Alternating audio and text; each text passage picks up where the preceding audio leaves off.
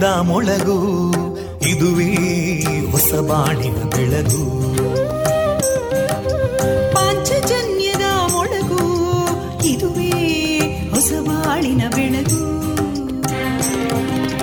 ಜನಮಾನಸವ ಅರಳಿಸುವಂತ ಅರಳಿಸುವಂತ ಜನಮಾನಸವ ಅರಳಿಸುವಂತ ವಿವೇಕವಾಣಿಯ ಮೊಳಗು.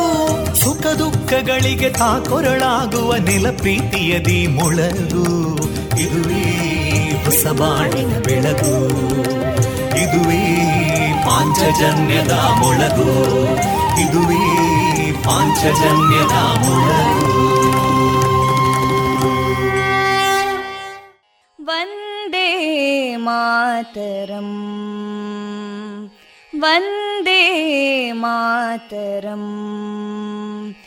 सुजलां सुफलां मलयज शीतलां सस्यश्यामलां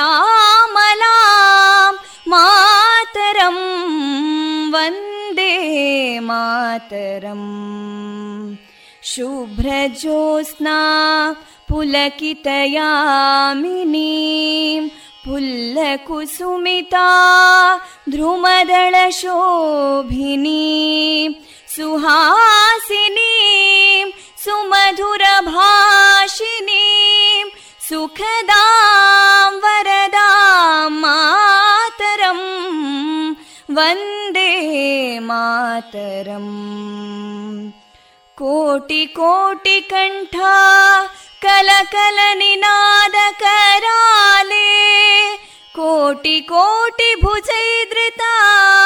कलकल निनाद कराले कोटि कोटि भुजैदृता करकलवाले अबलां केनो मायेतो बले बहुबलधारिणीं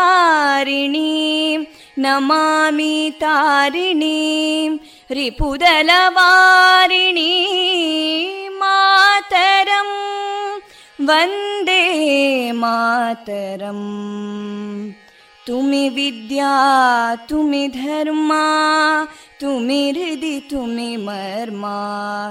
त्वं प्राणा शरीरे, बाहुते तुमि मा शक्ति. हृदये तुमि मा भक्ति. तोमारयी प्रतिमागडी वन्दे मातरम्। त्वं हि दुर्गा दशप्रहरणधारिणीं कमलां कमलदलविहारिणीं वाणीं विद्यादायिनीं नमामि त्वां नमामि कमलाम् अमलामतुलां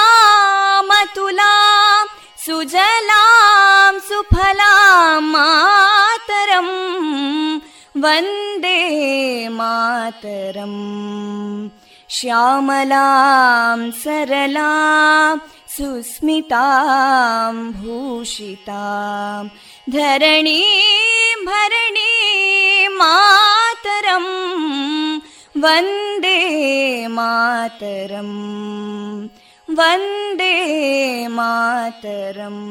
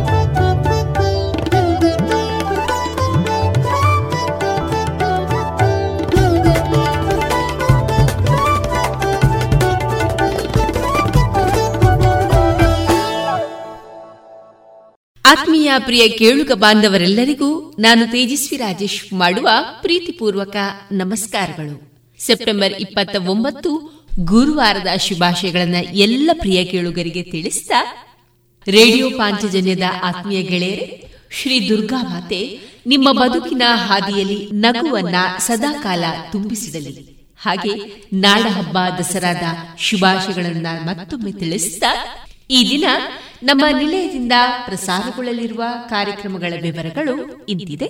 ಮೊದಲಿಗೆ ಭಕ್ತಿ ಗೀತೆಗಳು ಮಾರುಕಟ್ಟೆದಾರಣೆ ಗೀತಾಮೃತ ಬಿಂದು ವಿವೇಕಾನಂದ ಮಹಾವಿದ್ಯಾಲಯದ ಯಶಸ್ ವಿಭಾಗದ ವಿದ್ಯಾರ್ಥಿಗಳಿಂದ ನವರಾತ್ರಿ ವಿಶೇಷ ಕಾರ್ಯಕ್ರಮ ದೇಶ ರಕ್ಷಣೆ ನಮ್ಮ ಹೊಣೆ ಹತ್ತೊಂಬತ್ತನೆಯ ಸರಣಿ ಕಾರ್ಯಕ್ರಮದಲ್ಲಿ ಭಾರತೀಯ ಸೇನೆಯಲ್ಲಿ ಸೈನಿಕನಾಗಿ ಸೇವೆಯನ್ನ ಸಲ್ಲಿಸಿ ನಿವೃತ್ತರಾದಂತಹ ಶ್ರೀಯುತ ಶ್ಯಾಮ್ ಪ್ರಸಾದ್ ದೇವಸ್ಯ ಅವರೊಂದಿಗಿನ ಯೋಧ ವೃತ್ತಿಯ ಅನುಭವದ ಮಾತುಕತೆ. ರೇಡಿಯೋ ಪಾಂಚಜನ್ಯ ಮತ್ತು ಇನ್ನರ್ವಿಲ್ ಸಹಯೋಗದಲ್ಲಿ ಒಂದರಿಂದ ನಾಲ್ಕನೇ ತರಗತಿ ವಿಭಾಗದಲ್ಲಿ ನಡೆದಂತಹ ಭಕ್ತಿಗೀತೆ ಸ್ಪರ್ಧೆಯಲ್ಲಿ ಭಾಗವಹಿಸಿದ ವಿದ್ಯಾರ್ಥಿಗಳಿಂದ ಭಕ್ತಿಗೀತೆಯ ಧ್ವನಿ ಸಂಗ್ರಹದ ಭಾಗದಲ್ಲಿ ವಿವೇಕಾನಂದ ಸಿಬಿಎಸ್ಇ ಆಂಗ್ಲ ಮಾಧ್ಯಮ ಶಾಲಾ ವಿದ್ಯಾರ್ಥಿನಿ ಅನನ್ಯ ಅವರಿಂದ ಭಕ್ತಿಗೀತೆ. ಖ್ಯಾತನಾಮರಿಂದ ಸಾಧನೆಗೆ ಸಾಧಕರ ಮಾರ್ಗದರ್ಶನ. ನವೋನ್ನತಿಗೆ ದೀವಿಗೆ ಕಾರ್ಯಕ್ರಮ. ನವರಾತ್ರಿ ನವೋನ್ನತಿ. ಪುತ್ತೂರು ತಾಲೂಕು ಇಪ್ಪತ್ತ ಒಂದನೆಯ ಕನ್ನಡ ಸಾಹಿತ್ಯ ಸಮ್ಮೇಳನದ ಸರ್ವಾಧ್ಯಕ್ಷತೆಯನ್ನು ಹೊಂದಿರುವಂತಹ ಶ್ರೀಯುತ ಡಾಕ್ಟರ್ ಶ್ರೀಧರ್ ಹೆಚ್ಜಿ ಅವರ ಸಾಹಿತ್ಯ ಬದುಕಿನ ಪಯಣದ ಜೀವನಾಮೃತ ಕಾರ್ಯಕ್ರಮದ ಮುಂದುವರಿದ ಭಾಗ. ಕೊನೆಯಲ್ಲಿ ಮಧುರ ಗಾನ. ಪ್ರಸಾರಗೊಳ್ಳಲಿದೆ.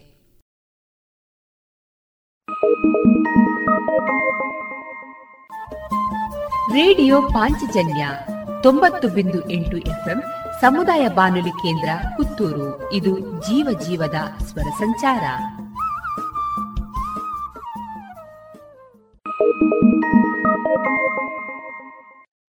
ಇದೀಗ ಭಕ್ತಿ ಗೀತೆಗಳನ್ನ ಕೇಳೋಣ.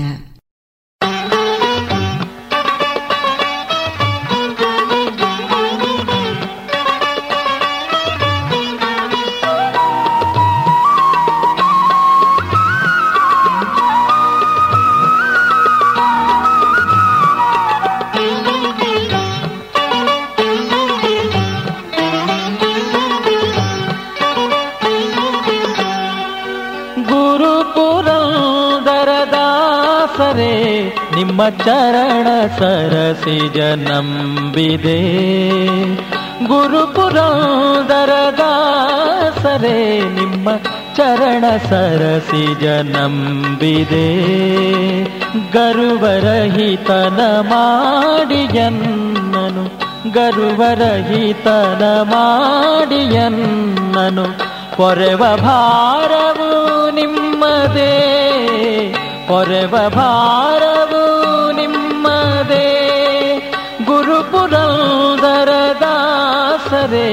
ನಿಮ್ಮ ಚರಣ ಸರಸಿಜ ನಂಬಿರೇ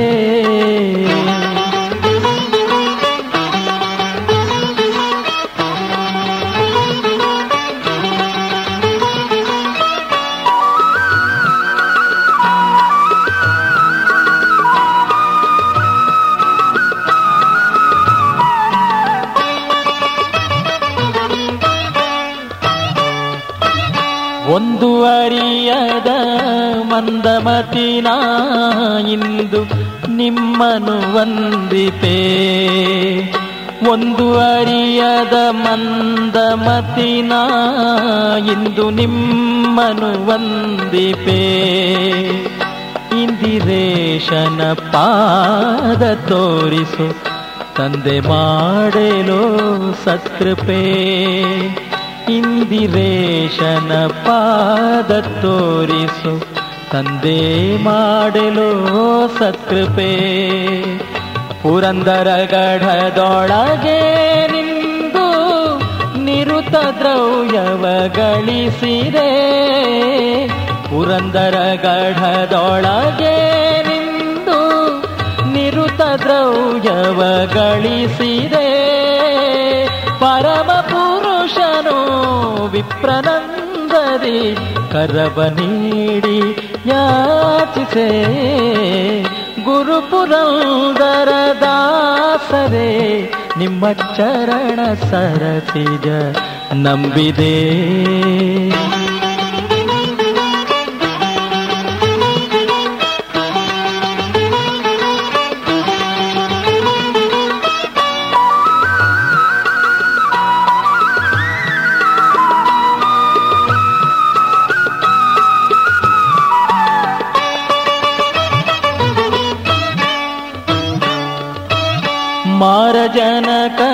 ಸನ್ನಿಧಾನದೆ ಸಾಮಗಾಯನ ಮಾಡುವ ಮಾರಜನಕನ ಸನ್ನಿಧಾನದಿ ಸಾಮಗಾಯನ ಮಾಡುವ ನಾರದರ ಈ ರೂಪದಿಂದಲೇ ತೋರಿದರು ಶರ ತೋರಿದೆ. ನಾರದರ ರೂಪದಿಂದಲೇ ತೋರಿದರು ಶರ ತೋರಿದೆ. ಅಜಭವಾದಿಗಳ ರಸನಾದ ವಿಜಯ ವಿಠಲನ ಧ್ಯಾನಿಪ ಅಜಭವಾದಿಗಳ ರಸನಾದ ವಿಜಯ ವಿಠಲನ ಧ್ಯಾನಿಪ ನಿಜ ಸುಜ್ಞಾನವ ಕೊಡಿಸಬೇಕೆಂದು ಭಜಿಪೆನೋ ಕೇ ಗುರುವರ ಗುರುಪುರಂದರ ದಾಸರೇ, ನಿಮ್ಮ ಚರಣ ಸರಸಿಜ ನಂಬಿದೆ. ಗರುವರಹಿತನ ಮಾಡಿಯನ್ನನು ಪೊರೆವ ಭಾರವು ನಿಮ್ಮದೇ. ದಾಸರೇ ನಿಮ್ಮ ಚರಣ ಸರಸಿಜ. ನಂಬಿದೆ ಚರಣ ಸರಸಿಜ. ನಂಬಿದೆ ಚರಣ ಸರಸಿಜ. ನಂಬಿದೆ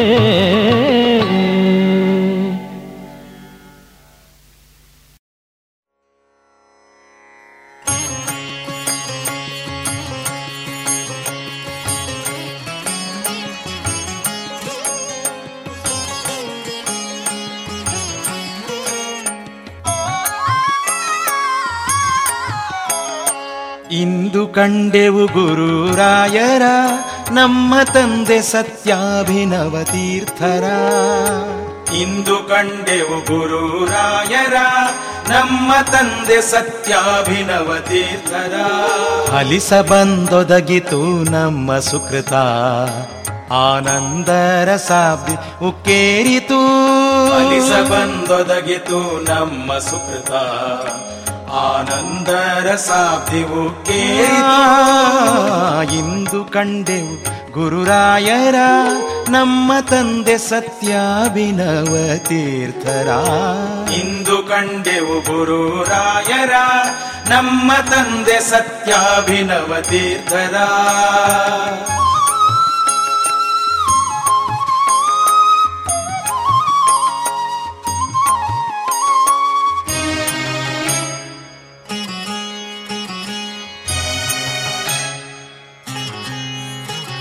ಇದೀಗ ಕಲ್ಪ ದ್ರುಮ ಕಾಣಿರೈ, ಅಹುದಿದೀಗ ಚಿಂತಾಮಣಿ ನೋಡಿರೈ, ಮತ್ತಿದೀಗ ಸುರಭಿ ಬಂದಿತೆನ್ನಿರೈ, ತಮ್ಮ ಮುದದಿಂದ ಯತಿ ರೂಪವಾಯಿತೈ ಇಂದು ಕಂಡೆವು ಗುರುರಾಯರ ನಮ್ಮ ತಂದೆ ಸತ್ಯಾಭಿನವ ತೀರ್ಥರ ಇಂದು ಕಂಡೆವು ಗುರುರಾಯರ ನಮ್ಮ ತಂದೆ ಸತ್ಯಾಭಿನವ ತೀರ್ಥರ.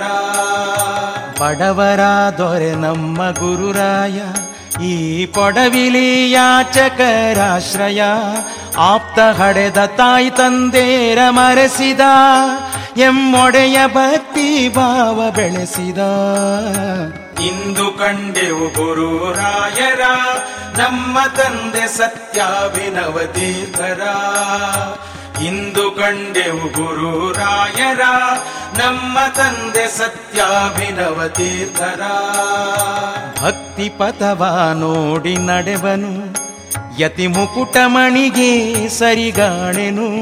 ಜ್ಞಾನ ಸುಖದ ಬಳ್ಳಿಯ ಬೆಳೆ ಬೆಳೆಸಿದ, ಸಲೆ ಮುಕ್ತಿ ಮಂದಿರವಾರ್ತ್ಯರುಹಿಸಿದ ಇಂದು ಕಂಡೆವು ಗುರು ರಾಯರ, ನಮ್ಮ ತಂದೆ ಸತ್ಯಾಭಿನವ ತೀರ್ಥರ. ಇಂದು ಕಂಡೆವು ಗುರು ರಾಯರ, ನಮ್ಮ ತಂದೆ ಸತ್ಯಾಭಿನವ ತೀರ್ಥರ. ಒಂದೊಂದು ಗುಣಗಳ ಮಹಿಮೆಯು ಮತ್ತೆಂದಿಗೆ ಪೊಗಳಲಿ ತೀರವು. ಹಿಂದಾದ ಪೂತರು ಅಹರು, ಯತೀಂದ್ರನು ಸಾಮ್ಯಕ್ಕೆ ಸರಿಯಾರು. ಇಂದು ಕಂಡೆವು ಗುರು ರಾಯರ, ನಮ್ಮ ತಂದೆ ಸತ್ಯಾಭಿನವ ತೀರ್ಥರ.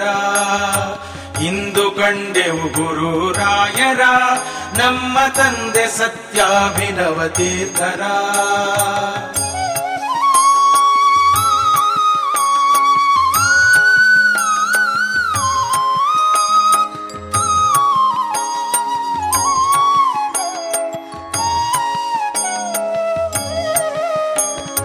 ಗುರು ಭಕ್ತಿ ನೆಲೆ ಕಳೆ ಮರೆಯದೆ, ಶ್ರೀಧರ ಜೆ ರಾಘವ ಪಾದ ಜರಿಯದೆ, ದೇವವರ ವೇದ ವ್ಯಾಸನ ಸೇವೆಗೆ ಒಂದರಗಳಿಗಾಲಸ್ಯ ಮಾಡತಾನಿಂದಿಗೆ ಇಂದು ಕಂಡೆವು ಗುರು ರಾಯರ, ನಮ್ಮ ತಂದೆ ಸತ್ಯಾಭಿನವ ತೀರ್ಥರ.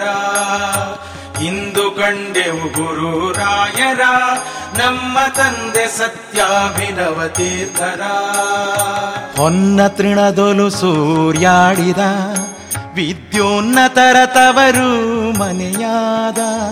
ಮನ್ನಿಪ ಸುಜನ ಚಕೋರವ ಹೊರವ ಪೂರ್ಣ ಚಂದಿರನಂತಲ್ಲೊಪ್ಪುವ. ಇಂದು ಕಂಡೆವು ಗುರು ರಾಯರ ನಮ್ಮ ತಂದೆ ಸತ್ಯಾಭಿನವ ತೀರ್ಥರ ಇಂದು ಕಂಡೆವು ಗುರು ರಾಯರ ನಮ್ಮ ತಂದೆ ಸತ್ಯಾಭಿನವ ತೀರ್ಥರ ತಪ್ತ ಲಾಂಛನ ತೀರ್ಥವಿವಾಗ ಭೃತ್ಯರು ಪಟಳ ಕೊಲಿದು ನಲಿವನಾಗ. ಕಪಟವಾಲೇಶ ಮಾತ್ರರಿಯನು, ಇಂಥ ಗುಪ್ತ ಮಹಿಮ ಗಣೇಗಾಣೇನು? ಇಂದು ಕಂಡೆವು ಗುರು ರಾಯರ, ನಮ್ಮ ತಂದೆ ಸತ್ಯಾಭಿನವ ತೀರ್ಥರ. ಇಂದು ಕಂಡೆವು ಗುರು ರಾಯರ ನಮ್ಮ ತಂದೆ ಸತ್ಯಾಭಿನವ ತೀರ್ಥರ. ಸಕಲ ಪುರಾಣೋಕ್ತ ದಾನವ ಬಿಡದಖಿಳ ಧರ್ಮವನೆಲ್ಲ ಮಾಡುವ ನಿಖಿಳ ತತ್ವವನೊರೆದು ಹೇಳುವ ಈಯ ಕಳಂಕನೆಂದು ನಮ್ಮನು ಕಾವ.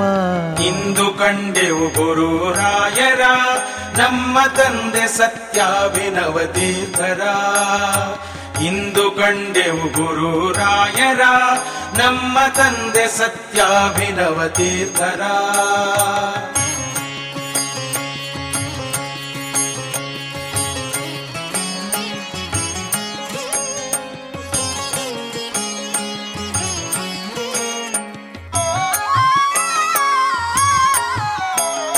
ಕಾಷ್ಟಮೌನದಿ ವಾರಣಾಸಿಯ ಬಹುಶಿಷ್ಟರ ಸಲಹುತ ಯಾತ್ರೆಯ ಮಾಡಿ ತುಷ್ಟಿ ಬಡಿಸಿದಲ್ಲಿ ವಾಸರ ಬೇಡಿದಿಷ್ಟಾರ್ಥವ ನೀವನು ದಾಸರ.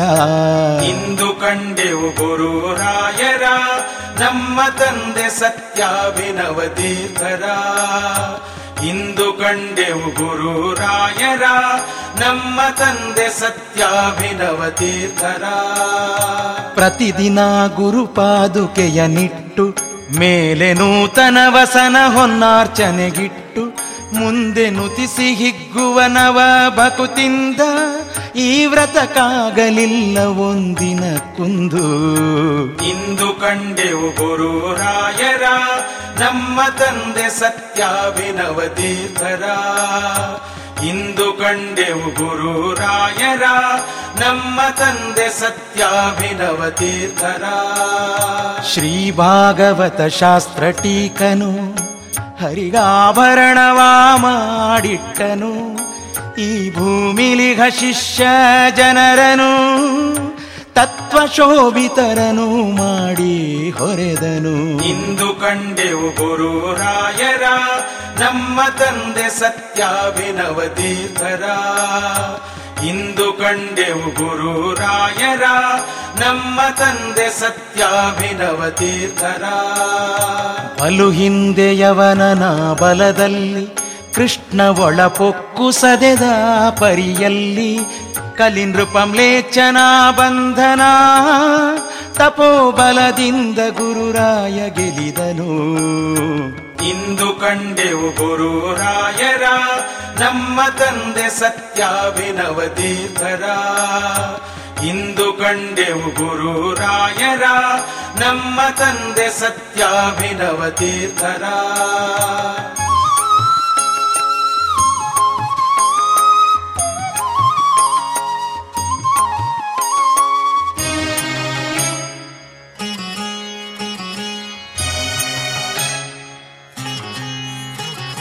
ಭಕ್ತಿ ವಿರತೆ ಜ್ಞಾನಪೂರ್ಣನು, ಸೇವಕ ಜನರಿಗೆ ಪ್ರಾಣ ಪ್ರಿಯನು. ಪ್ರಕಟಿಸಿದನು ನಿಜ ಕೀರ್ತಿಯ, ನಿತ್ಯ ಸಕಲ ಸದ್ಗುಣಗಳ ವಾರ್ತೆಯ. ಇಂದು ಕಂಡೆವು ಗುರುರಾಯರ ನಮ್ಮ ತಂದೆ ಸತ್ಯಾಭಿನವ ತೀರ್ಥರ. ಇಂದು ಕಂಡೆವು ಗುರುರಾಯರ ನಮ್ಮ ತಂದೆ ಸತ್ಯಾಭಿನವ ತೀರ್ಥರ. ಈ ಪರಿ ಬಹುಪಟ್ಟ ಬಾಳುತ್ತ ದಿವ್ಯ ಶ್ರೀಪಾದ ವ್ರತ ಪೂರ್ಣ ತಾಳುತ್ತ ಸ್ಥಾಪಿಸಿದನು ಮಧ್ವ ಸಿದ್ಧಾಂತ ದುಷ್ಟ ಪುರುಷರ ಮೊತ್ತ ಗೆದ್ದಾತ. ಇಂದು ಕಂಡೆವು ಗುರುರಾಯರ ನಮ್ಮ ತಂದೆ ಸತ್ಯಾಭಿನವ ತೀರ್ಥರ ಇಂದು ಕಂಡೆವು ಗುರುರಾಯರ ನಮ್ಮ ತಂದೆ ಸತ್ಯಾಭಿನವ ತೀರ್ಥರ ಹರಿಗುಣ ಜಿಜ್ಞಾಸೆಯಿಂದ ಶ್ರೀಹರಿಮೂರ್ತಿ ಧ್ಯಾನ ಚಿಂತನೆಯಿಂದ, ಶ್ರೀಹರಿನಾಮ ಸ್ಮರಣ ಶ್ರವಣದಿಂದ, ಶ್ರೀಹರಿ ಪ್ರೀತಿ ಬಡಿಸಿದ ನಲವಿಂದ. ಇಂದು ಕಂಡೆವು ಗುರುರಾಯರ ನಮ್ಮ ತಂದೆ ಸತ್ಯಾಭಿನವ ತೀರ್ಥರ. ಇಂದು ಕಂಡೆವು ಗುರುರಾಯರ ನಮ್ಮ ತಂದೆ ಸತ್ಯಾಭಿನವ ತೀರ್ಥರ. ನಿರುತ ಉದಯ ಸ್ನಾನ ಮೌನವ ಶ್ರೀ ಗುರು ಮಧ್ವ ಶಾಸ್ತ್ರ ವ್ಯಾಖ್ಯಾನವ ಮಹಾಗೀರ್ವಾಣ ವಾಕ್ಯದಿಂದ ಪೇಳುವ ಆತ್ಮಗುರುಗಳ ಸ್ಮರಣೆಯ ಮಾಡುವ. ಇಂದು ಕಂಡೆವು ಗುರುರಾಯರ ನಮ್ಮ ತಂದೆ ಸತ್ಯಾಭಿನವ ತೀರ್ಥರ ಇಂದು ಕಂಡೆವು ಗುರುರಾಯರ ನಮ್ಮ ತಂದೆ ಸತ್ಯಾಭಿನವ ತೀರ್ಥರ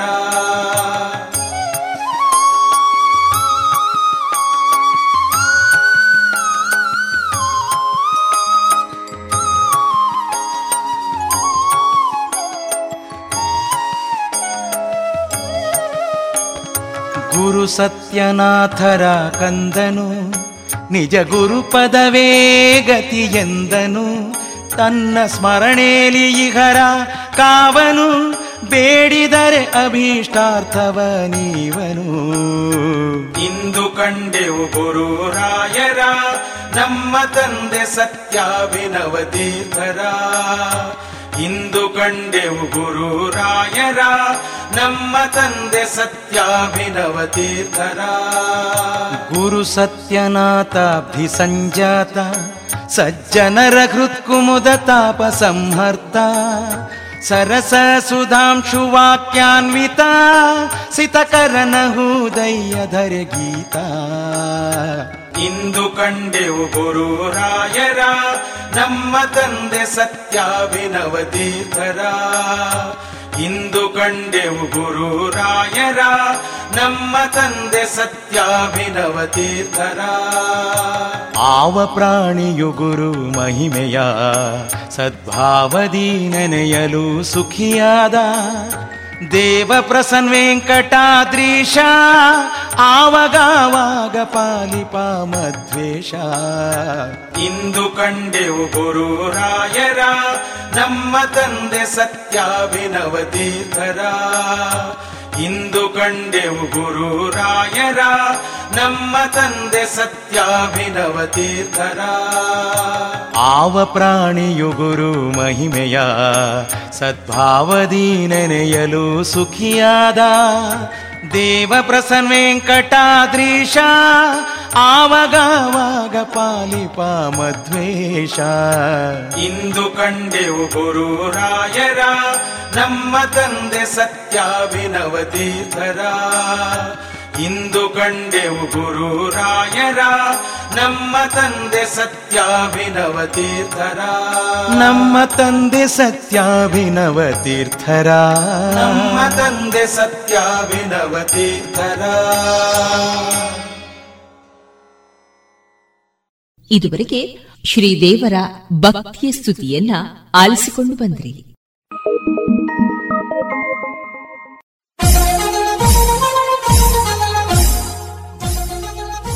ಸಾಹಿತ್ಯದ ನಡಿಗೆ ಯುವ ಜನತೆಯ ಕಡೆಗೆ. ಪುತ್ತೂರು ತಾಲೂಕು ಇಪ್ಪತ್ತ ಒಂದನೆಯ ಕನ್ನಡ ಸಾಹಿತ್ಯ ಸಮ್ಮೇಳನ. ಸೆಪ್ಟೆಂಬರ್ ಇಪ್ಪತ್ತ ಒಂಬತ್ತು ಮತ್ತು ಮೂವತ್ತರಂದು ಬಪ್ಪಳಿಗೆ ಅಂಬಿಕಾ ಕೇಂದ್ರೀಯ ವಿದ್ಯಾಲಯದ ಸಭಾಂಗಣದಲ್ಲಿ ಸಾಹಿತ್ಯದ ತೋರಣ. ಡಾಕ್ಟರ್ ಶ್ರೀಧರ್ ಹೆಚ್ಜಿ ಅವರ ಸರ್ವಾಧ್ಯಕ್ಷತೆಯಲ್ಲಿ ವಿವಿಧ ವಿಚಾರಗೋಷ್ಠಿ, ಸಾಂಸ್ಕೃತಿಕ ಸಮಾವೇಶ. ಸಮ್ಮೇಳನಕ್ಕೆ ಚಾಲನೆಯನ್ನ ನೀಡಲಿದ್ದಾರೆ ಡಾಕ್ಟರ್ ನಾಡೋಜ ಮಹೇಶ್ ಜೋಶಿ. ಸಾಹಿತ್ಯ ವೇದಿಕೆಯಲ್ಲಿ ಮೇಳೈಸಲಿದೆ ಕವಿಗೋಷ್ಠಿ, ವಿಚಾರಗೋಷ್ಠಿ, ಯುವ ಸಮಾವೇಶ, ಚಿಂತನೆ, ರಂಗಗೀತೆ, ಸಾಧಕರಿಗೆ ಸನ್ಮಾನ. ಬನ್ನಿ, ಸಾಹಿತ್ಯ ಹಬ್ಬದಲ್ಲಿ ಭಾಗಿಯಾಗಿ, ಕನ್ನಡಾಂಬೆಯ ಪೂಜೆಯಲ್ಲಿ ಒಂದಾಗಿ. ಎಲ್ಲರಿಗೂ ಸ್ವಾಗತವನ್ನ ಬಯಸುತ್ತಿದೆ ಪುತ್ತೂರು ತಾಲೂಕು ಕನ್ನಡ ಸಾಹಿತ್ಯ ಪರಿಷತ್.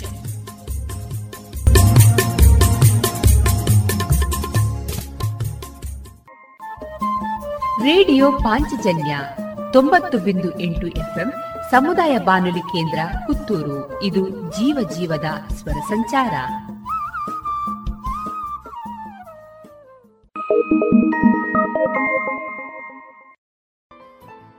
ಇನ್ನೀಗ ಇಸ್ಕಾನ್ ಶ್ರೀ ಶ್ರೀ ರಾಧಾ ಗೋವಿಂದ ಮಂದಿರ, ಮಂಗಳೂರು. ಇಲ್ಲಿನ ಸುಬುದ್ದಿ ದಾಮೋದರ್ ದಾಸ್ ಅವರಿಂದ ಕೇಳಿ ಗೀತಾಮೃತ ಬಿಂದು. ಹರೇ ಕೃಷ್ಣ. ಎಲ್ಲರಿಗೂ ಸ್ವಾಗತ. ಭಗವದ್ಗೀತೆಯ ಅಧ್ಯಯನದ ಮುಂದುವರಿದ ಭಾಗವನ್ನ ನಾವು ಈಗ ನೋಡೋಣ. ಯತೋಹ್ಯಪಿ ಕೌಂತೆಯ ಪುರುಷಸ್ಯ ವಿಪಶ್ಚಿತ ಇಂದ್ರಿಯಾಣಿ ಪ್ರಮಾಥೀನಿ ಹರಂತಿ ಪ್ರಸಭ ಮನಃ. ಇಂದ್ರಿಯಗಳನ್ನು ನಿಗ್ರಹಿಸುವಂತಹ ಪ್ರಯತ್ನದಲ್ಲಿ ಅನೇಕ ವಿದ್ವಾಂಸರೂ ಸಹ ವಿಫಲರಾಗಿರುವುದನ್ನು ನಾವು ಕಾಣಬಹುದು. ಐಹಿಕ ಚಟುವಟಿಕೆಗಳಲ್ಲಿ ತೊಡಗಿಕೊಂಡಿರುವಂತಹ ಜೀವಿಯು ಕೃಷ್ಣ ಪ್ರಜ್ಞೆಯನ್ನು ಬೆಳೆಸಿಕೊಳ್ಳದೆ ಸಂಪೂರ್ಣವಾದಂತಹ ಇಂದ್ರಿಯ ನಿಗ್ರಹವನ್ನು ಸಾಧಿಸುವುದು ಸಾಧ್ಯವಿಲ್ಲ. ಆದರೆ ವ್ಯಕ್ತಿಯು ಕೃಷ್ಣ ಪ್ರಜ್ಞೆಗೆ ಬರುತ್ತಲೇ ಆತನಿಗೆ ಇನ್ನೂ ಹೆಚ್ಚಿನ ಆನಂದದ ಅನುಭವ ಆಗುವ ಕಾರಣದಿಂದಾಗಿ ಆತನು ಸುಲಭವಾಗಿ ತನಗೆ ಅರಿವಿಲ್ಲದಂತೆಯೇ ಇಂದ್ರಿಯ ನಿಗ್ರಹವನ್ನು ಮಾಡಲು ಸಾಧ್ಯವಾಗುತ್ತದೆ. ಆದ್ದರಿಂದ ಇಂದ್ರಿಯಗಳನ್ನು ನಾವು ಕೃತಕವಾಗಿ ನಿಯಂತ್ರಿಸಲು ಪ್ರಯತ್ನಿಸುವುದಕ್ಕಿಂತ ಕೃಷ್ಣ ಪ್ರಜ್ಞೆಯಲ್ಲಿ ನಮ್ಮನ್ನು ನಾವು ತೊಡಗಿಸಿಕೊಳ್ಳುವುದರ ಮೂಲಕ ಬಹು ಸುಲಭವಾಗಿ ಅವುಗಳನ್ನು ನಿಯಂತ್ರಿಸಲು ಸಾಧ್ಯ. ಯಾವ ವ್ಯಕ್ತಿಯು ತನ್ನ ಎಲ್ಲ ಇಂದ್ರಿಯಗಳನ್ನು ಭಗವಂತನ ಸೇವೆಯಲ್ಲಿ ತೊಡಗಿಸುತ್ತಾನೆಯೋ ಆತನಿಗೆ ಇಂದ್ರಿಯ ನಿಗ್ರಹ ಎನ್ನುವುದು ಬಹಳ ಸುಲಭವಾದ ಕೆಲಸ. ಅಂತಹ ವ್ಯಕ್ತಿಯನ್ನು ಸ್ಥಿತಪ್ರಜ್ಞನೆಂದು ಕರೆಯುತ್ತಾರೆ. ತಾನಿ ಸರ್ವಾಣಿ ಸಂಯಮ್ಯ ಯುಕ್ತ ಆಸೀತ ಮತ್ಪರಃ ವಶೇಹೀಯಸ್ಯೇಂದ್ರಿಯಾಣಿ ತಸ್ಯ ಪ್ರಜ್ಞಾ ಪ್ರತಿಷ್ಠಿತ. ಅನುವಾದ, ಯಾರು ತನ್ನ ಇಂದ್ರಿಯಗಳನ್ನು ಸಂಪೂರ್ಣವಾಗಿ ನಿಯಂತ್ರಿಸಿ ಅಂಕಿಯಲ್ಲಿಡುತ್ತಾನೋ ಮತ್ತು ತನ್ನ ಪ್ರಜ್ಞೆಯನ್ನು ನನ್ನಲ್ಲಿ ಕೇಂದ್ರೀಕರಿಸುತ್ತಾನೋ ಅವನನ್ನು ಸ್ಥಿರಬುದ್ಧಿಯವನು ಎಂದು ಕರೆಯುತ್ತಾರೆ. ಎಲ್ಲ ಇಂದ್ರಿಯಗಳನ್ನು ತನ್ನ ಅಂಕೆಯಲ್ಲಿ ಇಟ್ಟುಕೊಂಡು ಭಗವಂತನ ಸೇವೆಯಲ್ಲಿ ಅದನ್ನು ತೊಡಗಿಸಿಕೊಂಡಂತಹ ಉತ್ತಮ ಉದಾಹರಣೆ ಎಂದರೆ ಅದು ಅಂಬರೀಷ ಮಹಾರಾಜ. ಇವರ ವಿಷಯವನ್ನು ನಾವು ಶ್ರೀಮದ್ ಭಾಗವತದಲ್ಲಿ ಕಾಣಲು ಸಾಧ್ಯ. ಸವೈಮನ ಕೃಷ್ಣ ಪದಾರವಿಂದಯೋರ್ ವಾಚಾಂಸಿ ವೈಕುಂಠ ಗುಣಾನುವರ್ಣನೆ ಕರೌ ಹರೇರ್ಮಂದಿರಮಾರ್ಜನಾದಿಷು ಶ್ರುತಿಂ श्रुतिं चकाराच्युतसत्कथोदये मुकुन्दलिङ्गालयदर्शनीदृशौ तद्भृत्यगात्रस्पर्शेऽङ्गसङ्गमम् घ्राणं च तत्पादसरोजसौरभे श्रीमत्तुलस्या रसनां तदर्पिते पादौ हरेक्षेत्रपदानुसर्पणे शिरो हृषीकेशपदाभिवन्दने कामं च दासेन तु कामकाम्यया ಯಥೋತ್ತಮಶ್ಲೋಕಜನಾಶ್ರಯಾರತಿ ಅಂಬರೀಷ ಮಹಾರಾಜನು ತನ್ನ ಮನಸ್ಸನ್ನು ಶ್ರೀಕೃಷ್ಣನ ಪಾದಕಮಲಗಳಲ್ಲಿ ನಿಲ್ಲಿಸಿದನು ಭಗವಂತನ ನಿವಾಸವನ್ನು ವರ್ಣಿಸುವುದಕ್ಕೆ ತನ್ನ ಮಾತುಗಳನ್ನು ಬಳಸಿಕೊಂಡನು ಕೈಗಳನ್ನು ಭಗವಂತನ ದೇವಸ್ಥಾನವನ್ನು ಸ್ವಚ್ಛಗೊಳಿಸಲು ಬಳಸಿದನು ಕಿವಿಗಳನ್ನು ಭಗವಂತನ ಲೀಲೆಗಳನ್ನು ಕೇಳಲು ಬಳಸಿದನು ಕಣ್ಣುಗಳನ್ನು ಭಗವಂತನ ರೂಪವನ್ನು ನೋಡಲು ಬಳಸಿದನು ದೇಹವನ್ನು ಭಕ್ತನ ದೇಹವನ್ನು ಸ್ಪರ್ಶಿಸಲು ಬಳಸಿದನು. ನಾಸಿಕವನ್ನು ಭಗವಂತನ ಚರಣಕಮಲಗಳಲ್ಲಿ ಅರ್ಪಿಸಿದ ಹೂವುಗಳ ಸೌರಭವನ್ನು ಗ್ರಹಿಸಲು ಬಳಸಿದನು. ನಾಲಿಗೆಯನ್ನು ಭಗವಂತನಿಗೆ ಅರ್ಪಿಸಿದ ತುಳಸಿ ಪತ್ರವನ್ನು ಸವಿಯಲು ಬಳಸಿದನು. ಕಾಲುಗಳನ್ನು ಭಗವಂತನ ದೇವಾಲಯವಿದ್ದೆಡೆ ಹೋಗಲು ಬಳಸಿದನು. ಶಿರವನ್ನು ಭಗವಂತನಿಗೆ ಪ್ರಣಾಮಗಳನ್ನು ಅರ್ಪಿಸಲು ಬಳಸಿದನು ಮತ್ತು ತನ್ನ ಬಯಕೆಗಳನ್ನು ಭಗವಂತನ ಅಪೇಕ್ಷೆಗಳನ್ನು ನೆರವೇರಿಸಲು ಬಳಸಿದನು. ಈ ಎಲ್ಲ ಅರ್ಹತೆಗಳು ಅಂಬರೀಷ ಮಹಾರಾಜನನ್ನು ಭಗವಂತನ ಭಕ್ತನಾಗಲು ಯೋಗ್ಯನನ್ನಾಗಿ ಮಾಡಿದವು. ಭಗವಂತನ ಸೇವೆಯಲ್ಲಿ ತೊಡಗಿರುವಂತಹ ಇಂದ್ರಿಯಗಳು ಸುಲಭವಾಗಿ ನಿಯಂತ್ರಣಕ್ಕೆ ಬರುತ್ತವೆ ಎನ್ನುವುದನ್ನು ನಾವು ನೋಡಿದೆವು. ಮುಂದಿನ ಭಾಗದಲ್ಲಿ ಶ್ರೀಕೃಷ್ಣನು ಯಾವ ರೀತಿಯಾಗಿ ಒಬ್ಬ ವ್ಯಕ್ತಿ ವಿಷಯ ವಸ್ತುಗಳನ್ನು ಚಿಂತಿಸುವ ಮೂಲಕ ತನ್ನ ಅಧಪತನವನ್ನು ತಂದುಕೊಳ್ಳುತ್ತಾನೆ ಎಂಬುದನ್ನು ತಿಳಿಸಿಕೊಡುತ್ತಿದ್ದಾನೆ. ಒಟ್ಟು ಎಂಟು ಹಂತಗಳಲ್ಲಿ ಇದನ್ನು ವಿಭಾಗಿಸಲಾಗಿದೆ. ಧ್ಯಾಯತೋ ವಿಷಯಾನ್ ಪುಂಸಃ ಸಂಗಸ್ತೇಷೂಪಜಾಯತೆ ಸಂಗಾತ್ ಸಂಜಾಯತೆ ಕಾಮ, ಕಾಮಾತ್ ಕ್ರೋಧೋಭಿಜಾಯತೆ. ಕ್ರೋಧಾದ್ಭವತಿ ಸಮ್ಮೋಹ, ಸಮ್ಮೋಹಾತ್ ಸ್ಮೃತಿವಿಭ್ರಮ, ಸ್ಮೃತಿಭ್ರಂಶಾತ್ ಬುದ್ಧಿನಾಶೋ, ಬುದ್ಧಿನಾಶಾತ್ ಪ್ರಣಶ್ಯತಿ. ಇಂದ್ರಿಯ ವಸ್ತುಗಳನ್ನು ಕುರಿತು ಚಿಂತಿಸುವ ಮನುಷ್ಯನಿಗೆ ಅವುಗಳಲ್ಲಿ ಆಸಕ್ತಿ ಹುಟ್ಟುತ್ತದೆ. ಇಂತಹ ಆಸಕ್ತಿಯಿಂದ ಕಾಮವು ಹುಟ್ಟುತ್ತದೆ. ಕಾಮದಿಂದ ಕ್ರೋಧವು ಉದ್ಭವವಾಗುತ್ತದೆ. ಕ್ರೋಧದಿಂದ ಸಮ್ಮೋಹವು ಉಂಟಾಗುತ್ತದೆ ಸಮ್ಮೋಹದಿಂದ ಸ್ಮೃತಿಯು ಭ್ರಮೆಯುಂಟಾಗುತ್ತದೆ. ಸ್ಮೃತಿ ಭ್ರಮೆಯಿಂದ ಬುದ್ಧಿನಾಶವಾಗುತ್ತದೆ. ಬುದ್ಧಿನಾಶವಾದಾಗ ಮನುಷ್ಯನು ಮತ್ತೆ ಐಹಿಕ ಪ್ರಪಂಚದಲ್ಲಿ ಮುಳುಗುತ್ತಾನೆ. ಮನಸ್ಸಿನಲ್ಲಿ ಇಂದ್ರಿಯ ವಸ್ತುಗಳನ್ನು ಯೋಚಿಸುವುದೇ ವ್ಯಕ್ತಿ ಇಂದ್ರಿಯ ನಿಗ್ರಹದಲ್ಲಿ ವಿಫಲನಾಗಲು ಮೂಲ ಕಾರಣ. ಯಾವಾಗ ವ್ಯಕ್ತಿಯು ಇಂದ್ರಿಯ ಸುಖದ ವಸ್ತುಗಳನ್ನು ಕುರಿತು ಯೋಚನೆ ಮಾಡುತ್ತಾನೋ, ಆಗ ಐಹಿಕ ಬಯಕೆಗಳು ಉಂಟಾಗುತ್ತವೆ. ಈ ಬಯಕೆಗಳು ಈಡೇರದೇ ಇದ್ದಾಗ ಅದು ಕ್ರೋಧವಾಗಿ ಮಾರ್ಪಡುತ್ತದೆ. ಕ್ರೋಧಗೊಂಡಂತಹ ವ್ಯಕ್ತಿ ವಾಸ್ತವ ಪ್ರಪಂಚವನ್ನು ಮರೆತು ಬಿಡುತ್ತಾನೆ. ಈ ರೀತಿ ಸ್ಮೃತಿಭ್ರಮೆಯಾದಾಗ ವ್ಯಕ್ತಿಯು ತನ್ನ ಬುದ್ಧಿಶಕ್ತಿಯನ್ನು ಕಳೆದುಕೊಳ್ಳುತ್ತಾನೆ. ಬುದ್ಧಿನಾಶದಿಂದಾಗಿ ವ್ಯಕ್ತಿಯು ಸರಿತಪ್ಪುಗಳ ನಡುವಿನ ವ್ಯತ್ಯಾಸವನ್ನು ತಿಳಿಯಲಾಗದೆ ಅಧಪತನಕ್ಕೆ ಬೀಳುತ್ತಾನೆ. ಕೃತಕವಾಗಿ ಪ್ರಾಪಂಚಿಕ ವಸ್ತುಗಳನ್ನು ದೂರವಿಡುವಂತಹ ವ್ಯಕ್ತಿಯು ಈ ರೀತಿಯಾಗಿ ವಿಫಲನಾಗುತ್ತಾನೆ.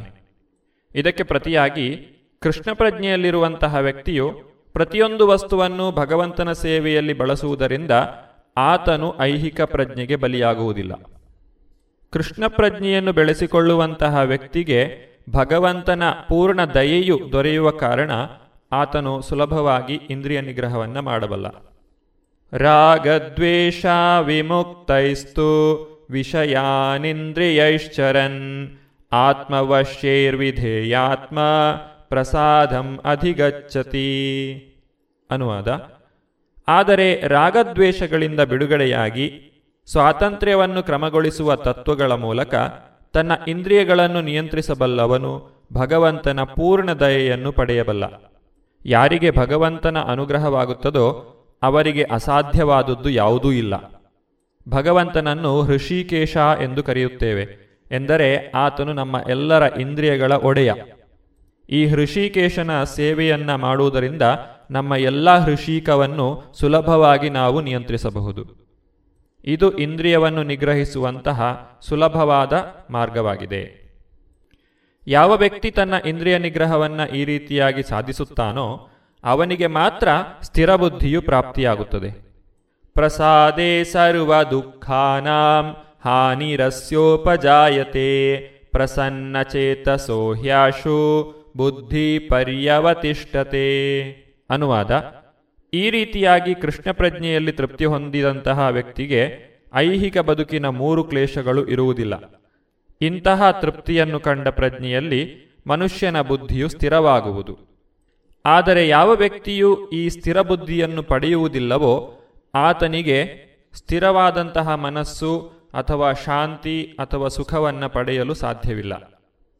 ನಾಸ್ತಿ ಬುದ್ಧಿರಯುಕ್ತಸ್ಯ ನಚಾಯುಕ್ತಸ್ಯ ಚಾಯುಕ್ತಸ್ಯ ಭಾವನಾ ನ ಚಾಭಾವಯತ ಶಾಂತಿರ್ ಅಶಾಂತಸ್ಯ ಕುತ ಸುಖಂ.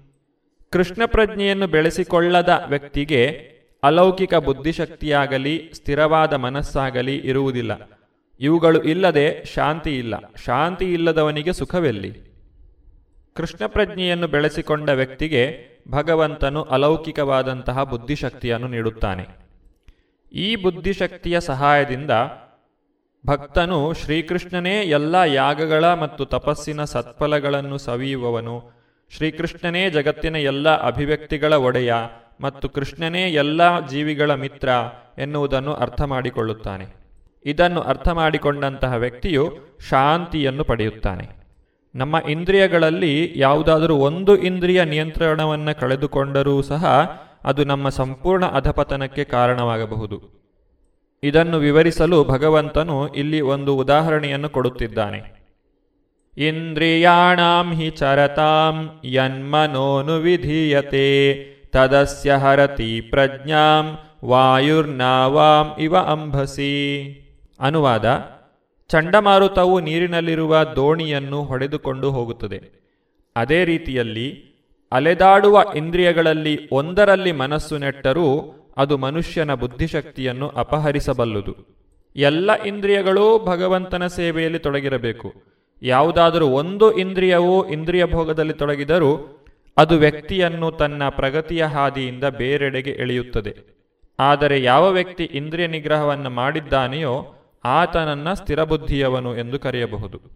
ತಸ್ಮಾದ್ಯಸ್ಯ ಮಹಾಬಾಹೋ ನಿಗೃಹೀತಾನಿ ಸರ್ವಶಃ. ಇಂದ್ರಿಯಾಣಿಂದ್ರಿಯಾರ್ಥೇಭ್ಯಸ್ತಸ್ಯ ಪ್ರಜ್ಞಾ ಪ್ರತಿಷ್ಠಿತ. ಅನುವಾದ, ಮಹಾಬಾಹುವೆ, ಈ ಕಾರಣದಿಂದ ಯಾರು ತನ್ನ ಇಂದ್ರಿಯಗಳನ್ನು ಅವುಗಳ ವಸ್ತುಗಳಿಂದ ತಡೆದಿಡುತ್ತಾನೋ ಆತನು ನಿಶ್ಚಯವಾಗಿಯೂ ಸ್ಥಿರಬುದ್ಧಿಯವನು. ಭಗವಂತನ ಸೇವೆಯಲ್ಲಿ ತೊಡಗುವ ಮೂಲಕ ಇಂದ್ರಿಯ ನಿಗ್ರಹವನ್ನು ಮಾಡುವ ವ್ಯಕ್ತಿಯು ಸ್ಥಿರಬುದ್ಧಿಯ ಉಳ್ಳವನಾಗುತ್ತಾನೆ ಐಹಿಕ ಸುಖದ ಅಪೇಕ್ಷೆಯು ಯಾವತ್ತೂ ಆತನನ್ನು ಬಾಧಿಸುವುದಿಲ್ಲ. ಹೀಗೆ ಐಹಿಕ ಸುಖದ ಬಯಕೆಯನ್ನು ತ್ಯಜಿಸಿರುವ ವ್ಯಕ್ತಿಯು ಶಾಂತಿಯನ್ನು ಪಡೆಯಲು ಸಾಧ್ಯ. ಈ ರೀತಿಯಾಗಿ ವ್ಯಕ್ತಿಯು ಭಗವದ್ಧಾಮವನ್ನು ಸೇರಬಹುದು. ಇದುವರೆಗೆ ಇಸ್ಕಾನ್ ಶ್ರೀ ಶ್ರೀ ರಾಧಾ ಗೋವಿಂದ ಮಂದಿರ, ಮಂಗಳೂರು. ಇಲ್ಲಿನ ಸುಬುದ್ದಿ ದಾಮೋದರ ದಾಸ್ ಅವರಿಂದ ಗೀತಾಮೃತ ಬಿಂದು ಆಲಿಸಿದಿರಿ.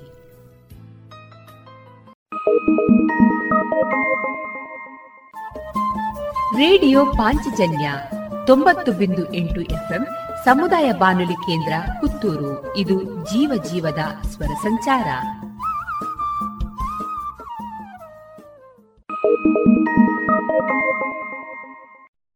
ಇನ್ನು ಮುಂದೆ ರೇಡಿಯೋ ಪಾಂಚಜನ್ಯ ಮತ್ತು ಇನ್ನರ್ವಿಲ್ ಸಹಯೋಗದಲ್ಲಿ ಒಂದರಿಂದ ನಾಲ್ಕನೇ ತರಗತಿ ವಿಭಾಗದಲ್ಲಿ ನಡೆದ ಭಕ್ತಿಗೀತೆ ಸ್ಪರ್ಧೆಯಲ್ಲಿ ಭಾಗವಹಿಸಿದ ವಿದ್ಯಾರ್ಥಿಗಳಿಂದ ಇದೀಗ ಕೇಳಿ ಭಕ್ತಿಗೀತೆ ನನ್ನ ಹೆಸರು ಅನನ್ಯ. ನಾನು ವಿವೇಕಾನಂದ ಸಿಬಿಎಸ್ಇ ಸ್ಕೂಲ್ ಹುಟ್ಟಿದೇಳು ದಿವಸದಲ್ಲಿ ದುಷ್ಟ ಪುತನಿಯ ಕೊಂದೆ. ಹುಟ್ಟಿದೇಳು ದಿವಸದಲ್ಲಿ ದುಷ್ಟ ಪುತನಿಯ ಕೊಂದೆ.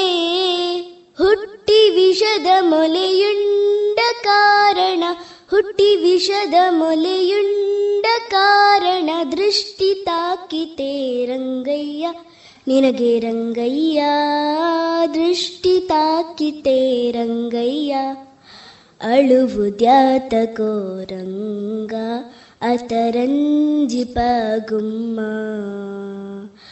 ಅಳುವುದ್ಯಾತಕೋ ರಂಗ ಅತರಂಜಿಪ ಗುಮ್ಮ ಬಾಲಕತನದಿ ಗೋಪಾಲಕರೊಡಗೂಡಿ ಬಾಲಕತನದಿ ಗೋಪಾಲಕರೊಡಗೂಡಿ ಕಾಳಿಂಗ್ಯ ಮಡುವನು ಕಲಕಿದ ಕಾರಣ ಕಾಳಿಂಗ್ಯ ಮಡುವನು ಕಲಕಿದ ಕಾರಣ, ಕಾಲು ಉಳುಕಿತೆ ರಂಗಯ್ಯ, ನಿನಗೆ ರಂಗಯ್ಯ, ಕಾಲು ಉಳುಕಿತೆ ರಂಗಯ್ಯ ಅಳುವುದ್ಯಾತಕೋ ರಂಗ ಅತರಂಜಿಪಾಗುಮ್ಮ ಅಳುವುದ್ಯಾತಕೋ ರಂಗ ಅತರಂಜಿಪಾಗುಮ್ಮ ಶರಣುವೆಲಾಪುರದ ಚೆಲುವ ಚಿಲಿಗರಾಯ ಶರಣುವೆಲಾಪುರದ ಚೆಲುವ ಚಿಲಿಗರಾಯ ಪರಿಪರಿ ವಿಧದಿಂದ ಶರಣರ ಪೊಲೆಯುವ ಪರಿಪರಿ ವಿಧದಿಂದ ಶರಣರ ಪೊರೆಯುವ ವರದ ಪುರಂದರ ವಿಟ್ಟಾಲ ರಾಯ ವಿಟ್ಟಾಲ ವರದ ಪುರಂದರ ವಿಟ್ಟಾಲ ಅಳುವುದ್ಯಾತ ಕೋರಂಗ ಅತರಂಜಿಪ ಗುಮ್ಮ ಅಳುವುದ್ಯಾತ ಅತರಂಜಿಪ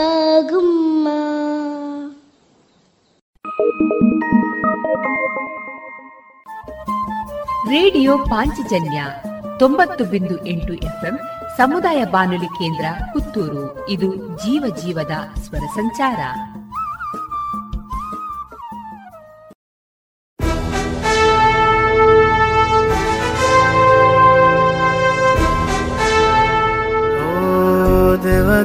ದೇವಾನ ಕೈ ಮುಗಿವೆ ನಮ್ಮನು ಕಾಯುವ ಸೈನ್ಯದ ಕಡೆಗೆ. ನಮ್ಮ ನೆಮ್ಮದಿಯ ಜೀವನಕ್ಕೆ ಕಾರಣರಾದ ವೀರ ಯೋಧರ ಬದುಕು ಹೇಗಿರುತ್ತೆ ಗೊತ್ತೇ? ಮಳೆ, ಚಳಿ, ಬಿಸಿಲೆನ್ನದೆ ಗಡಿ ಕಾಯುವ ಸೈನಿಕರ ನಿತ್ಯದ ಸವಾಲುಗಳೇನು ತಿಳಿದಿದೆಯಾ? ನಮ್ಮೂರಲ್ಲೇ, ಅಂದರೆ ಪುತ್ತೂರಿನವರೇ ಆದಂತಹ ಸೈನಿಕರ ಜೀವನಗಾಥೆಗಳನ್ನ ರೇಡಿಯೋ ಪಾಂಚಜನ್ಯದಲ್ಲಿ ಆಲಿಸುವ ಸುವರ್ಣ ಅವಕಾಶ. ದೇಶ ರಕ್ಷಣೆ, ನಮ್ಮ ಹೊಣೆ. ಪ್ರೇರಣಾದಾಯಕ ಸರಣಿ ಕಾರ್ಯಕ್ರಮ. ರಾತ್ರಿ ಹಗಲಿನ ಸನಸಾಟ ನಮ್ಮಯ ರಕ್ಷಣೆ ಹಠ. ಭಯವೇ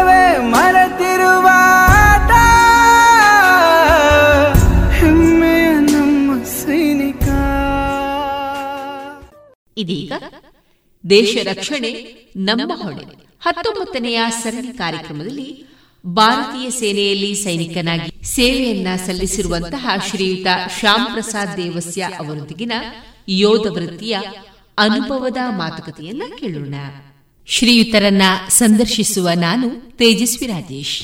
ಈ ಕಾರ್ಯಕ್ರಮದ ಸಂಯೋಜನೆ ಶ್ರೀಮತಿ ಶಂಕರಿ ಶರ್ಮಾ. ಆತ್ಮೀಯ ಪಾಂಚಜನ್ಯ ಕೇಳುಗರೆಲ್ಲರಿಗೂ ಪ್ರೀತಿಪೂರ್ವಕ ಸ್ವಾಗತ. ದೇಶ ರಕ್ಷಣೆ, ನಮ್ಮ ಹೊಣೆ. ಸರಣಿ ಕಾರ್ಯಕ್ರಮದಲ್ಲಿ ಇಂದು ನಮ್ಮೊಂದಿಗಿರುವಂತಹ ಗೌರವಾನ್ವಿತ ಅತಿಥಿಗಳು ಸುಮಾರು ಹದಿನೈದು ವರ್ಷಗಳ ಕಾಲ ವಾಯುಸೇನೆಯಲ್ಲಿ ಕರ್ತವ್ಯವನ್ನ ನಿರ್ವಹಿಸಿ, ಕರ್ತವ್ಯವನ್ನ ನಿರ್ವಹಿಸಿದವರು. ಇವರು ಶ್ಯಾಮ್ ಪ್ರಸಾದ್ ದೇವಸ್ಯ. ಇವರ ಸೈನ್ಯದ ಅನುಭವ ಹಾಗೂ ವೃತ್ತಿಯಲ್ಲಾದಂತಹ ನೆನಪುಗಳ ಕುರಿತು ಒಂದಷ್ಟು ಮಾತುಗಳನ್ನ ಇವರೊಂದಿಗೆ ನಮ್ಮ ಶ್ರೋತೃಗಳ ಜೊತೆಗೆ ಹಂಚಿಕೊಳ್ಳೋಣ. ಸರ್, ನಿಮಗೆ ನಮ್ಮ ರೇಡಿಯೋ ಪಾಂಚಜನ್ಯದ ವತಿಯಿಂದ ಪ್ರೀತಿಪೂರ್ವಕ ಹಾಗೂ ಗೌರವಾನ್ವಿತ ಸ್ವಾಗತ, ಸರ್. ನಮಸ್ಕಾರ. ಮೊದಲ ಮೊದಲನೇದಾಗಿ ನಿಮಗೆ ನಾನು ಬಹಳ ಕೃತಜ್ಞತೆ ಮತ್ತು ಅಭಿನಂದನೆ ಸಲ್ಲಿಸಬೇಕು ಅಂತ ಇದ್ದೇನೆ. ಈ ಸರಣಿ ಮೇಲೆ, ಈ ಇಂಟರ್ವ್ಯೂಸು ಬಹಳ ಒಂದು ಉತ್ತಮವಾದ ಕೆಲಸವನ್ನು ನೀವು ಮಾಡ್ತಾ ಇದ್ದೀರಿ. ಇದರಿಂದಾಗಿ ನಮ್ಮನ್ನು ಈ ಊರಿಗೂ ಮತ್ತು ಸುತ್ತಮುತ್ತಲಿನ ಊರಿಗೆ ಪರಿಚಯಿಸುವಂಥ ಬಹಳ ಒಳ್ಳೆಯ ಕಾರ್ಯ ಮಾಡ್ತಾ ಇದ್ದರು ಇದರಿಂದಾಗಿ ಕೆಲವು ಜನರಿಗಾದರೂ ಸ್ಫೂರ್ತಿ ಬಂತು ಅಂತಾದರೆ ಈ ಕಾರ್ಯಕ್ರಮ ನಿಜವಾಗಿಯೂ ಒಂದು ಸಾರ್ಥಕತೆಯನ್ನು ಹೊಂದದೆ ಅಂತ ನನ್ನ ಭಾವನೆ. ಹೌದು ನಮ್ಮ ಉದ್ದೇಶವೇ ಅದೇ ಸರ್. ಒಂದಷ್ಟು ಯುವಕರಿಗೆ ಒಂದಷ್ಟು ಮಾಹಿತಿಗಳನ್ನು ಒಂದಷ್ಟು ಕಲೆ ಹಾಕುವಂತಹ ಒಂದು ಧ್ಯೇಯವನ್ನು ಇಟ್ಕೊಂಡು ನಾವು ಈ ಸರಣಿ ಕಾರ್ಯಕ್ರಮವನ್ನು ಆರಂಭಿಸಿದ್ದು ಸರ್. ಇದು ನಮ್ಮನ್ನು ಗುರುತಿಸುವಂತ ನಮಗೆ ಬಹಳಷ್ಟು ಒಂದು ಖುಷಿಯೂ ಆಗ್ತದೆ ಹೆಮ್ಮೆ ಅಂತಲೂ ಅನಿಸ್ತದೆ. ಧನ್ಯವಾದಗಳು ಸರ್.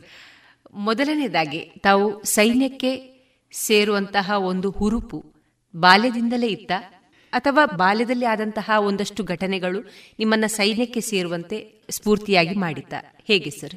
ಅದು ಏನ್ ಹೇಗೆ ಅಂತ ಹೇಳಲಿಕ್ಕಾಗಲಿಲ್ಲ ಬಟ್ ನಾನು ಬೈ ಬರ್ತ್ ಸ್ವಲ್ಪ ಡಿಸಿಪ್ಲಿನ್ಡ್ ನಾನು ನನ್ನ ಕೆಲಸ ನಂದು ಏಳುದು ಆಗಲಿ ನಂದು ಬಹಳ ಈ ಈ ಥರ ಕಾರ್ಯಕ್ರಮಗಳಾಗಲಿ ಎಲ್ಲ ಸಿಸ್ಟಮೆಟಿಕ್ ಆಗಿತ್ತು.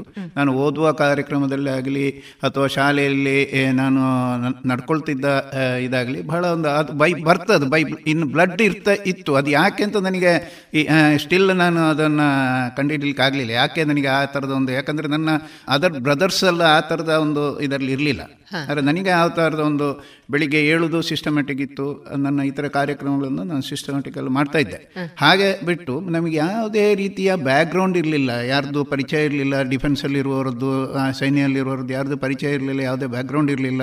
ಎಂತ ಇರಲಿಲ್ಲ. ಅದು ಆಟೋಮೆಟಿಕ್ ಆಗಿ ಒಂಥರ ಒಂದು ಆಕ್ಸಿಡೆಂಟಲಿ ಅವ್ರ ಎಂತ ಎಂತಂತ ಹೇಳಬೇಕು ಅಂತ ಗೊತ್ತಿಲ್ಲ. ಒಂದು ಸಡನ್ ಆಗಿ ಅದು ಒಂದು ಸಡನ್ ಆಗಿ ಒಂದು ಬಂದಂತ ಇದು. ಆಪರ್ಚುನಿಟಿ ಬಂತು ಸೇರಿದೆ ಹಾಗೆ. ಹಾಗೆ. ಸರ್ ತಮ್ಮ ಬಾಲ್ಯ ಹುಟ್ಟೂರು ಎಲ್ಲಿ ಸರ್ ನಂದು ಹುಟ್ಟಿದ ಜಾಗ ಕಾವು ಅಂತ ಇಲ್ಲಿಂದ ಒಂದು ಸಮೀಪವೇ ಒಂದು ಹದಿನೈದು ಕಿಲೋ ಹದಿನಾರು ಕಿಲೋಮೀಟರ್ ದೂರ ಕಾವು ಅಂತ ಹೇಳುವಲ್ಲಿ.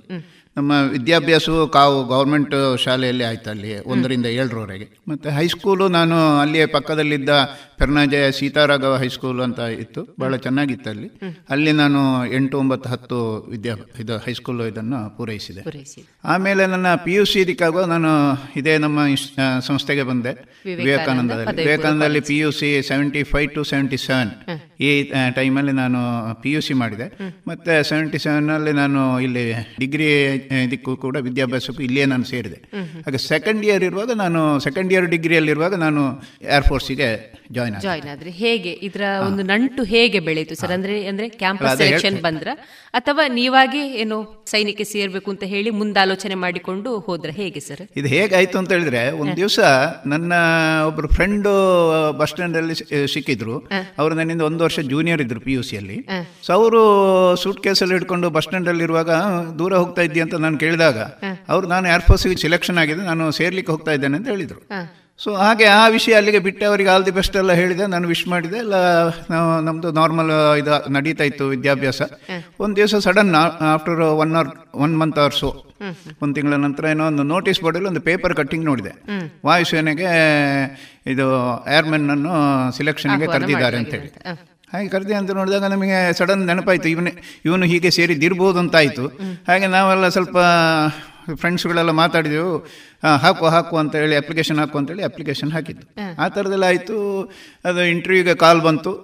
ಅದು ಸೆವೆಂಟಿ ಏಯ್ಟು ಅಕ್ಟೋಬರ್ ಟೈಮಲ್ಲಿ ಅದೇ ಆ ಟೈಮಲ್ಲಿ ಅವರು ಇಂಟರ್ವ್ಯೂನ ಇದರಲ್ಲಿ ಮೈಸೂರಲ್ಲಿ ಇಟ್ಟಿದ್ರು ಆ್ಯಕ್ಚುಲಿ ಮೈಸೂರಲ್ಲಿ ಒಂದು ಸಿಲೆಕ್ಷನ್ ಸೆಂಟರ್ ಆಫೀಸ್ ಇದೆ ನಮ್ಮದು ಹಾಗೆ ಅಲ್ಲಿ ಕರೆದಿದ್ರು. ಯಾಕಂದ್ರೆ ಅದು ದಸರಾ ಟೈಮ್ ಕೂಡ.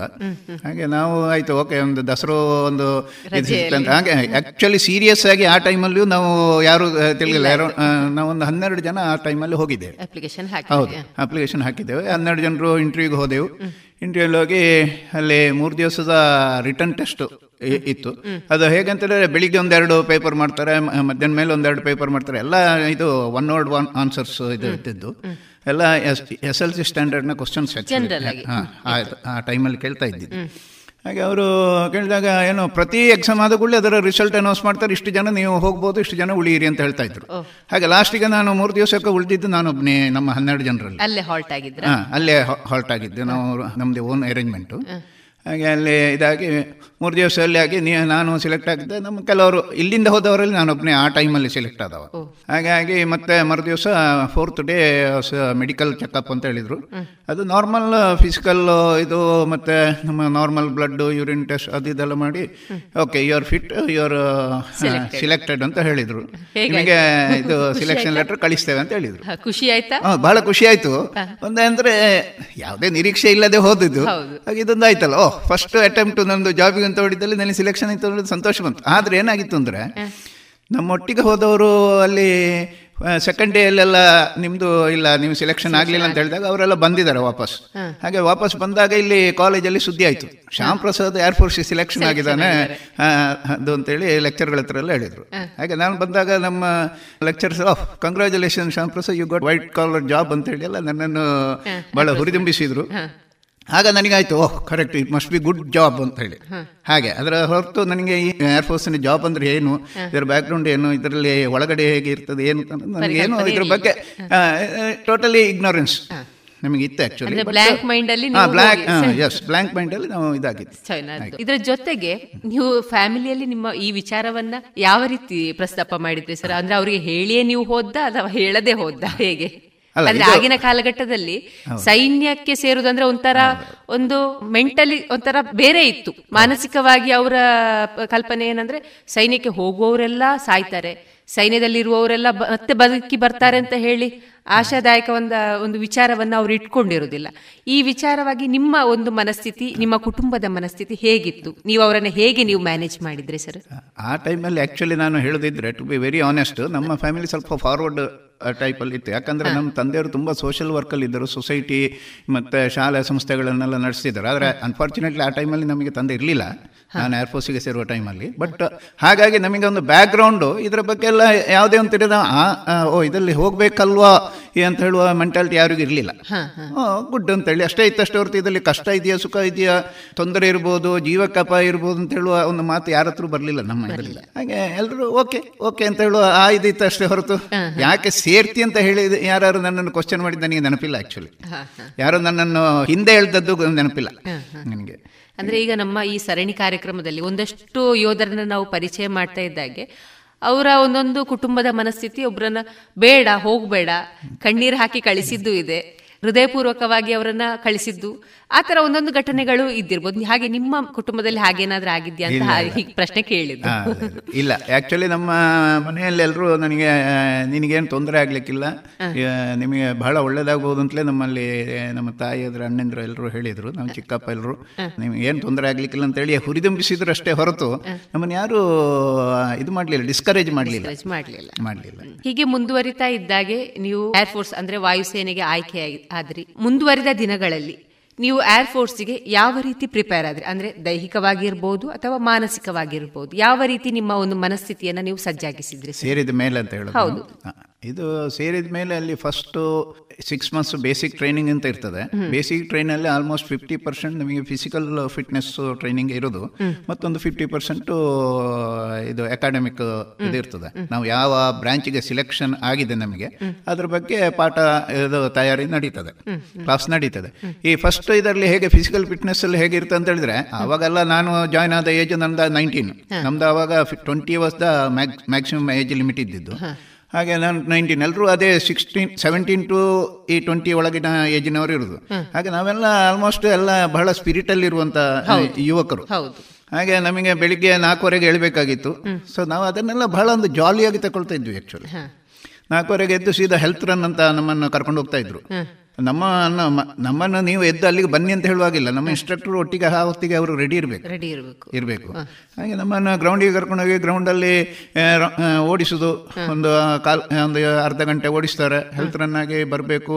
ಮತ್ತು ನಮಗೆ ಅಲ್ಲಿ ಫ್ರೆಶ್ ಆಗಿ ತಿಂಡಿಯೆಲ್ಲ ಆಗಿ ನಾವು ಪುನಃ ನಾವು ಪೆರೇಡ್ ಮಾಡಲಿಕ್ಕೆ ನಮ್ಮನ್ನು ಕರ್ಕೊಂಡು ಹೋಗ್ತಾರೆ. ಹಾಗೆ ಪೆರೇಡ್ ಮಾಡಬೇಕಾದ್ರೆ ವಿದ್ ರೈಫಲ್ ಅದು ಪ್ರಾಕ್ಟೀಸ್ ಮಾಡೋದು. ರೈಫಲನ್ನು ಹಿಡ್ಕೊಂಡು. ಹಾಗೆಲ್ಲ ಆಗಬೇಕಾದ್ರೆ ನಮಗೆ ಯಾವುದೇ ಇದಕ್ಕೂ ಯೋಚನೆಗೂ ಟೈಮ್ ಇರುವುದಿಲ್ಲ ನಮಗೆ ಅದು ಪೆರೇಡ್ ಆಗಿ ಬಂದ ಕೂಡಲೇ ನಮಗೆ ಅಗೇನ್ ನೆಕ್ಸ್ಟ್ ಕ್ಲಾಸ್ ಇರ್ತದೆ. ಹಾಗಾಗಿ ಮಧ್ಯಾಹ್ನ ಒಂದೂವರೆವರೆಗೆ ನಾವು ಟೋಟಲಿ ಬಿಸಿ ಆ ಒಂದೂವರೆಗಾಗಿ ನಾವು ಊಟ ಆದಾಗ ನಮಗೆ ಆಯಾಸ ಆಗಿರ್ತದೆ. ಯಾವುದೇ ಯಂಗ್ ಏಜ್ ಆದರೂ ಕೂಡ ಒಂಥರ ಸ್ವಲ್ಪ ಒಂಥರ ಈಗಿನ ಟೈಮಿನಾಗೆ ನಿದ್ದೆ ಮಾಡಬೇಕಾಗಿ ಆಗಿರದ ರೆಸ್ಟ್ ಇಲ್ಲದೇ ಇದ್ರು. ಒಂದು ಸ್ವಲ್ಪ ನಾವು ಆ ಕಡೆ ಈ ಕಡೆ ಮಾತಾಡ್ತಾ ಇರ್ತೇವೆ. ಹಾಗೆ ಮಾತಾಡಿದಾಗ ಕೂಡಲೇ ನೆಕ್ಸ್ಟ್ ಪಿ ಟಿ ಇದು ಬರ್ತದೆ ನಮಗೆ ಟೈಮಿಂಗ್ ಹಾಗಾಗಿ ನಮಗೆ ಇಡೀ ಫುಲ್ ಡೇ ಫುಲ್ಲಿ ಆಕ್ಯುಪೈಡ್ ಹಾಗಾಗಿ ಯಾವುದು ಯೋಚನೆಗಲ್ಲಿ ಅವಕಾಶ ಇರೋದಿಲ್ಲ ಆ ಥರದ ಒಂದು ಇದು. ಮತ್ತೊಂದು ಇನ್ನೊಂದು ಪ್ಲಸ್ ಪಾಯಿಂಟ್ ಅಂತಂದರೆ ನಮಗೆ ನೋಡಿ ನಾನು ಏರ್ಫೋರ್ಸ್ ಸೇರುವಾಗ ನನಗೆ ಪರಿಚಯ ಇದ್ದವರು ಅಂತೇಳಿ ಯಾರು ಇರಲಿಲ್ಲ. ಅಫ್ಕೋರ್ಸ್ ನನ್ನೊಬ್ಬ ಕ್ಲಾಸ್ಮೇಟ್ ಜಾಯ್ನ್ ಆಗಿದ್ದಾರೆ ಒಟ್ಟಿಗೆ. ಅಂದರೆ ಬ್ಯಾಚ್ಮೇಟ್ ಪಿ ಯು ಸಿಯಲ್ಲಿ ಹಾಗೆ ಬಿಟ್ಟರೆ ಬಾಕಿ ಯಾರು ನಮಗೆ ಪರಿಚಯದವರಲ್ಲ ಇವನು ಕರ್ನಾಟಕ ಸ್ಟೇಟ್ನಿಂದ ಬಂದವರು ಕೂಡ ಯಾರು ಪರಿಚಯ ಇಲ್ಲ. ಹಾಗೆ ನಾವು ಪರಸ್ಪರ ಮಾತಾಡ್ತಾ ಇರ್ತೇವೆ. ಅವನ ಬ್ಯಾಕ್ಗ್ರೌಂಡ್ ಅವನ ಲೈಫಿನ ಬಗ್ಗೆ ಅದು ಇದು ಅಂತೇಳಿ ನಮ್ಮ ಕತೆ ಆ ಕಡೆ ಕಡೆ ಪರಸ್ಪರ ವಿನಿಮಯ ಆಗ್ತಾ ಇರ್ತದೆ. ಹಾಗೆ ಬೇರೆ ರಾಜ್ಯದವರು ಇರ್ತಾರೆ. ಹಾಗಾಗಿ ನಮಗೆ ಟೋಟಲಿ ವಿ ಆರ್ ಎಂಗೇಜ್ಡ್ ಹೌದು. ಆ ತರದ ಒಂದು ಹೊಸ ಹೊಸ ಮುಖಗಳು. ಹೌದು. ಹೊಸ ಹೊಸ ಮುಖಗಳೊಂದಿಗೆ ಭಾಷೆದು ಏನಾದ್ರೂ ಸಮಸ್ಯೆ ಆಗಿತ್ತ ಸರ್ ನಿಮಗೆ? ಆಕ್ಚುಲಿ ಇದು ಭಾಷೆಯ ಸಮಸ್ಯೆ ಕರ್ನಾಟಕದವರಿಗೆ ಹೆಚ್ಚು ಆಗುದಿಲ್ಲ ಯಾಕಂತ ಹೇಳಿದ್ರೆ ಕರ್ನಾಟಕದವರಲ್ಲಿ ಬೇಸಿಕ್ ಲೆವೆಲ್ ಇಂಗ್ಲಿಷ್ ಮಾತಾಡ್ಲಿಕ್ಕೂ ಕೊಡ್ತದೆ ಪಿ ಯು ಸಿ ಆದವರಿಗೆ ಮತ್ತೊಂದು ಹಿಂದಿಯು ಕೂಡ ಅರ್ಥ ಆಗ್ತದೆ ಒಂದು ಸ್ವಲ್ಪ ಎಕ್ಸ್ಪ್ರೆಷನ್ ನಮಗೆ ಮಾತಾಡ್ಲಿಕ್ಕೆ ಆಗ್ತದೆ. ಆಗ್ತದೆ. ಆದ್ರೆ ಇದರಲ್ಲಿ ಬಹಳಷ್ಟು ಸ್ಟ್ರಗಲ್ ಆಗೋದು ಕೇರಳದವರು ಮತ್ತು ತಮಿಳುನಾಡಿನವರು. ಅವರಿಗೆ ಹಿಂದಿಯ ಟಚ್ಚೇ ಇರುವುದಿಲ್ಲ. ಹಾಗಾಗಿ ಅವರಿಗೆ ಈ ನಾರ್ತ್ ಇಂಡಿಯನ್ ಒಟ್ಟಿಗೆ ಅವರಿಗೆ ತಮ್ಮ ಇದನ್ನ ಎಕ್ಸ್ಪ್ರೆಸ್ ಮಾಡಲಿಕ್ಕೆ ಸ್ವಲ್ಪ ಟೈಮ್ ಆಗ್ತದೆ. ಆದ್ರೆ ನಾವು ಸ್ವಲ್ಪ ಅದರಲ್ಲಿ ಈಜಲಿಕ್ಕೆ ಸ್ವಲ್ಪ ಮ್ಯಾನೇಜ್ ಮಾಡ್ಲಿಕ್ಕೆ ಆಗ್ತದೆ ನಮಗೆ. We are able to swim across ಅಥವಾ ಅವರೊಟ್ಟಿಗೆ ಮಾತಾಡಿ ಅವರ ಫ್ರೆಂಡ್ಶಿಪ್ ಮಾಡ್ಲಿಕ್ಕೆ ಆಗ್ತದೆ ಅವರ ಅನುಭವ ಅಥವಾ ಅವರ ಫೀಲಿಂಗ್ ಅನ್ನ ನಮಗೆ ಶೇರ್ ಮಾಡ್ಲಿಕ್ಕೆ ಆಗ್ತದೆ. ಹೀಗೆ ನೀವು ಮುಂದುವರಿದಂತಹ ದಿನಗಳಲ್ಲಿ ನಿಮ್ಮ ಅನುಭವಕ್ಕೆ ಯಾವುದಾದ್ರೂ ಯುದ್ಧಗಳು ಎದುರಿಸುವಂತಹ ಒಂದು ಸಂದರ್ಭ ಬಂದಿದೆಯಾ? ಇಲ್ಲ ಫಾರ್ಚುನೇಟ್ಲಿ ಅವರ ಇದು ಅಂತ ಹೇಳಿದ್ರೆ seventy eight to ninety three ನಾನು ಸೇರಿದ್ದು ನೈನ್ಟೀನ್ ಸೆವೆಂಟಿ ಏಟ್ ನವೆಂಬರ್ ಬಿಟ್ಟಿದ್ದು ನವಂಬರ್ ನೈಂಟಿ ನೈಂಟಿ ತ್ರೀ ಈ ಹದಿನೈದು ವರ್ಷದಲ್ಲಿ ಯಾವುದೇ ತರದ ಬಾರ್ಡರ್ ಟೆನ್ಷನ್ಸ್ ಇರಲಿಲ್ಲ ಯಾವುದೇ ಯುದ್ಧದ ಇದಿರಲಿಲ್ಲ. ಆದರೆ ನಮಗೆ ಎವ್ರಿ ಟೈಮ್ ಅಂದರೆ ಪಿರಿಯಾಡಿಕಲಿ ಸಿಸ್ಟಮೆಟಿಕಲಿ ನಮಗೆ ಇದೊಂದು ವಾರ್ ಪ್ರಿಪೇರ್ಡ್ನೆಸ್ ಇದನ್ನ ಎಕ್ಸರ್ಸೈಸ್ ಮಾಡಿಸ್ತಾ ಇರ್ತಾರೆ. ಫಿಟ್ನೆಸ್ ಇದು ಮಾಡ್ಲಿಕ್ಕೆ. ಇಲ್ಲ ಇದ್ರೆ ಸಡನ್ ಆಗಿ ಆಲ್ ಆಫ್ ಎ ಸಡನ್ ನಾವು ಯುದ್ಧಕ್ಕೆ ಹೋಗ್ಬೇಕಂದ್ರೆ ಆಗೋದಿಲ್ಲ ಯಾರಿಗೂ. ಹಾಗೆ ಅದಕ್ಕೆ ನಮ್ಮನ್ನು ಪ್ರಿಪೇರ್ನೆಸ್ ಮಾಡ್ತಾ ಇರ್ತಾರೆ. ಹಾಗೆ ಬಿಟ್ಟರೆ ನಮಗೆ ಯಾವುದೇ ತರದ ಒಂದು ಈ ಆಕ್ಚುಲ್ ಯುದ್ಧದ ಅನುಭವ ಇಲ್ಲ. ನಮ್ಮ ಟೈಮಲ್ಲಿ ಇಲ್ಲ. ಬಟ್ ಹೇಗೆ ಇರಬಹುದು ಅಂತ ಹೇಳುವ ಒಂದು ಕಲ್ಪನೆ ಇರ್ತದೆ ಅಷ್ಟೇ ಹೊರತು ಹಾಗೆ.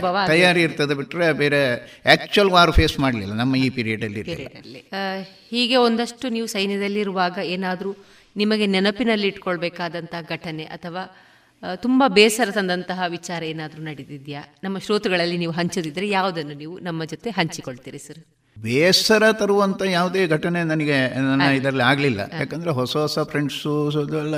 ನಾವು ಟೋಟಲಿ ಒಂಥರ ಈ ಫಸ್ಟ್ ಹತ್ತು ವರ್ಷ ಬ್ಯಾಚುಲರ್ ಇದ್ದಿದ್ದು ನಾನು.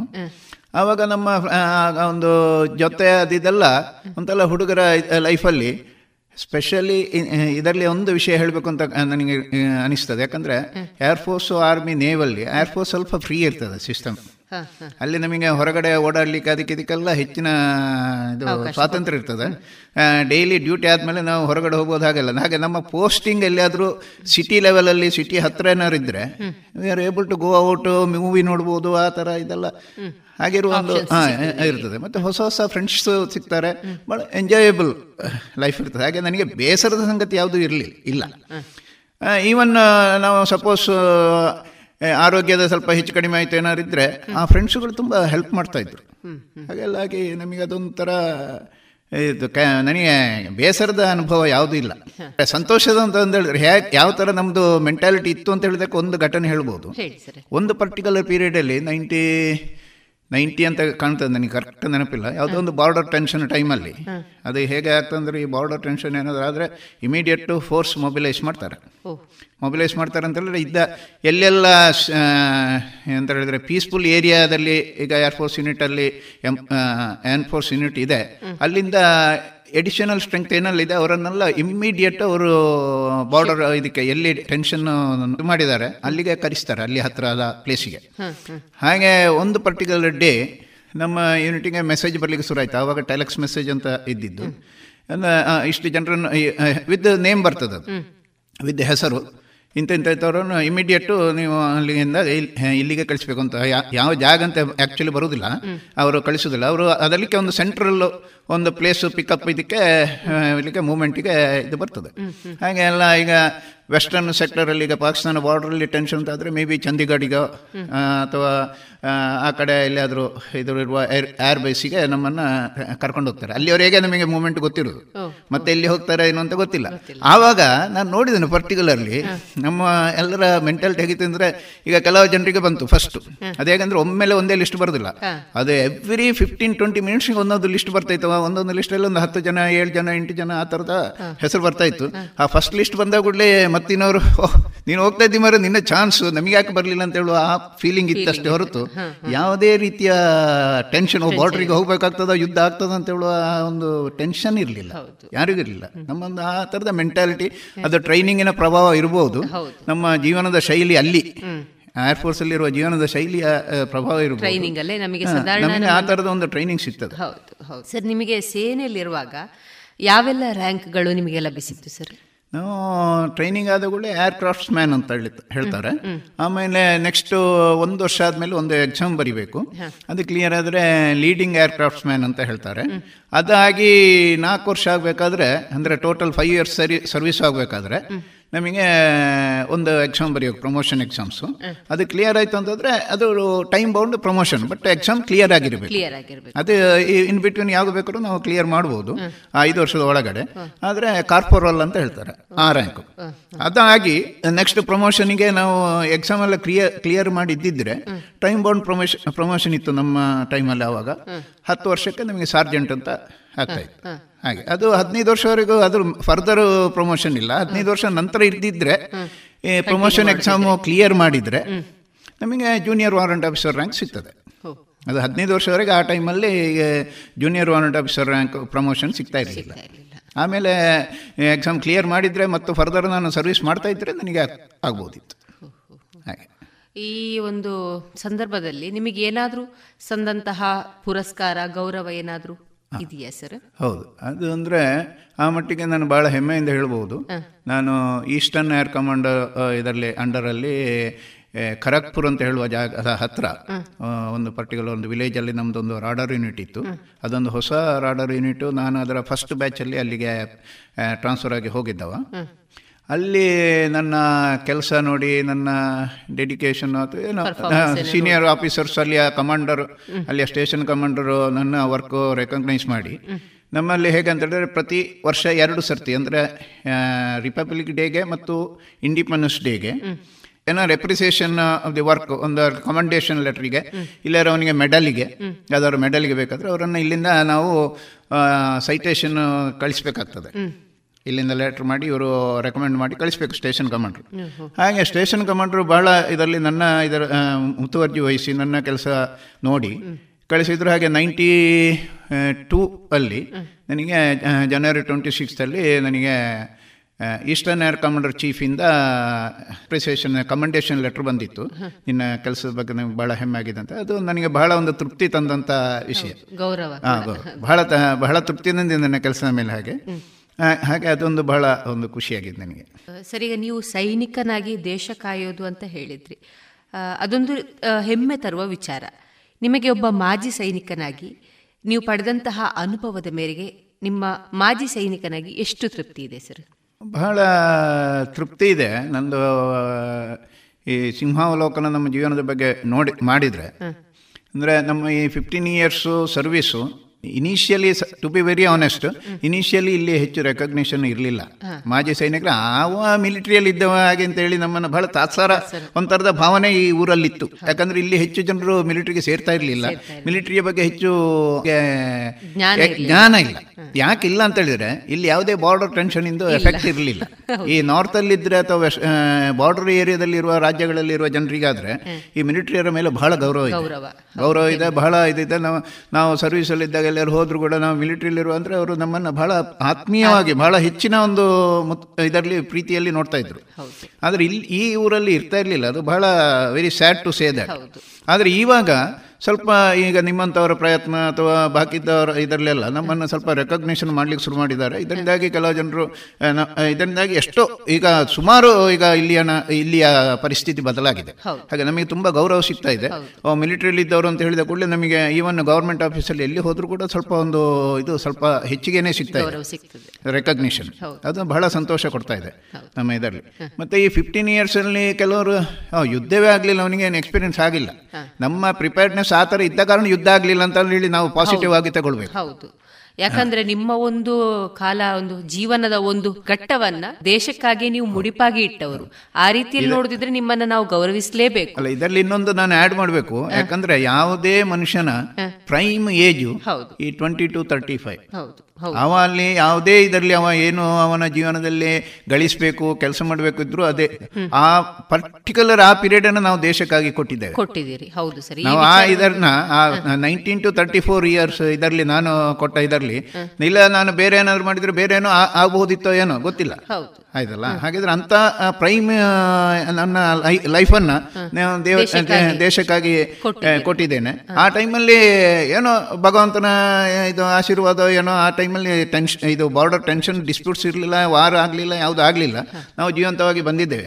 ಅಥವಾ ಅಂತ ಇದರಲ್ಲಿ ಕಷ್ಟ ಇದ್ದಿದ್ರು ನಾವು ಜೀವ ಇದು ತ್ಯಾಗ ಮಾಡ್ಲಿಕ್ಕೆ ಹೆದರಿತಿರ್ಲಿಲ್ಲ ಆ ಟೈಮಲ್ಲಿ so other any time it was a risk ಅಂತ. ಹೌದು. ನಮ್ಮನ್ನ ಕಾಯುವುದಕ್ಕಿಂತ ನಮ್ಮ ದೇಶವನ್ನ ಕಾಯ್ತೇವೆ ಅಂತ ಹೇಳಿ ನಮಗೊಂದು ಹೆಮ್ಮೆ ಹೆಮ್ಮೆ ಇತ್ತು. ಖಂಡಿತವಾಗಿ ಆ ಹೆಮ್ಮೆ ಇತ್ತು. ನಮಗೆ ಅದೊಂದು ಟ್ರೈನಿಂಗ್ನ ಪ್ರಭಾವ ಇರಬೇಕು ಅಲ್ಲಿ ಅಂದಾಗ ನಮಗೆ ಒಂದು ಆ ಫೀಲಿಂಗೇ ಬೇರೆ.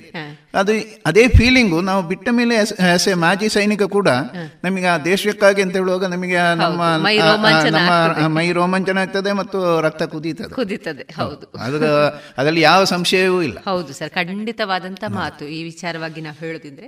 ಹೀಗೆ ಮುಂದುವರಿತಾ ನೀವು ನಿಮ್ಮ ದಿನಗಳನ್ನ ನೀವು ಮೆಲುಕು ಹಾಕುವಾಗ ತಾವೀಗ ಪ್ರಸ್ತುತ ಮಾಜಿ ಸೈನಿಕರು. ಪ್ರಸ್ತುತದ ದಿನಗಳಲ್ಲಿ ತಾವು ಯಾವ ರೀತಿ ತಮ್ಮನ್ನ ನೀವು ಗುರುತಿಸಿಕೊಂಡಿದ್ದೀರಿ? ಅಥವಾ ನೀವು ನಿವೃತ್ತಿಯ ಬಳಿಕದ ಜೀವನವನ್ನ ಹೇಗೆ ನೀವು ನಿಭಾಯಿಸ್ತಾ ಇದ್ದೀರಿ? ಆ್ಯಕ್ಚುಲಿ ನಾನು ನಿವೃತ್ತಿ ಆದಮೇಲೆ ನಮಗೆ ಬಹಳಷ್ಟು ಅಪರ್ಚುನಿಟಿ ಇತ್ತು. ಆ ಟೈಮಲ್ಲಿ ಗೌರ್ಮೆಂಟ್ ಜಾಬಿಗೆ ಬ್ಯಾಂಕು ಬ್ಯಾಂಕಿಗಾಗಲಿ ಅಥವಾ ಎಕ್ಸೈಸು ಸೆಂಟ್ರಲ್ ಕಸ್ಟಮ್ಸಿಗಾಗಲಿ ಇದರಲ್ಲಿ ಗೌರ್ಮೆಂಟ್ ಎಲ್ಲ ಹೆಚ್ಚಿನ ಇದಕ್ಕೆ ನಮಗೆ ಅಪರ್ಚುನಿಟಿ ಇತ್ತು. ರಿಸರ್ವೇಷನ್ಸ್ ಇತ್ತು. ನನಗೆ ಏನಾಗಿತ್ತು ಅಂದರೆ ನಾನು last one month of my ಸರ್ವಿಸಲ್ಲಿರುವಾಗ ನನಗೆ ಒಂದು ಪ್ರೈವೇಟ್ ಕಂಪನಿಯಿಂದ ಆಫರ್ ಬಂತು ಜಾಬ್ ಆಫರ್ ಅವರು ಸ್ವಲ್ಪ ಒಳ್ಳೆ ಸ್ಯಾಲ್ರಿನೂ ಆಫರ್ ಮಾಡಿದರು. ಸೊ ನಾನು ಆಗ ಈ soon after leaving air force ಅಂತೇಳಿ ಏರ್ಫೋರ್ಸ್ ಬಿಟ್ಟ ಕೂಡಲೇ ನಾನು ಆ ಕಂಪನಿಗೆ ಜಾಯ್ನ್ ಆದೆ. ಅಲ್ಲಿ ಅವರು ಚೆನ್ನೈಗೆ ಟ್ರಾನ್ಸ್ಫರ್ ಮಾಡಿದರು. ಚೆನ್ನೈಯಲ್ಲಿ ಒಂದು ಎಂಟು ಒಂಬತ್ತು ವರ್ಷ ಇದ್ದಾಗ ಅನ್ಫಾರ್ಚುನೇಟ್ಲಿ ಆ ಕಂಪನಿ ಸ್ವಲ್ಪ ಲಾಸ್ ಆಯಿತು ಅವರು ಕ್ಲೋಸ್ ಮಾಡಿದರು. ಹಾಗೆ ನಮಗೆ ನಮ್ಮ ಮಕ್ಕಳ ಎಜುಕೇಷನು ಅರ್ಧರ್ಧ ಆದ ಕಾರಣ ನಾನು ಅಲ್ಲಿಯೇ ಸ್ವಲ್ಪ ಒಂದು ಸ್ವಲ್ಪ ಫ್ರೀಲ್ಯಾನ್ಸರ್ ಥರ ವರ್ಕ್ ಮಾಡಿ ನಾನು ಫರ್ದರ್ ನೈನ್ ಇಯರ್ಸ್ ಇದ್ದಾಗ ಟೋಟಲ್ ನಾನೊಂದು ಹದಿನೆಂಟು ವರ್ಷ ಏರ್ಫೋರ್ಸ್ ಬಿಟ್ಟ ಮೇಲೆ ಚೆನ್ನೈಯಲ್ಲೇ ಇದ್ದೆ. ಸೊ ಹಾಗೆ. ಈಗ ಅದನ್ನು ಯೋಚನೆ ಮಾಡಿದರೆ ಮೇ ಬಿ ನಾನು ಗೌರ್ಮೆಂಟ್ ಜಾಬಿಗೆ ಹೋಗಿದ್ರೆ ಇನ್ನೂ ಚೆನ್ನಾಗಿರ್ತಿತ್ತು ಅಂತ ಕಾಣ್ತದೆ. ಅದು ನಾವು ದೇರ್ ಇಸ್ ನೋ ಇದು ನೋ ಪಾಯಿಂಟ್ ಇನ್ ರಿಗ್ರೆಟಿಂಗ್ ಅದರಲ್ಲಿ. ನಾವು ಏನು ಬಂತು ಅದನ್ನು ಪಂಚಾಮೃತ ಅಂತ ತಗೊಂಡಿದ್ದೇನೆ ಅಬ್ಸಲ್ಯೂಟ್ಲಿ ನೋ ಪ್ರಾಬ್ಲಮ್ ಹಾಗೆ ನಾನು ಲೈಫಲ್ಲಿ ಬಹಳ ಸಂತೋಷದಲ್ಲಿದ್ದೇನೆ. ಏನೂ ತೊಂದರೆ ಇಲ್ಲ. ಹಾಗೆ ಯಾವುದೇ ರೀತಿಯ ರಿಗ್ರೆಟ್ ಅಂತ ಹೇಳುವಂಥ ಪ್ರಶ್ನೆ ಇಲ್ಲ. ಕೆಲಸಕ್ಕೆ ಹೋಗಿದ್ರೆ ಇರ್ಬೋದಿತ್ತು ಸಿಕ್ಸ್ಟಿ ಇಯರ್ಸ್ವರೆಗೂ ಮಾಡಿ ರಿಟೈರ್ ಆಗಿ ಸೆಕೆಂಡ್ ಪೆನ್ಷನ್ಸು ನನಗೆ ತಗೊಳ್ಬೋದು ಎರಡು ರೀತಿಯ ಒಂದು ಅನುಭವವನ್ನ ನೀವು ಪಡ್ಕೊಂಡು ಒಂದು ದೇಶಕ್ಕಾಗಿ ನೀವು ನಿಮ್ಮನ್ನ ಮುಡಿಪಾಗಿ ಒಂದಷ್ಟು ಕಾಲ ನೀವು ಇಟ್ಟಿದ್ದೀರಿ. ಅದರ ಜೊತೆಗೆ ಹೀಗೆ ಸೋಷಿಯಲ್ ಆಗಿ ಕೂಡ ನೀವು ವರ್ಕ್ ಮಾಡಿದ್ದೀರಿ. ಕೊನೆಯದಾಗಿ ನಮ್ಮ ಈ ಯುವಕರಿಗೆ ತಮ್ಮ ಕಿವಿ ಮಾತು ಯಾವ ರೀತಿ ಕೊಡ್ಲಿಕ್ಕೆ ಇಷ್ಟಪಡ್ತೀರಿ ಸರ್ ನಾನು ಈಗಿನ ಪರಿಸ್ಥಿತಿ ದೇಶದಲ್ಲಿ ಅಥವಾ ಊರಲ್ಲಿ ಆಗ್ತಾ ಇರೋದು ನೋಡಿದರೆ ಭಾಳ ಬೇಸರ ಆಗ್ತಾ ಇದೆ. ನಮಗೆ ನಮ್ಮ ದೇಶ ಅಂತ ಹೇಳುವ ಭಕ್ತಿ ಹೆಮ್ಮೆ ಎಲ್ಲಿಯವರೆಗೆ ಬರುವುದಿಲ್ವೋ ಅಲ್ಲಿಯವರೆಗೆ ನಾವು ಈ ದೇಶದಲ್ಲಿ ಹುಟ್ಟಿ ಬೆಳೆಯುವುದು ವೇಸ್ಟ್ ಅಂತ ನನಗೆ ಕಾಣಿಸ್ತದೆ. ಈಗಿನ ಪರಿಸ್ಥಿತಿ ನೋಡಿದರೆ ಎಲ್ಲ ಈ ಸೋಷಿಯಲ್ ಮೀಡಿಯಾ ಅದು ಇದನ್ನ ಮಿಸ್ಯೂಸ್ ಮಾಡಿ ನಮ್ಮ ಯುವಕರನ್ನ ದಾರಿ ತಪ್ಪಿಸುವಂಥ ಕೆಲಸ ಬಹಳಷ್ಟು ನಡೀತಾ ಇದೆ. ನಮ್ಮಲ್ಲಿ ಈ ದೇಶದೊಳಗೆ ಇರುವಂಥ ದೇಶದ್ರೋಹಿಗಳು ಅನ್ಬೇಕೋ ಏನನ್ನು ಹೇಳಬೇಕು ಅಂತ ಗೊತ್ತಿಲ್ಲ. ಅಂಥವರಿಂದ ಬಹಳಷ್ಟು ಇಂಥ ಇದು ನಡೀತಾ ಇದೆ. ಅದರ ಕಾರಣ ಯುವಕರು ಬಹಳಷ್ಟು ವಿಜಿಲೆಂಟ್ ಆಗಿರಬೇಕು. ಯಾವುದು ಒಳ್ಳೆಯದು ಯಾವುದು ಕೆಟ್ಟದು ಅಂತ ಹೇಳಿ ಯೋಚಿಸುವಷ್ಟು ಅವರು ಸಾಮರ್ಥ್ಯವನ್ನು. ಹೊಂದಬೇಕು ಅಂತ ನನಗೆ ಒಂದು ಇದಿದೆ. ಮತ್ತೆ ಈಗ ಇನ್ನೊಂದು ಈಗ ಅಗ್ನಿಪತ್ ಅಂತೇಳಿ. ಹೌದು ಹೊಸ ಒಂದು ಹೊಸ ಸ್ಕೀಮ್ ಘೋಷಣೆ ಮಾಡಿದ್ದಾರೆ. ಅದು ಬಹಳ ಚೆನ್ನಾಗಿದೆ. ಯಾವುದೇ ಜ ಇವರು ಅದರ ಬಗ್ಗೆ ಒಂದು ಮಿಸ್ಕಾನ್ಸೆಪ್ಟ್ ಬೇಡ. ಅದರ ಬಗ್ಗೆ ತಪ್ಪು ತಿಳು ಅನುಭವ ಇದು ತಿಳುವಳಿಕೆ ಬೇಡ. ಅದು ಬಹಳ ಒಳ್ಳೆಯ ಸ್ಕೀಮ್ ಇದೆ. ಅದರಲ್ಲಿ ಸೇರಿದರೆ, ಯಾಕಂತ ಹೇಳಿದರೆ ನನ್ನ ಇದರ ಸ್ವಂತ ಅನುಭವ ಅಥವಾ ನಾವು ನೋಡಿದಂಥ ಇದರಲ್ಲಿ ಡಿಫೆನ್ಸಿನ ಟ್ರೈನಿಂಗು ಒಂದು ಮೂರು ವರ್ಷ, ನಾಲ್ಕು ವರ್ಷ ಮಾಡಿದರೆ, ಅವನು ಟೋಟಲಿ ಮೋಲ್ಡೆಡ್ ಅವ ಟೋಟಲಿ ರಿಫಾರ್ಮ್ಡ್ ಮನುಷ್ಯನಾಗಿರ್ತಾನೆ. ಅವನ ಜೀವನದಲ್ಲಿ ಕಂಪ್ಲೀಟ್ ಚೇಂಜ್ ಆಗಿರ್ತಾನೆ. ಈ ಹತ್ ಹದಿನೆಂಟು ಹತ್ತೊಂಬತ್ತು ವರ್ಷದ ಟೈಮಲ್ಲಿ ನೀವು ನಾಲ್ಕು ವರ್ಷದ ಡಿಫೆನ್ಸ್ ಟ್ರೈನಿಂಗ್ ಡಿಫೆನ್ಸ್ ಲೈಫ್ ಮಾಡಿದ್ರಿ ಅಂತ ಆದರೆ ನೀವು ಹೊರಗಡೆ ಬಂದಾಗ ನಿಮ್ಮ ಜೀವನ ಟೋಟಲಿ ಚೇಂಜ್ ಇರ್ತದೆ. ನೀವು ಏನು ಮಾಡಬೇಕು ದೇಶಕ್ಕಾಗಿ ಏನು ಮಾಡಬೇಕು ನಿಮ್ಮ ಜೀವನಕ್ಕಾಗಿ ಏನು ಮಾಡಬೇಕು ಅಂತ ಹೇಳುವ ಜವಾಬ್ದಾರಿ ಬಹಳ ಹೆಚ್ಚಿರ್ತದೆ. ಆಗ ನಿಮಗೆ ತುಂಬ ಇದು ಅಂದರೆ ಯಾವುದೇ ಕೆಟ್ಟ ಯೋಚನೆ ನಿಮ್ಮ ತ ಮನಸ್ಸಲ್ಲಿ ಇರುವುದಿಲ್ಲ. ಆಗ ಏನಾಗ್ತದೆ ನಮ್ಮ ಸಮಾಜ ತನ್ನಿಂತಾನೇ ಶುದ್ಧ ಆಗ್ತದೆ ಅಂತೇಳಿ ಪರಿಸರ ಎಲ್ಲವೂ ಚೇಂಜ್ ಆಗ್ಬೋದು ಅಂತ ಹೇಳುವ ನನಗೆ ಭಾವನೆ ಉಂಟು. ಆದ ಕಾರಣ ಯಾವುದೇ ವಿಷಯದಲ್ಲಿ ದೇಶ ಸೇವೆಗೆ ಎಲ್ಲಿ ಅವಕಾಶ ಇದೆಯೋ ನನ್ನ ಯುವಕರಿಗೆ ಹೇಳೋದಿಷ್ಟೇ ದೇಶ ಸೇವೆಗೆ ಎಲ್ಲಿ ಅವಕಾಶ ಇದೆ ಅದನ್ನು ದಯವಿಟ್ಟು ಸ್ವೀಕರಿಸಿ. ನೀವು ಖಂಡಿತವಾಗಿಯೂ ಒಳ್ಳೇದಾಗ್ತೀರಿ ನಿಮ್ಮ ಭವಿಷ್ಯವೂ ಒಳ್ಳೇದಾಗ್ತದೆ ದೇಶವೂ ಒಳ್ಳೇದಾಗ್ತದೆ. ದೇಶ ಯಾವಾಗ ಒಳ್ಳೇದಾಗ್ತದೆ? ನಮ್ಮ ಜೀವನ ಒಳ್ಳೇದಾಗ್ತದೆ ನಾವು ಏನೋ ಗಳಿಸಿ ದೇಶ ಒಳ್ಳೇದಿಲ್ಲ ಇದ್ರೆ ನಮಗೆ ಇದಾಗ್ಲಿಕ್ಕಿಲ್ಲ. ಹಾಗೆ ದೇಶ ಒಳ್ಳೇದಿರಲಿ ಫಸ್ಟ್ ನಮಗೆಲ್ಲವೂ ಒಳ್ಳೇದಾಗ್ತದೆ. ಹಾಗಿರುವ ಒಂದು ಮಾತು ಹೇಳಬೇಕು ಅಂತ ನಾನು ಇಚ್ಛೆ ಪಡ್ತೇನೆ ಈ ಸಂದರ್ಭದಲ್ಲಿ. ಒಳ್ಳೆ ಉತ್ತಮವಾದ ಸಂದೇಶವನ್ನು ನೀಡಿದ್ರಿ ಸರ್ ಸರ್ ಹೀಗೆ ಸೈನ್ಯದಲ್ಲಿ ಇರುವಾಗ ತಾವು ಎಲ್ಲೆಲ್ಲಿ ತಮ್ಮ ಸೇವೆಯನ್ನು ನೀವು ಸಲ್ಲಿಸಿದ್ರಿ ಸರ್ ಇದೀಗ ನಂದು ಫಸ್ಟ್ ಟ್ರೈನಿಂಗ್ ಟ್ರೈನಿಂಗ್ ಆಗಿದ್ದು ಜಾಲಹಳ್ಳಿ ಬೆಂಗಳೂರಲ್ಲಿ. ಅಲ್ಲಿ ಹದಿನೈದು ತಿಂಗಳ ಟ್ರೈನಿಂಗ್ ಫಸ್ಟ್ ಟ್ರೈನಿಂಗ್ ಆಯಿತು. ಅದರ ನಂತರ ನಮ್ಮದು ನನಗೆ ಪೋಸ್ಟಿಂಗ್ ಆಗಿದ್ದು ಬಿಹಾರದಲ್ಲಿ. ವೆರಿ ವೆರಿ ರಿಮೋಟ್ ಏರಿಯಾ ಹೌದು. ಅಲ್ಲಿಗೆ ಯಾಕಂದ್ರೆ ಇದರಲ್ಲಿ ನಾನೊಂದು ಎರಡು ನಿಮಿಷ ಮಾತಾಡ್ಬೋದು ಈ ವಿಷಯದಲ್ಲಿ. ಯಾಕಂದ್ರೆ ನಂದು ಫಸ್ಟ್ ಅನುಭವ ಇರುವಂತ ಟ್ರೈನ್ ಜರ್ನಿ ಅದ್ವಿ ಬಿಹಾರ. ಟ್ರೈನ್ ಜರ್ನಿ ಫಸ್ಟ್ ನಂದು ಸರ್ವಿಸ್ ಅಲ್ಲಿ ಸರ್ವಿಸ್ ಅಲ್ಲಿ ಟ್ರೈನಿಂಗ್ ಆಗಿ ಹೋಗುದೇ ನಂದು ಟ್ರೈನ್ ಜರ್ನಿ ಅನುಭವ.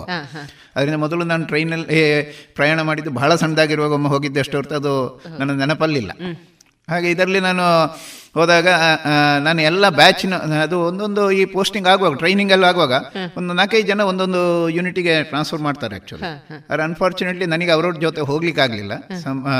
ನಾನೊಂದು ವಾರ ಬಿಟ್ಟು ನಾನು ಹೋಗಬೇಕಾಗಿ ಬಂತು ಒಬ್ಬನೇ ಹೋಗಬೇಕಾಗಿ ಬಂತು. ಹಾಗೆ ಬೆಂಗಳೂರಿಂದ ಚೆನ್ನೈ ಚೆನ್ನೈಯಿಂದ ಕಲ್ಕತ್ತಾ ಕಲ್ಕತ್ತೆಯಿಂದ ಫರ್ದರ್ ಒಂದು ಸಿಕ್ಸ್ ಅವರ್ಸು ಟ್ರೈನಲ್ಲಿ ಹಾಗೆ ಅಷ್ಟು ಎಲ್ಲ ಇದರಲ್ಲಿ ಮೂ ಎರಡು ಕಡೆ ನಾನು ಟ್ರೈನ್ ಚೇಂಜ್ ಮಾಡಿ ಹೋಗಬೇಕಾಯ್ತು ಇದೆಲ್ಲ ಟೋಟಲಿ ನ್ಯೂ ಎಕ್ಸ್ಪೀರಿಯನ್ಸ್ ಆದರೆ ಇದೆಲ್ಲವೂ ನಮಗೆ ಸಾಧ್ಯ ಆಯಿತು ಯಾಕಂತ ಹೇಳಿದ್ರೆ ನಮ್ಮ ಈ ಏರ್ಫೋರ್ಸಿನ ಬ್ಯಾಕ್ಗ್ರೌಂಡ್ ಟ್ರೈನಿಂಗ್ ಈ ಫಿಫ್ಟೀನ್ ಮಂತ್ಸಿನ ಟ್ರೈನಿಂಗಿನ ಇದು ನಾನು ಹೇಳೋದು ರಿಸಲ್ಟ್ ಹಾಂ ಇದು ಇಲ್ಲದೇ ಇರ್ತಿದ್ರೆ ನಾನು ಸ್ವಲ್ಪ ಹೆದರ್ತಿದ್ದೆ. ಹೇಗಪ್ಪ ಹೋಗೋದು? ನಾವು ಹೊಸ ಜಾಗ ಏನು ತಾನಂತದ್ದು? ಯಾವ ಥರದ ಒಂದು ಮನುಷ್ಯಗೆ ಅಂಜಿಕೆ ಇರಲಿಲ್ಲ ಏನೂ ಇರಲಿಲ್ಲ. ನಾವು ಸಿ ಬ್ಯಾಗ್ ಹಿಡಿದದ್ದು ನಮ್ಮದು ಲಗೇಜ್ ತಗೊಂಡು ಹೋದದ್ದೆ ಅಂತ ಹೇಳುವಾಗ ಆಯಿತು. ಹಾಗೆ ಅಲ್ಲಿ ಆ ಟ್ರೈ ಲಾಸ್ಟ್ ಸ್ಟೇಷನಲ್ಲಿ ಇಳಿದ ಮೇಲೆ ನಮ್ಮದು ಏರ್ಫೋರ್ಸ್ ಸ್ಟೇಷನ್ ಇದೆ ಏಯ್ಟಿ ಫೈವ್ ಕಿಲೋಮೀಟರ್ಸ್ ಅಲ್ಲಿಂದ ದೂರ ಅದು ಟೋಟಲಿ ಕಾಡಿನೊಳಗೆ. ಒಂದು ಬಹಳ Santal Pargana district very remote area ಅಲ್ಲಿಗೆ ನಮ್ದು ಏರ್ಫೋರ್ಸಿನ ಟ್ರಕ್ ಮಾತ್ರ ಹೋಗ್ತಾ ಇದ್ದಿದ್ದು. ಹಾಗೆ ಅದಕ್ಕೆ ಅದು ಡೈಲಿ ಟ್ರೈನಿಗಾಗಿ ವೇಟ್ ಮಾಡ್ತಾ ಇತ್ತು. ಯಾರೆಲ್ಲ ಬರ್ತಾರೋ ಆ ಟ್ರೈನಲ್ಲಿ ಬರ್ತಾರೋ ಅವರನ್ನು ಕರ್ಕೊಂಡು ಹೋಗ್ತಾ ಇತ್ತು. ಅಲ್ಲಿಂದ ಒಂದು ತ್ರೀ ಅವರ್ಸ್ ಜರ್ನಿಯ ಟ್ರಕ್ಕಲ್ಲಿ ಹೋಗಿ ನಾವು ಹೊಸ ಜಾಗಕ್ಕೆ ಹೋಗಬೇಕಿತ್ತು. ಹಾಗೆ ಅದೊಂದು ಹೊಸ ಎಕ್ಸ್ಪೀರಿಯನ್ಸ್ ಅದು ನಂದು ಫಸ್ಟ್ ಪೋಸ್ಟಿಂಗು ಮತ್ತೆ ನಂದು ಸೆಕೆಂಡ್ ಪೋಸ್ಟಿಂಗ್ ಇದ್ದಿದ್ದು ಡೆಲ್ಲಿ.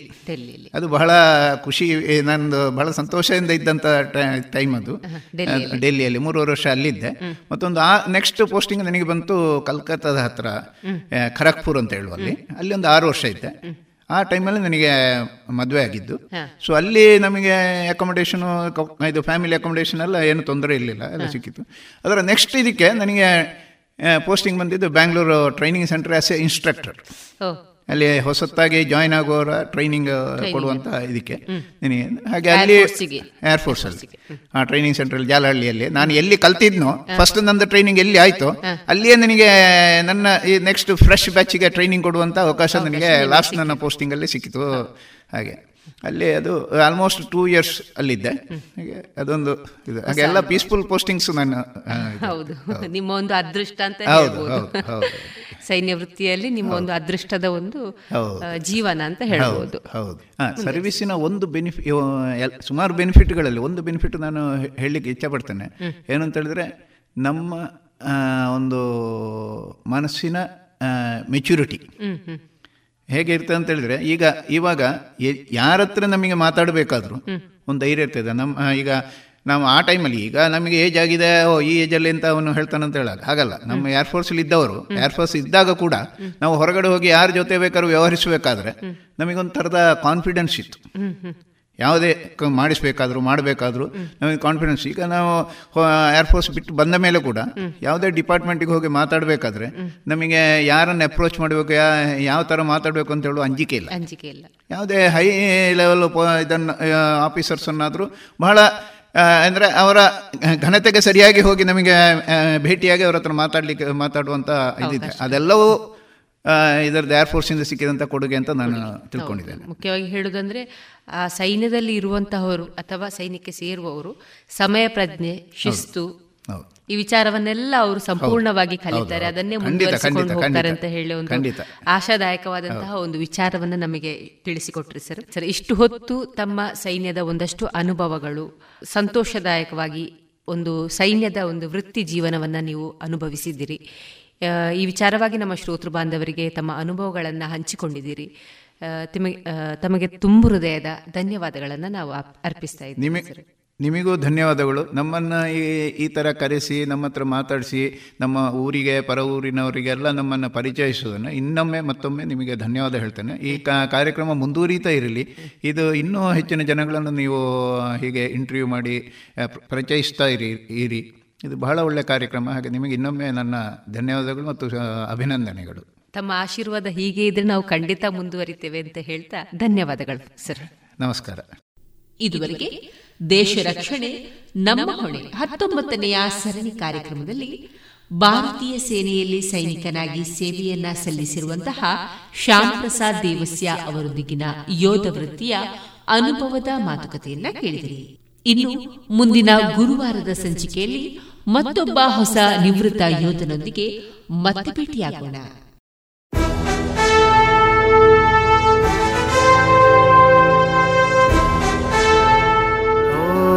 ದೇವ ದೇವ ದೇವಾನ ಕೈ ಮುಗಿವೆ. ನಮ್ಮನು ಕಾಯುವ ಸೈನ್ಯದ ಕಡೆಗೆ.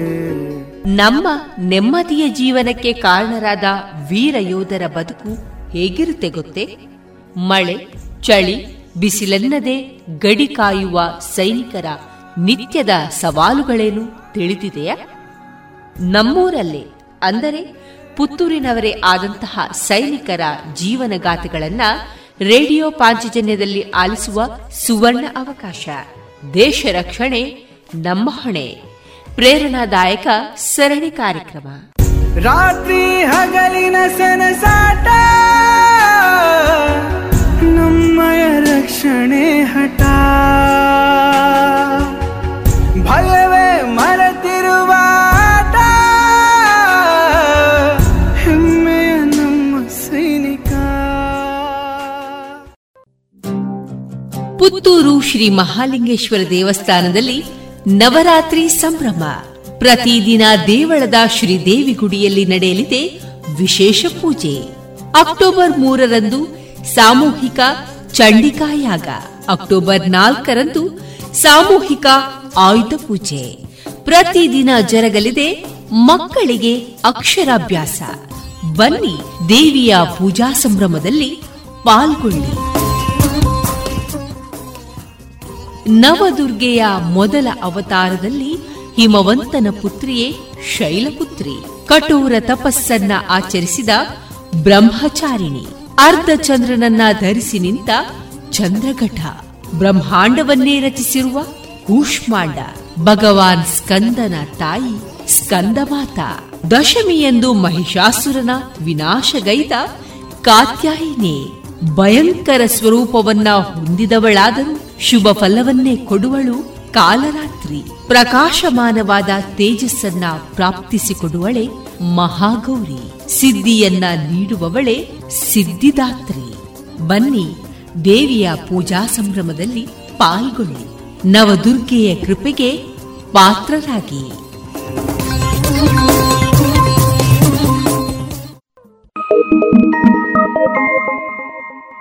ಇನ್ನು ಮುಂದೆ ಕೇಳಿ, ಖ್ಯಾತ ನಾಮರಿಂದ ಸಾಧನೆಗೆ ಸಾಧಕರ ಮಾರ್ಗದರ್ಶನ, ನವೋನ್ನತಿಗೆ ದೀವಿಗೆ. ಈ ಕಾರ್ಯಕ್ರಮ ನವರಾತ್ರಿ ನವೋನ್ನತಿ. ಈ ಕಾರ್ಯಕ್ರಮದ ಪರಿಕಲ್ಪನೆ, ನಿರ್ಮಾಣ ಮತ್ತು ನಿರೂಪಣೆ ಬಡಕಿಲ ಪ್ರದೀಪ್, ಬರಹ ಶರದಿ ಆರ್ಫಡ್ಕೆ. ಇಂದಿನ ಅತಿಥಿಗಳಾಗಿ ಭಾಗವಹಿಸುವವರು ಮಂಡ್ಯ ರಮೇಶ್. ಈ ದಿನದ ವಿಷಯ ಅಭಿನಯ ಮತ್ತು ಆಧ್ಯಾತ್ಮ. ಹಾಗೆ ಸಾಧಕರಾಗಿರುವವರು ಎನ್ ಮಂಗಳ. ದೇವಿ ಸ್ತುತಿಯಲ್ಲಿ ಭಾಗವಹಿಸುವವರು ಶಮಿತಾ ಮಲ್ನಾಡ್.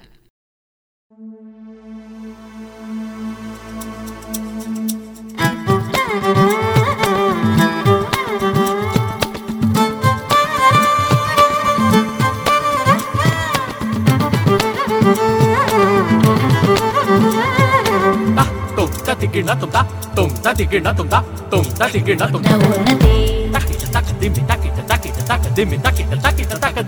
ta.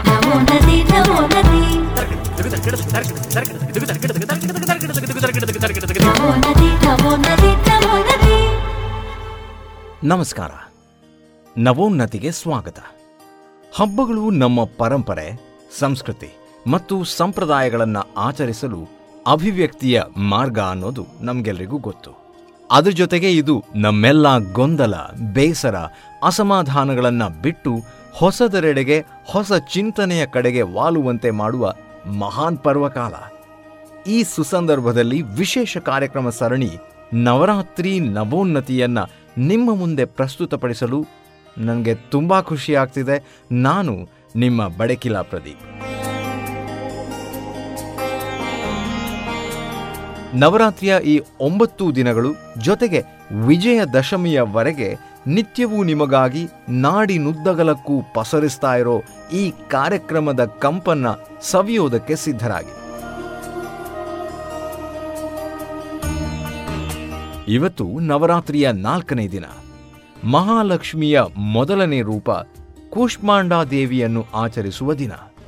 ವಿಶ್ವವನ್ನೇ ರಚಿಸಿದ ಕೂಷ್ಮಾಂಡ ಎಂಬ ಮಹಾಲಕ್ಷ್ಮಿಯ ರೂಪವನ್ನು ಪೂಜಿಸುವ ದಿನ. ಸಿಂಹಧಾರಿಣಿಯಾಗಿ ಏಳು ಆಯುಧಗಳನ್ನು ಕೈಯಲ್ಲಿ ಧಾರಿತ ರೂಪ ಈ ದೇವಿಯದು. ತನ್ನ ಎಂಟನೇ ಕೈಯಲ್ಲಿ ಗುಲಾಬಿ ಹೂವನ್ನು ಹಿಡಿದುಕೊಂಡಿರುವುದು ದೇವಿಯ ವಿಶೇಷತೆ. ಸುರಾ ಸಂಪೂರ್ಣ ಕಲಶಂ ರುದಿರಾಪ್ಲುತಮೇವಚ ದಧಾನ ಹಸ್ತಪಾದಾಭ್ಯಾಂ ಕೂಷ್ಮಾಂಡ ಶುಭದಾಸ್ತು ಮೇ ಎಂದು ಭಕ್ತಿಯಿಂದ ಪ್ರಾರ್ಥಿಸುತ್ತಾ ಇಂದಿನ ಕಾರ್ಯಕ್ರಮವನ್ನು ಆರಂಭಿಸೋಣ.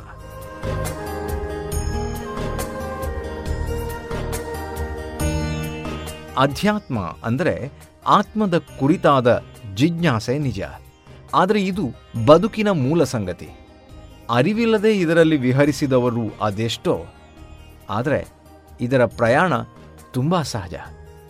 ನಾನು ಮತ್ತು ಅಧ್ಯಾತ್ಮ ಅನ್ನೋ ಯೋಚನೆಯನ್ನೊಳಗೊಂಡು ನಮ್ಮೊಳಗೆ ಅಧ್ಯಾತ್ಮದ ಬೆಳಕನ್ನ ಕಾಣುವುದು ಹೇಗೆ ಅಂತ ಚಿಂತಿಸ್ತಾ ತಮ್ಮ ತಮ್ಮ ಕ್ಷೇತ್ರದಲ್ಲಿ ಸಾಧನೆ ಮಾಡಿದ, ಅಲ್ಲಿ ಅಧ್ಯಾತ್ಮದ ಚಿಲುಮೆಯ ರಸಪಾನ ಮಾಡಿದ ಒಂದಷ್ಟು ಸಾಧಕರ ಮಾತುಗಳನ್ನ ಜೊತೆಗೆ ನಾಡಿನ ಖ್ಯಾತ ಗಾಯಕ, ಗಾಯಕಿಯರು ನಿಮಗಾಗಿ ದೇವಿಯ ಕುರಿತ ವಿಶೇಷ ಹಾಡನ್ನ ಇಂದಿನ ಸಂಚಿಕೆಯಲ್ಲಿ ಪ್ರಸ್ತುತಪಡಿಸ್ತಾರೆ. ಜೊತೆಗೆ ಖ್ಯಾತ ಆಯುರ್ವೈದ್ಯರ ಆಯುರ್ವೇದ ರಸಸಾರ, ಸಾಧಕಿಯೊಬ್ಬರ ಸಾಧನೆಗೆ ಚಿತ್ರಣ, ಎಲ್ಲವೂ ಈ ನವರಾತ್ರಿ ನವೋನ್ನತಿ ಕಾರ್ಯಕ್ರಮದಲ್ಲಿ ತೆರೆದುಕೊಳ್ಳಲಿದೆ.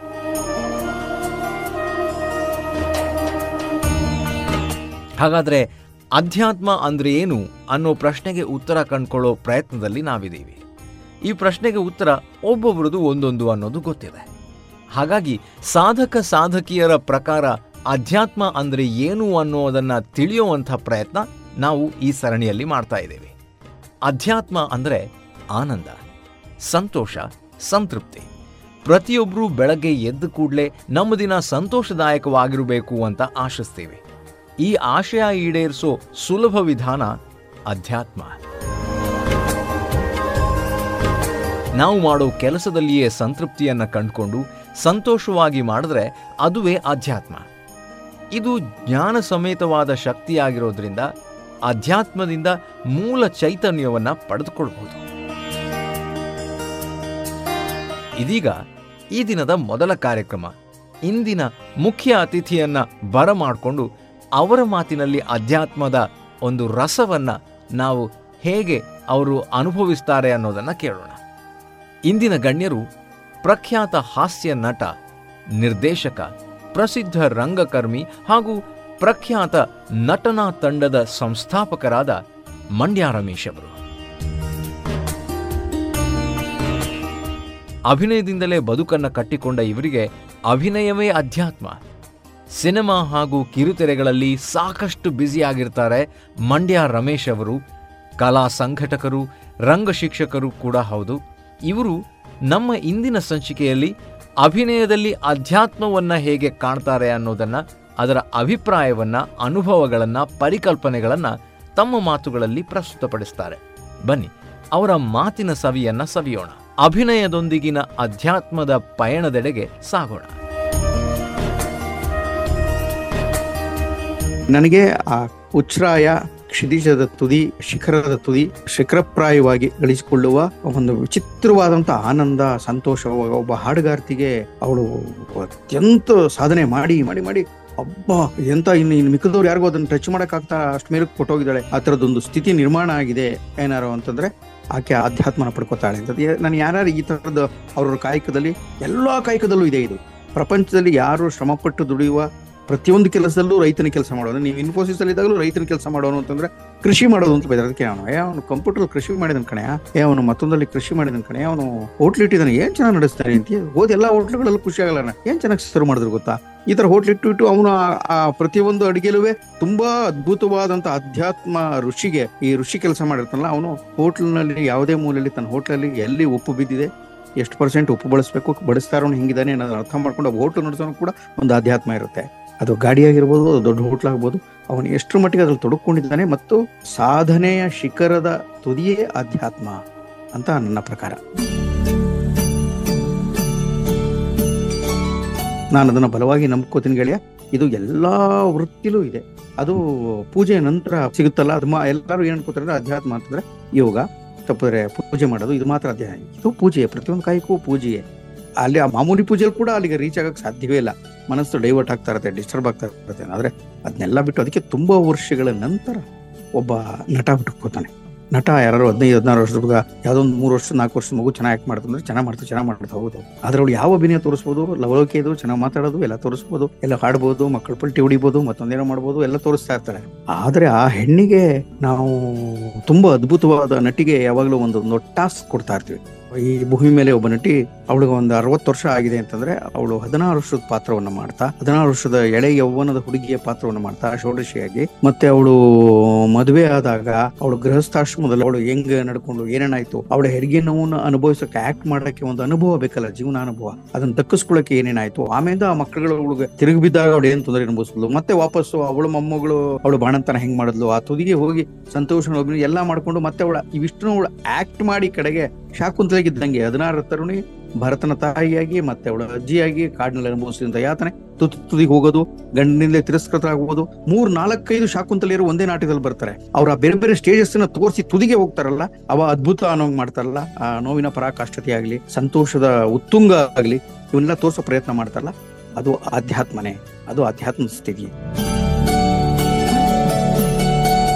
ಇದು ನಟಿ ಉದಾಹರಣೆ ಇಟ್ಕೊಂಡು ನಾನು ನಿಮ್ಗೆ ಹೇಳಿದೆ, ಯಾಕಂದ್ರೆ ಅಭಿನಯದ ವಿಷಯಕ್ಕೆ ಮುಂದೆ ನಾವು ಹೋಗೋದ್ರಿಂದ ಆದ್ರೆ ಇದು ನನಗೆ ಗೊತ್ತಿರೋ ಹಾಗೆ ಇದು ಅಧ್ಯಾತ್ಮ ಅಂತ. ಪ್ರಪಂಚದ ಯಾವುದೇ ಮೂಲೆಯಲ್ಲಿರುವ ಒಬ್ಬ ನಟನಿಗೆ ಅವನು ನಟಿಸುವಾಗ ಅದ್ಭುತವಾದಂತ ಒಂದು ಆನಂದ ಸಿಗ್ತದೆ. ಅದು ತುಂಬಾ ಒಳ್ಳೆ ನಟ ಆದ್ರೆ ಮತ್ತು ತನ್ನನ್ನು ತಾನು ಸದಾ ಅವನ ಆತ್ಮಾವಲೋಕನ ಮಾಡಿಕೊಳ್ಳುವ, ತನ್ನ ಅಂತರಾಳವನ್ನು ತಾನೇ ಕೆದಿಕೊಳ್ಳುವ ತಾನು ತಾನಲ್ಲದ ಇನ್ನೊಂದೇನೋ ಆಗ್ಬೇಕಾದಾಗ ಸಿಗುವ ಹುಡುಕಾಟದ ಪರಾಕಾಷ್ಠತೆಗೆ ಹೋದಾಗ ಸಿಗುವ ಸಂತೋಷವಾಗಿದೆಯಲ್ಲ, ಅದನ್ನ ಪ್ರತಿಯೊಬ್ಬ ಒಳ್ಳೆಯ ನಟಗಳು ಅನುಭವಿಸ್ತಾರೆ. ಹಾಗೆ ನೋಡಿದರೆ ನಾನಿನ್ನೂ ಹೋರಾಟದಲ್ಲಿದ್ದೇನೆ. ಜನ ಎಲ್ಲ ಪ್ರೀತಿ ಮಾಡ್ತಾರೆ, ನಾನು ಪಿಕ್ಚರ್ಗಳು ನೋಡ್ತಾರೆ ಸೀರಿಯಲ್ ನೋಡ್ತಾರೆ ನಂದು ಯಾವ್ದು ಮಜಾಟ ಕಿಸ್ ನೋಡ್ತಾರೆ, ಅದೆಲ್ಲ ಏನೇನೋ ಮಾಡಿರ್ಬೋದು, ಎಲ್ಲ ಎಲ್ಲ ನೋಡ್ತಾರೆ ಸಿಕ್ಕವರೆಲ್ಲ ಬಾಜಿ ತಬ್ಗೋತಾರೆ ತುಂಬಾ ಸಂತೋಷ ಪಡ್ತಾರೆ ಸೆಲ್ಫಿಗಳಿಗೆ ಲೆಕ್ಕ ಇಲ್ಲ ಆಟೋಗ್ರಾಫ್ ಎಲ್ಲ ಲೆಕ್ಕ ಇಲ್ಲ.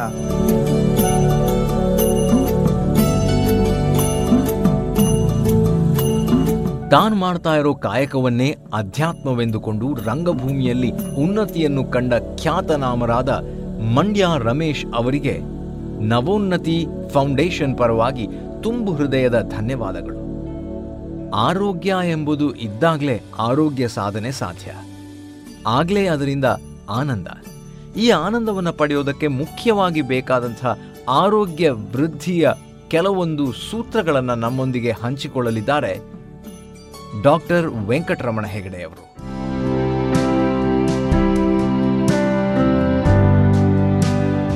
ಆತ್ಮೀಯ ಕೇಳುಗರಿಗೆ ಶಿರಸಿಯ ನಿಸರ್ಗ ಮನೆಯ ಡಾಕ್ಟರ್ ವೆಂಕಟರಮಣ ಹೆಗಡೆ ಮಾಡುವ ನಮಸ್ಕಾರಗಳು. ಇವತ್ತಿನ ಸಂಚಿಕೆಯಲ್ಲಿ ನಾನು ಫೋರ್ ಅಂದ್ರೆ ಏನು ಅನ್ನೋದನ್ನ ಹೇಳ್ಕೊಡ್ತೇನೆ. Six four double two double one ಅನ್ನುವಂಥದ್ದು ನನ್ನ ಸೂತ್ರ.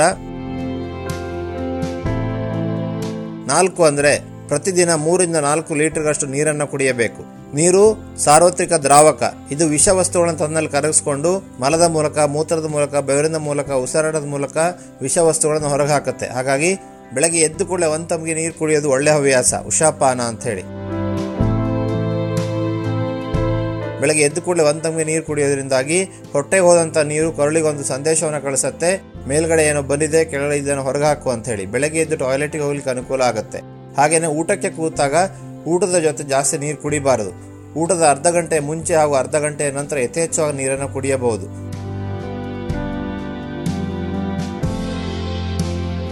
ನಮ್ಮ ದೇಹದಲ್ಲಿ ಶೇಕಡ ಎಪ್ಪತ್ತರಷ್ಟು ನೀರೇ ಇದೆ. ನೀರು ಕಡಿಮೆ ಕುಡಿಯೋದ್ರಿಂದ ಮೂತ್ರ ಮಾಡೋ ಗುರಿ ಆಗುವಂಥದ್ದು ಎಸಿಡಿಟಿ ಆಗುವಂಥದ್ದು, ಮಲಬದ್ಧತೆ ಆಗುವಂಥದ್ದು, ಮೂಲವ್ಯಾಧಿ, ತಲೆನೋವು ಹೀಗೆ ಅನೇಕ ಕಾಯಿಲೆಗಳು ಬರುತ್ತೆ. ಹಾಗಾಗಿ ನಾವು ಕನಿಷ್ಠ ಮೂರಿಂದ ನಾಲ್ಕು ಲೀಟರ್ಗಷ್ಟು ನೀರನ್ನು ಕುಡಿಯೋದ್ರಿಂದಾಗಿ ಅರ್ಧದಷ್ಟು ಕಾಯಿಲೆಗಳನ್ನು ಕಡಿಮೆ ಮಾಡ್ಕೊಳ್ಬೋದು. ಅರ್ಧದಷ್ಟು ಕಾಯಿಲೆಗಳು ಬರದೇ ಇದ್ದಾಗೆ ನಿಯಂತ್ರಿಸಬಹುದು. ಹಾಗಾಗಿ ತಾವೆಲ್ಲರೂ ಕೂಡ ಈ ಒಂದು ಸರಳ ಸೂತ್ರವನ್ನು ಪಾಲಿಸಬೇಕು ಅಂತ ನಾನು ವಿನಂತಿ ಮಾಡ್ಕೊಳ್ತಾ ಇದ್ದೇನೆ. ಹಾಗೇನೆ ಫ್ರೀ ಆನ್ಲೈನ್ ಕನ್ಸಲ್ಟೇಷನ್ ನಮ್ಮ ನಿಸರ್ಗಮನೆ ವೈದ್ಯರು ನಡೆಸ್ತಾ ಇದ್ದಾರೆ.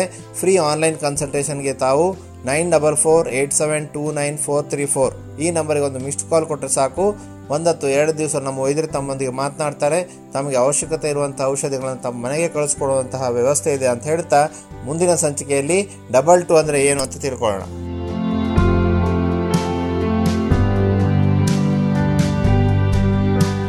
ಸ್ವಸ್ಥ ಆರೋಗ್ಯವನ್ನು ಕಾಪಾಡಲು ನಾವು ಅನುಸರಿಸಬೇಕಾದ ಕೆಲವೊಂದಿಷ್ಟು ಸೂತ್ರಗಳನ್ನು ನಮ್ಮ ಜೊತೆ ಹಂಚಿಕೊಂಡಿದ್ದಕ್ಕೆ ನವೋನ್ನತಿಯ ಪರವಾಗಿ ಧನ್ಯವಾದಗಳನ್ನು ಹೇಳ್ತಾ ಈ ಸಂಚಿಕೆಯ ಮುಂದಿನ ಕಾರ್ಯಕ್ರಮಕ್ಕೆ ಹೋಗುವಂತ ಹೊತ್ತು. ನವಶಕ್ತಿಯ ಆರಾಧನೆಯ ವಿಶೇಷ ಪರ್ವದ ವಿಶಿಷ್ಟ ಕಾರ್ಯಕ್ರಮ. ನವರಾತ್ರಿ, ನವೋನ್ನತಿ, ನವಶಕ್ತಿಯರನ್ನ ಗುರುತಿಸುತ್ತೆ. ನವರಾತ್ರಿಯ ನಾಲ್ಕನೇ ದಿನವಾದ ಇಂದು ನಾವು ರಂಗಭೂಮಿ ಕ್ಷೇತ್ರದಲ್ಲಿ ಸಾಧನೆ ಮಾಡಿದ ರಂಗಕರ್ಮಿ ಎನ್ ಮಂಗಳ ಅವರನ್ನು ಪರಿಚಯಿಸ್ತಾ ಇದ್ದೇವೆ. ದುನಿಯಾ ಸಿನಿಮಾದ ಮೂಲಕ ಚಿರಪರಿಚಿತರಾಗಿರೋ ಎನ್ ಮಂಗಳ ಅವರ ಬಗ್ಗೆ ನಮ್ಮಲ್ಲಿ ಹಲವರಿಗೆ ಗೊತ್ತಿಲ್ಲ. ನಾವೆಲ್ಲರೂ ಸಂಚಾರಿ ಥಿಯೇಟರ್ ಬಗ್ಗೆ ಕೇಳಿರ್ತೀವಿ, ಆದರೆ ಸಂಚಾರಿ ಥಿಯೇಟರನ್ನು ಆರಂಭಿಸಿದವರ ಬಗ್ಗೆ ನಮಗೆ ಯಾರಿಗೂ ಜಾಸ್ತಿ ಗೊತ್ತಿಲ್ಲ. ಇದನ್ನು ಆರಂಭಿಸಿದವರು ಮತ್ಯಾರೂ ಅಲ್ಲ ಎನ್ ಮಂಗಳ ಅವರು.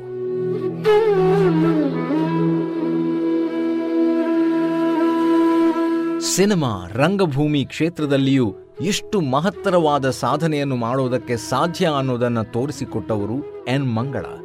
ನಟನೆಯ ಮೂಲಕವೇ ಜೀವನವನ್ನು ಸಾಗಿಸ್ತಾ ಇದ್ದ ಅವರಿಗೆ ಬರೀ ನಟನೆಯಿಂದ ಮಾತ್ರ ಜೀವನ ನಡೆಸಲು ಸಾಧ್ಯವಿಲ್ಲ ಅಂತ ಅನಿಸಿ ಸಿನಿಮಾ ನಿರ್ದೇಶನ ಮಾಡಲು ಮುಂದಾಗ್ತಾರೆ. ತಮ್ಮದೇ ಆದ ಪ್ರೊಡಕ್ಷನ್ ಹೌಸನ್ನು ಲಾಂಚ್ ಮಾಡೋ ನಿರ್ಧಾರ ಮಾಡ್ತಾರೆ. ನಾಟಕ ಅಂದರೆ ಸಂಚಾರಿ ಭಾವ ಅನ್ನೋ ಮಾತನ್ನು ಹೇಳ್ತಾ ಇದ್ದ ಬಿ ವಿ ಕಾರಂತರಿಂದ ಪ್ರಭಾವಿತಗೊಂಡ ಎನ್ ಮಂಗಳ ಅವರು ಸಂಚಾರಿ ಥಿಯೇಟರ್ ಅನ್ನು ಸ್ಥಾಪಿಸ್ತಾರೆ. ನಾಟಕಗಳ ಅಭ್ಯಾಸಕ್ಕೆ ಕೊರತೆ ಇರುವಾಗ ತಮ್ಮ ಮನೆಯ ನೆಲಮಾಳಿಗೆ ಸಂಬಂಧಿಕರ ಮನೆ ನ್ಯಾಷನಲ್ ಕಾಲೇಜ್ ಆಡಿಟೋರಿಯಂಗಳನ್ನು ಆರಿಸ್ಕೊಳ್ತಾರೆ. ತಮ್ಮ ಸತತ ಪರಿಶ್ರಮದಿಂದ ನಾಟಕದ ತಂಡವೊಂದನ್ನು ಕಟ್ಟಿಕೊಂಡು ಸಕ್ಸಸ್ಫುಲ್ ಆಗಿ ಸಂಚಾರಿ ಥಿಯೇಟರನ್ನು ಮುಂದುವರಿಸ್ಕೊಂಡು ಹೋಗ್ತಾರೆ. ಹಲವಾರು ಎಕ್ಸ್ಪೆರಿಮೆಂಟಲ್ ನಾಟಕಗಳನ್ನು ಪ್ರೊಡ್ಯೂಸ್ ಮಾಡಿ ಅದರಲ್ಲಿಯೂ ಯಶಸ್ಸು ಕಾಣ್ತಾರೆ. ರಂಗಭೂಮಿಯಲ್ಲಿ ಹಲವು ಪ್ರಯೋಗಗಳನ್ನು ಮಾಡಿದ ಹೆಗ್ಗಳಿಕೆ ಕೂಡ ಅವ್ರಿಗೆ ಇದೆ. ಅದಲ್ಲದೆ ಸಂಚಾರಿ ಥಿಯೇಟರ್ ರಂಗಭೂಮಿಯ ವಿವಿಧ ತರಗತಿಗಳಿಗೆ ಹೆಸರುವಾಸಿ. ಇಲ್ಲಿ ಕಲಿತ ಅದೆಷ್ಟೋ ವಿದ್ಯಾರ್ಥಿಗಳು ರಂಗಭೂಮಿ, ಸಿನಿಮಾ ಹಾಗೂ ಟಿವಿ ಮಾಧ್ಯಮಕ್ಕೆ ನಟ, ನಟಿಯರಾಗಿ ಅಲ್ಲಿ ಪರಿಚಯವಾಗಿದ್ದಾರೆ. ಇದೆಲ್ಲವೂ ಎನ್ ಮಂಗಳ ಅವರ ಸಾಧನೆಗೆ ಹಿಡಿದ ಕನ್ನಡಿ. ಇವರು ರಂಗಭೂಮಿ ಕ್ಷೇತ್ರದಲ್ಲಿ ಇನ್ನಷ್ಟು ಸಾಧನೆಗಳನ್ನು ಮಾಡಿ ಸಮಾಜಕ್ಕೆ ಇನ್ನಷ್ಟನ್ನು ಕೊಡಲಿ ಎಂದು ಆಶಿಸುತ್ತೇವೆ. ಇದು ನವೋನ್ನತಿಯ ವತಿಯಿಂದ ಎನ್ ಮಂಗಳ ಅವರಿಗೆ ನೀಡುವ ನುಡಿಗೌರವ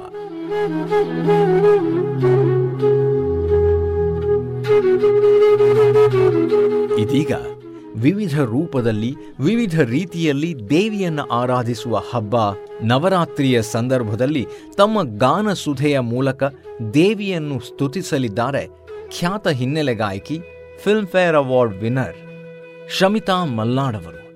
ಬನ್ನಿ, ಈ ಭಕ್ತಿಗೀತೆಯನ್ನು ಕೇಳಿ ದೇವಿಯ ಕೃಪೆಗೆ ಪಾತ್ರರಾಗೋಣ.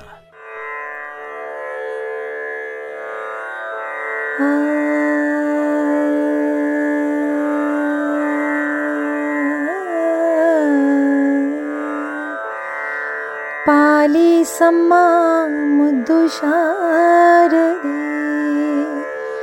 ಎನ್ನ ನಾಲಿಗೆಯಲಿ ನಿಲ್ಲಬಾರದೆ.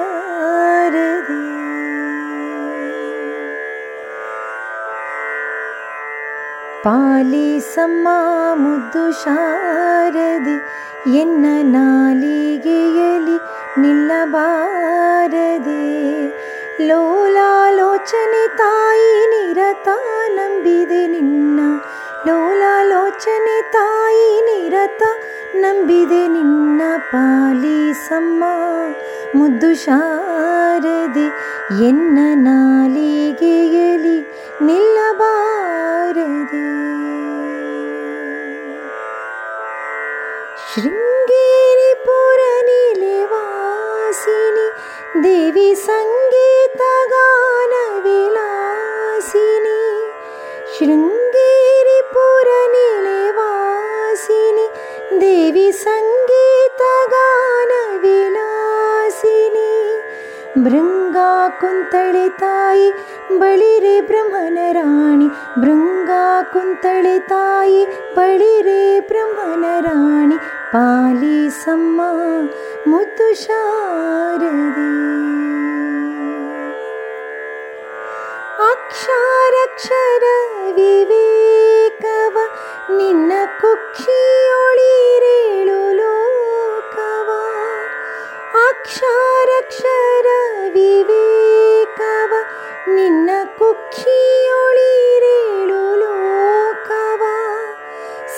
ಸಾಕ್ಷಾತ್ ರೂಪದಿಂದ ಒಲಿದು ರಕ್ಷಿಸು ತಾಯಿ. ಸಾಕ್ಷಾತ್ ರೂಪದಿಂದ ಒಲಿದು ರಕ್ಷಿಸು ತಾಯಿ. ಪಾಲಿಸಮ್ಮ ಮುದ್ದು ಶಾರದೆ, ಎನ್ನ ನಾಲಿಗೆಯಲಿ ನಿಲ್ಲಬಾರದೆ. ಲೋಲಾಲೋಚನೆ ತಾಯಿ ನಿರತ ನಂಬಿದೆ ನಿನ್ನ ಲೋಲಾಲೋಚನೆ ತಾಯಿ ನಿರತ ನಂಬಿದೆ ನಿನ್ನ ಪಾಲಿಸಮ್ಮ ಮುದ್ದು ಶಾರದೆ ಮುದ್ದು ಶಾರದೆ ಮುದ್ದು ಶಾರದೆ.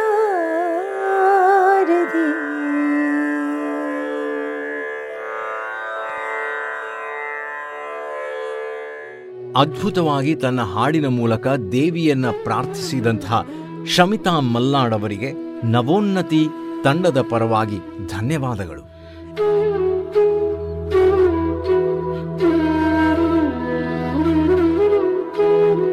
ಇಂದಿನ ಕಾರ್ಯಕ್ರಮಕ್ಕೆ ಇಲ್ಲಿಯೇ ಪೂರ್ಣ ವಿರಾಮ ಇಡ್ತಾ ಇದ್ದೀನಿ. ಪ್ರತಿದಿನವೂ ಅದ್ಭುತ ಮಾಹಿತಿ, ಮನರಂಜನೆ, ಚಿಂತನೆ ಖಂಡಿತ ನಿಮಗಾಗಿ ಇರುತ್ತೆ.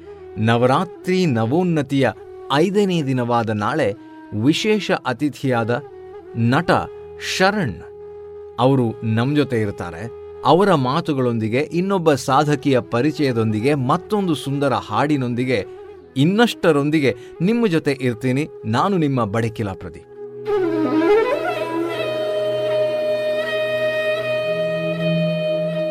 ನಮಗೆಲ್ರಿಗೂ ವಿದ್ಯಾ, ಬುದ್ಧಿ, ಆಯುಷ್ಯ, ಆರೋಗ್ಯ, ಸಂಪತ್ತನ್ನ ಕರುಣಿಸಲಿ ಆ ತಾಯಿ ಎಂದು ಆ ದೇವಿ ಸ್ವರೂಪವಾದ ಕೂಷ್ಮಾಂಡ ದೇವಿಯಲ್ಲಿ ಪ್ರಾರ್ಥಿಸುತ್ತಾ ಇಲ್ಲಿಯವರೆಗೆ ಈ ಕಾರ್ಯಕ್ರಮವನ್ನು ಕೇಳಿದ ನಿಮ್ಮೆಲ್ಲರಿಗೂ ಧನ್ಯವಾದಗಳು. ನಮಸ್ಕಾರ.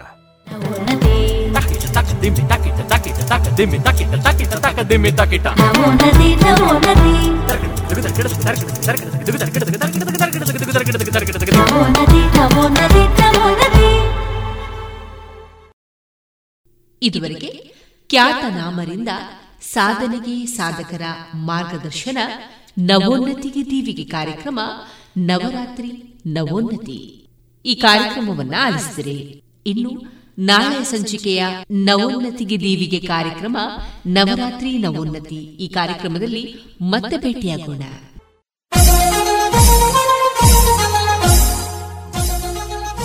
ಸಾಹಿತ್ಯದ ನಡಿಗೆ ಯುವ ಜನತೆಯ ಕಡೆಗೆ. ಪುತ್ತೂರು ತಾಲೂಕು ಇಪ್ಪತ್ತ ಒಂದನೆಯ ಕನ್ನಡ ಸಾಹಿತ್ಯ ಸಮ್ಮೇಳನ. ಸೆಪ್ಟೆಂಬರ್ ಇಪ್ಪತ್ತ ಒಂಬತ್ತು ಮತ್ತು ಮೂವತ್ತರಂದು ಬಪ್ಪಳಿಗೆ ಅಂಬಿಕಾ ಕೇಂದ್ರೀಯ ವಿದ್ಯಾಲಯದ ಸಭಾಂಗಣದಲ್ಲಿ ಸಾಹಿತ್ಯದ ತೋರಣ. ಡಾಕ್ಟರ್ ಶ್ರೀಧರ್ ಹೆಚ್ಜಿ ಅವರ ಸರ್ವಾಧ್ಯಕ್ಷತೆಯಲ್ಲಿ ವಿವಿಧ ವಿಚಾರಗೋಷ್ಠಿ, ಸಾಂಸ್ಕೃತಿಕ ಸಮಾವೇಶ, ಸಮ್ಮೇಳನಕ್ಕೆ ಚಾಲನೆಯನ್ನ ನೀಡಲಿದ್ದಾರೆ ಡಾಕ್ಟರ್ ನಾಡೋಜ ಮಹೇಶ್ ಜೋಶಿ.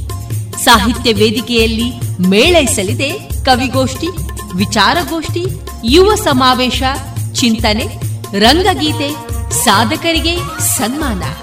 ಬನ್ನಿ, ಸಾಹಿತ್ಯ ಹಬ್ಬದಲ್ಲಿ ಭಾಗಿಯಾಗಿ, ಕನ್ನಡಾಂಬೆಯ ಪೂಜೆಯಲ್ಲಿ ಒಂದಾಗಿ. ಎಲ್ಲರಿಗೂ ಸ್ವಾಗತವನ್ನ ಬಯಸುತ್ತಿದೆ ಪುತ್ತೂರು ತಾಲೂಕು ಕನ್ನಡ ಸಾಹಿತ್ಯ ಪರಿಷತ್.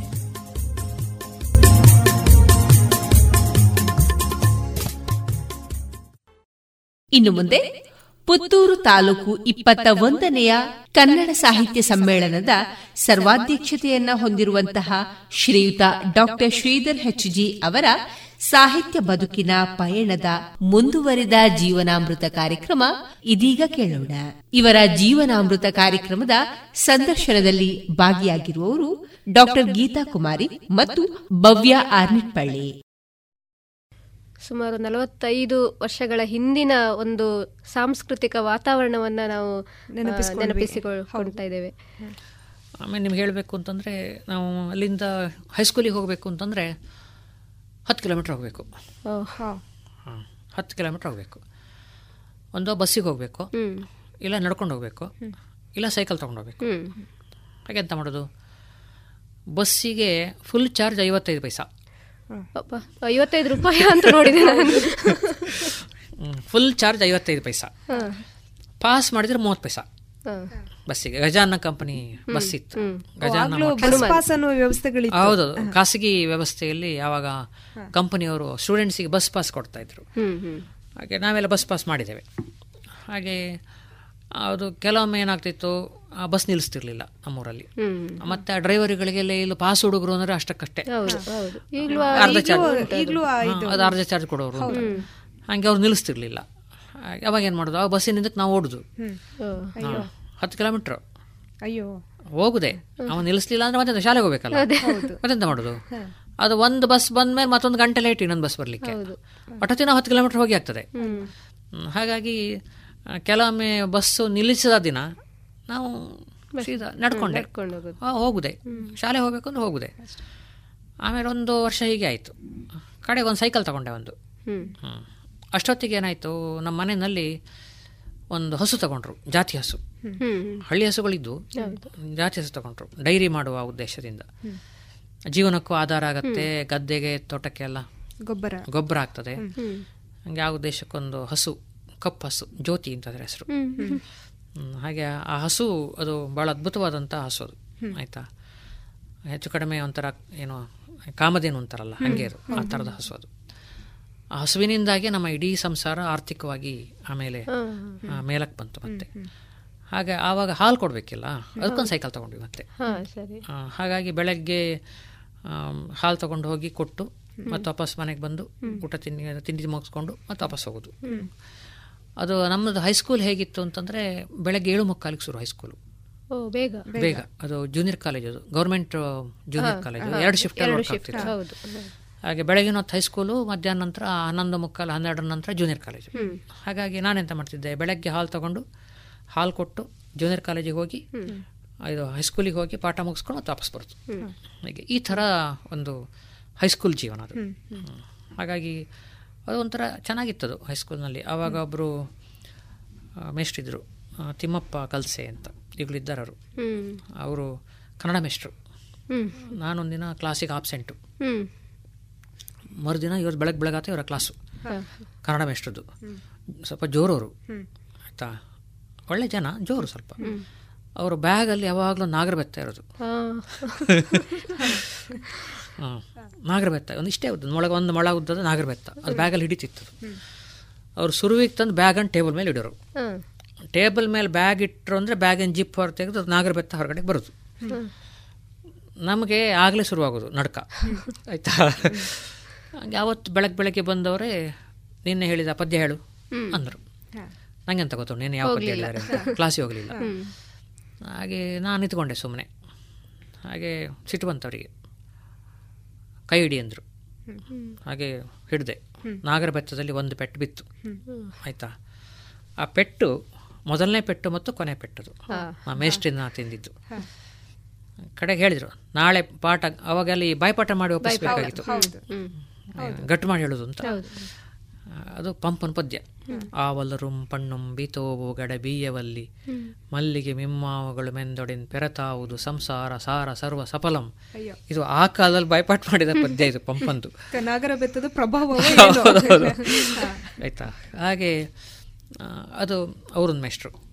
ಅದಾದಮೇಲೆ ಇನ್ನೊಬ್ರು ಗಣೇಶ್ ಮೇಷ್ಟ್ರು ಅಂತಿದ್ರು ಇಂಗ್ಲೀಷ್ನವರು. ಬಹಳ ಒಳ್ಳೆ ಮೇಷ್ಟ್ರು ಈಗಲೂ ಇದ್ದಾರೆ ಅವರು ಇವರು ಇದ್ದಾರೆ. ಕನ್ನಡ ಮೇಷ್ಟ್ರು ಇದ್ದಾರೆ ಇವರು ಇದ್ದಾರೆ.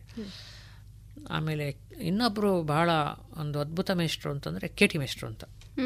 K T M K T Murthy ಅಂತೇನೋ ಆಗಿರ್ಬೇಕು ಅವ್ರ ಹೆಸರು ಅವ್ರಿಗೆ ಭೂಗೋಳ ಪಾಠ ಮಾಡೋರು.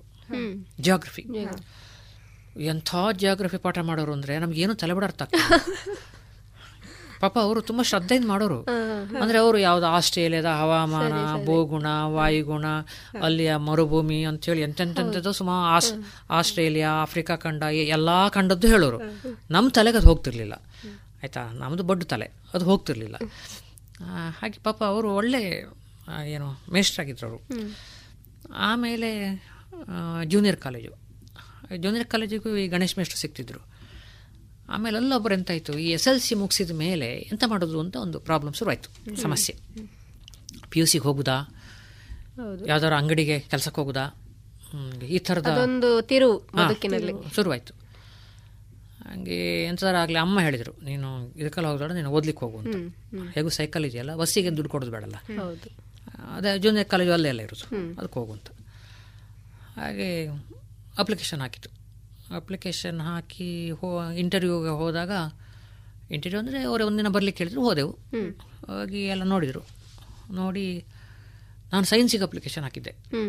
ಹಾಂ. ಹಾಗಾದ್ರೆ ಎಂಥದ್ದು ಯಾವುದಕ್ಕೆ ಹಾಕೋದು ಗೊತ್ತಿಲ್ಲ ಒಂದು ಹಾಕಿದೆ ಒಟ್ಟು ಸೈನ್ಸಿಗೆ ಆಗಿತ್ತು ಹೌದು. ಕಡೆಗೆ ಅವರು ಹೀಗೆಲ್ಲ ನೋಡಿದರು ನೋಡಿ ಹೇಳಿದರು ನೀನು ಸೈನ್ಸ್ ಬೇಡ ಆರ್ಟ್ಸಿಗೆ ಹೋಗು ಅಂದರು. ಹ್ಮ್. ಆಯಿತು ಹೇಳಿದೆ. ಅದೇನು ತಕರಾರೇನಿಲ್ಲ ನಮ್ದು ಯಾವುದಕ್ಕೂ. ಮಾರ್ಗದರ್ಶನ ಮಾಡೋರು ಯಾರು ಇರ್ಲಿಲ್ಲ ಯಾರು. ಇರಲಿಲ್ಲ. ಅದೇ ಬೇಕು ಇದೇ ಬೇಕು ಅಂತ ಕೇಳೋರು ಯಾರು ಇರಲಿಲ್ಲ. ಹಾಗೆ ಅದಾಯಿತು. ಹಾಗೆ ಅಲ್ಲಿ ಇನ್ನೊಬ್ರು ಸೋಮಶೇಖರ್ ಅಂತ ಒಬ್ಬರು ಮೇಷ್ಟ್ರಿದ್ರು. ಒಂದೇ ಒಂದೊಂದು ಕೆಲಸ ಆರ್ಟ್ಸಲ್ಲಿ ನೀನು ಎಜುಕೇಶನ್ ತಗೋ ಅಂತಂದರು. ನಿಮಗೆ ಹೆಚ್ ಇ ಪಿ ಎಸ್ ಇದೆಯಲ್ಲ ಹಿಸ್ಟ್ರಿ ಎಕನಾಮಿಕ್ಸ್ ಪೊಲಿಟಿಕಲ್ ಸೋಷಿಯಾಲಜಿ ಬದಲು ಆ ಎರಡು ಕೊನೆ ಸಬ್ಜೆಕ್ಟಿನ ಬದಲು ಎಜುಕೇಷನ್ ಅಂತ ಎರಡು ಸಬ್ಜೆಕ್ಟ್ ಬರ್ತಾ ಇತ್ತು. ನೀವು ಅದನ್ನು ತಗೊಂಡು ಎರಡು ವರ್ಷ ಪಿ ಯು ಸಿ ಮಾಡಿದರೆ ಮತ್ತು ಆರು ತಿಂಗಳು ಇಂಟರ್ನ್ಶಿಪ್ ಮಾಡಿದರೆ ಟಿ ಸಿ ಎಚ್ಗೆ ಈಕ್ವಲೆಂಟ್ ಅದು.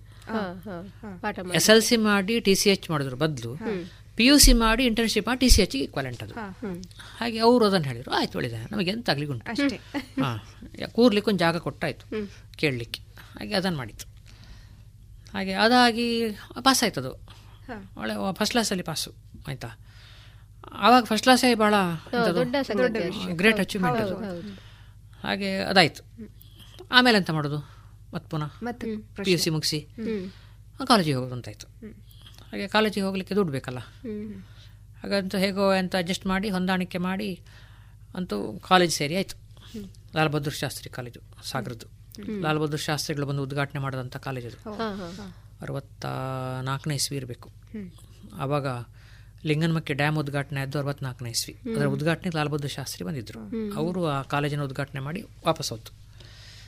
ಟ್ರೈನಲ್ಲಿ ಬಂದಿದ್ರು ರೈಲಲ್ಲಿ ಬಂದಿದ್ರು ಲಾಲ್ ಬಹದ್ದೂರ್ ಶಾಸ್ತ್ರಿ. ಹಾಗೆ ಕಾಲೇಜಿಗೆ ಹೋಯಿತು ಕಾಲೇಜಿಗೆ ಅಪ್ಲಿಕೇಶನ್ ಹಾಕಿ ಹೋಗುವಾಗ ಅಲ್ಲಿ ಎಂತ ತಗೊಳ್ಳೋದು ಅಂತ ಆಯಿತು. ಅಲ್ಲಿ ಎರಡು ಕಾಮಿನ ಒಂದು ಹೆಚ್ ಇ ಪಿ ಒಂದು ಹೆಚ್ ಇ ಕೆ ಇತ್ತು. ಹಾಗೆ ನಾನು ಹೆಚ್ ಇ ಕೆ ತಗೊಂಡೆ. ಅದು ಅವ್ರು ಹಾಕಿದ್ರು ಅಂತ ಮಾಡಿದರು. ಆಯಿತಾ? ಕಡೆ ಹಿಸ್ಟ್ರಿ ಎಕನಾಮಿಕ್ಸ್ ಕನ್ನಡ ನನ್ನ ಕಾಂಬಿನೇಷನ್ ಹ್ಮ್.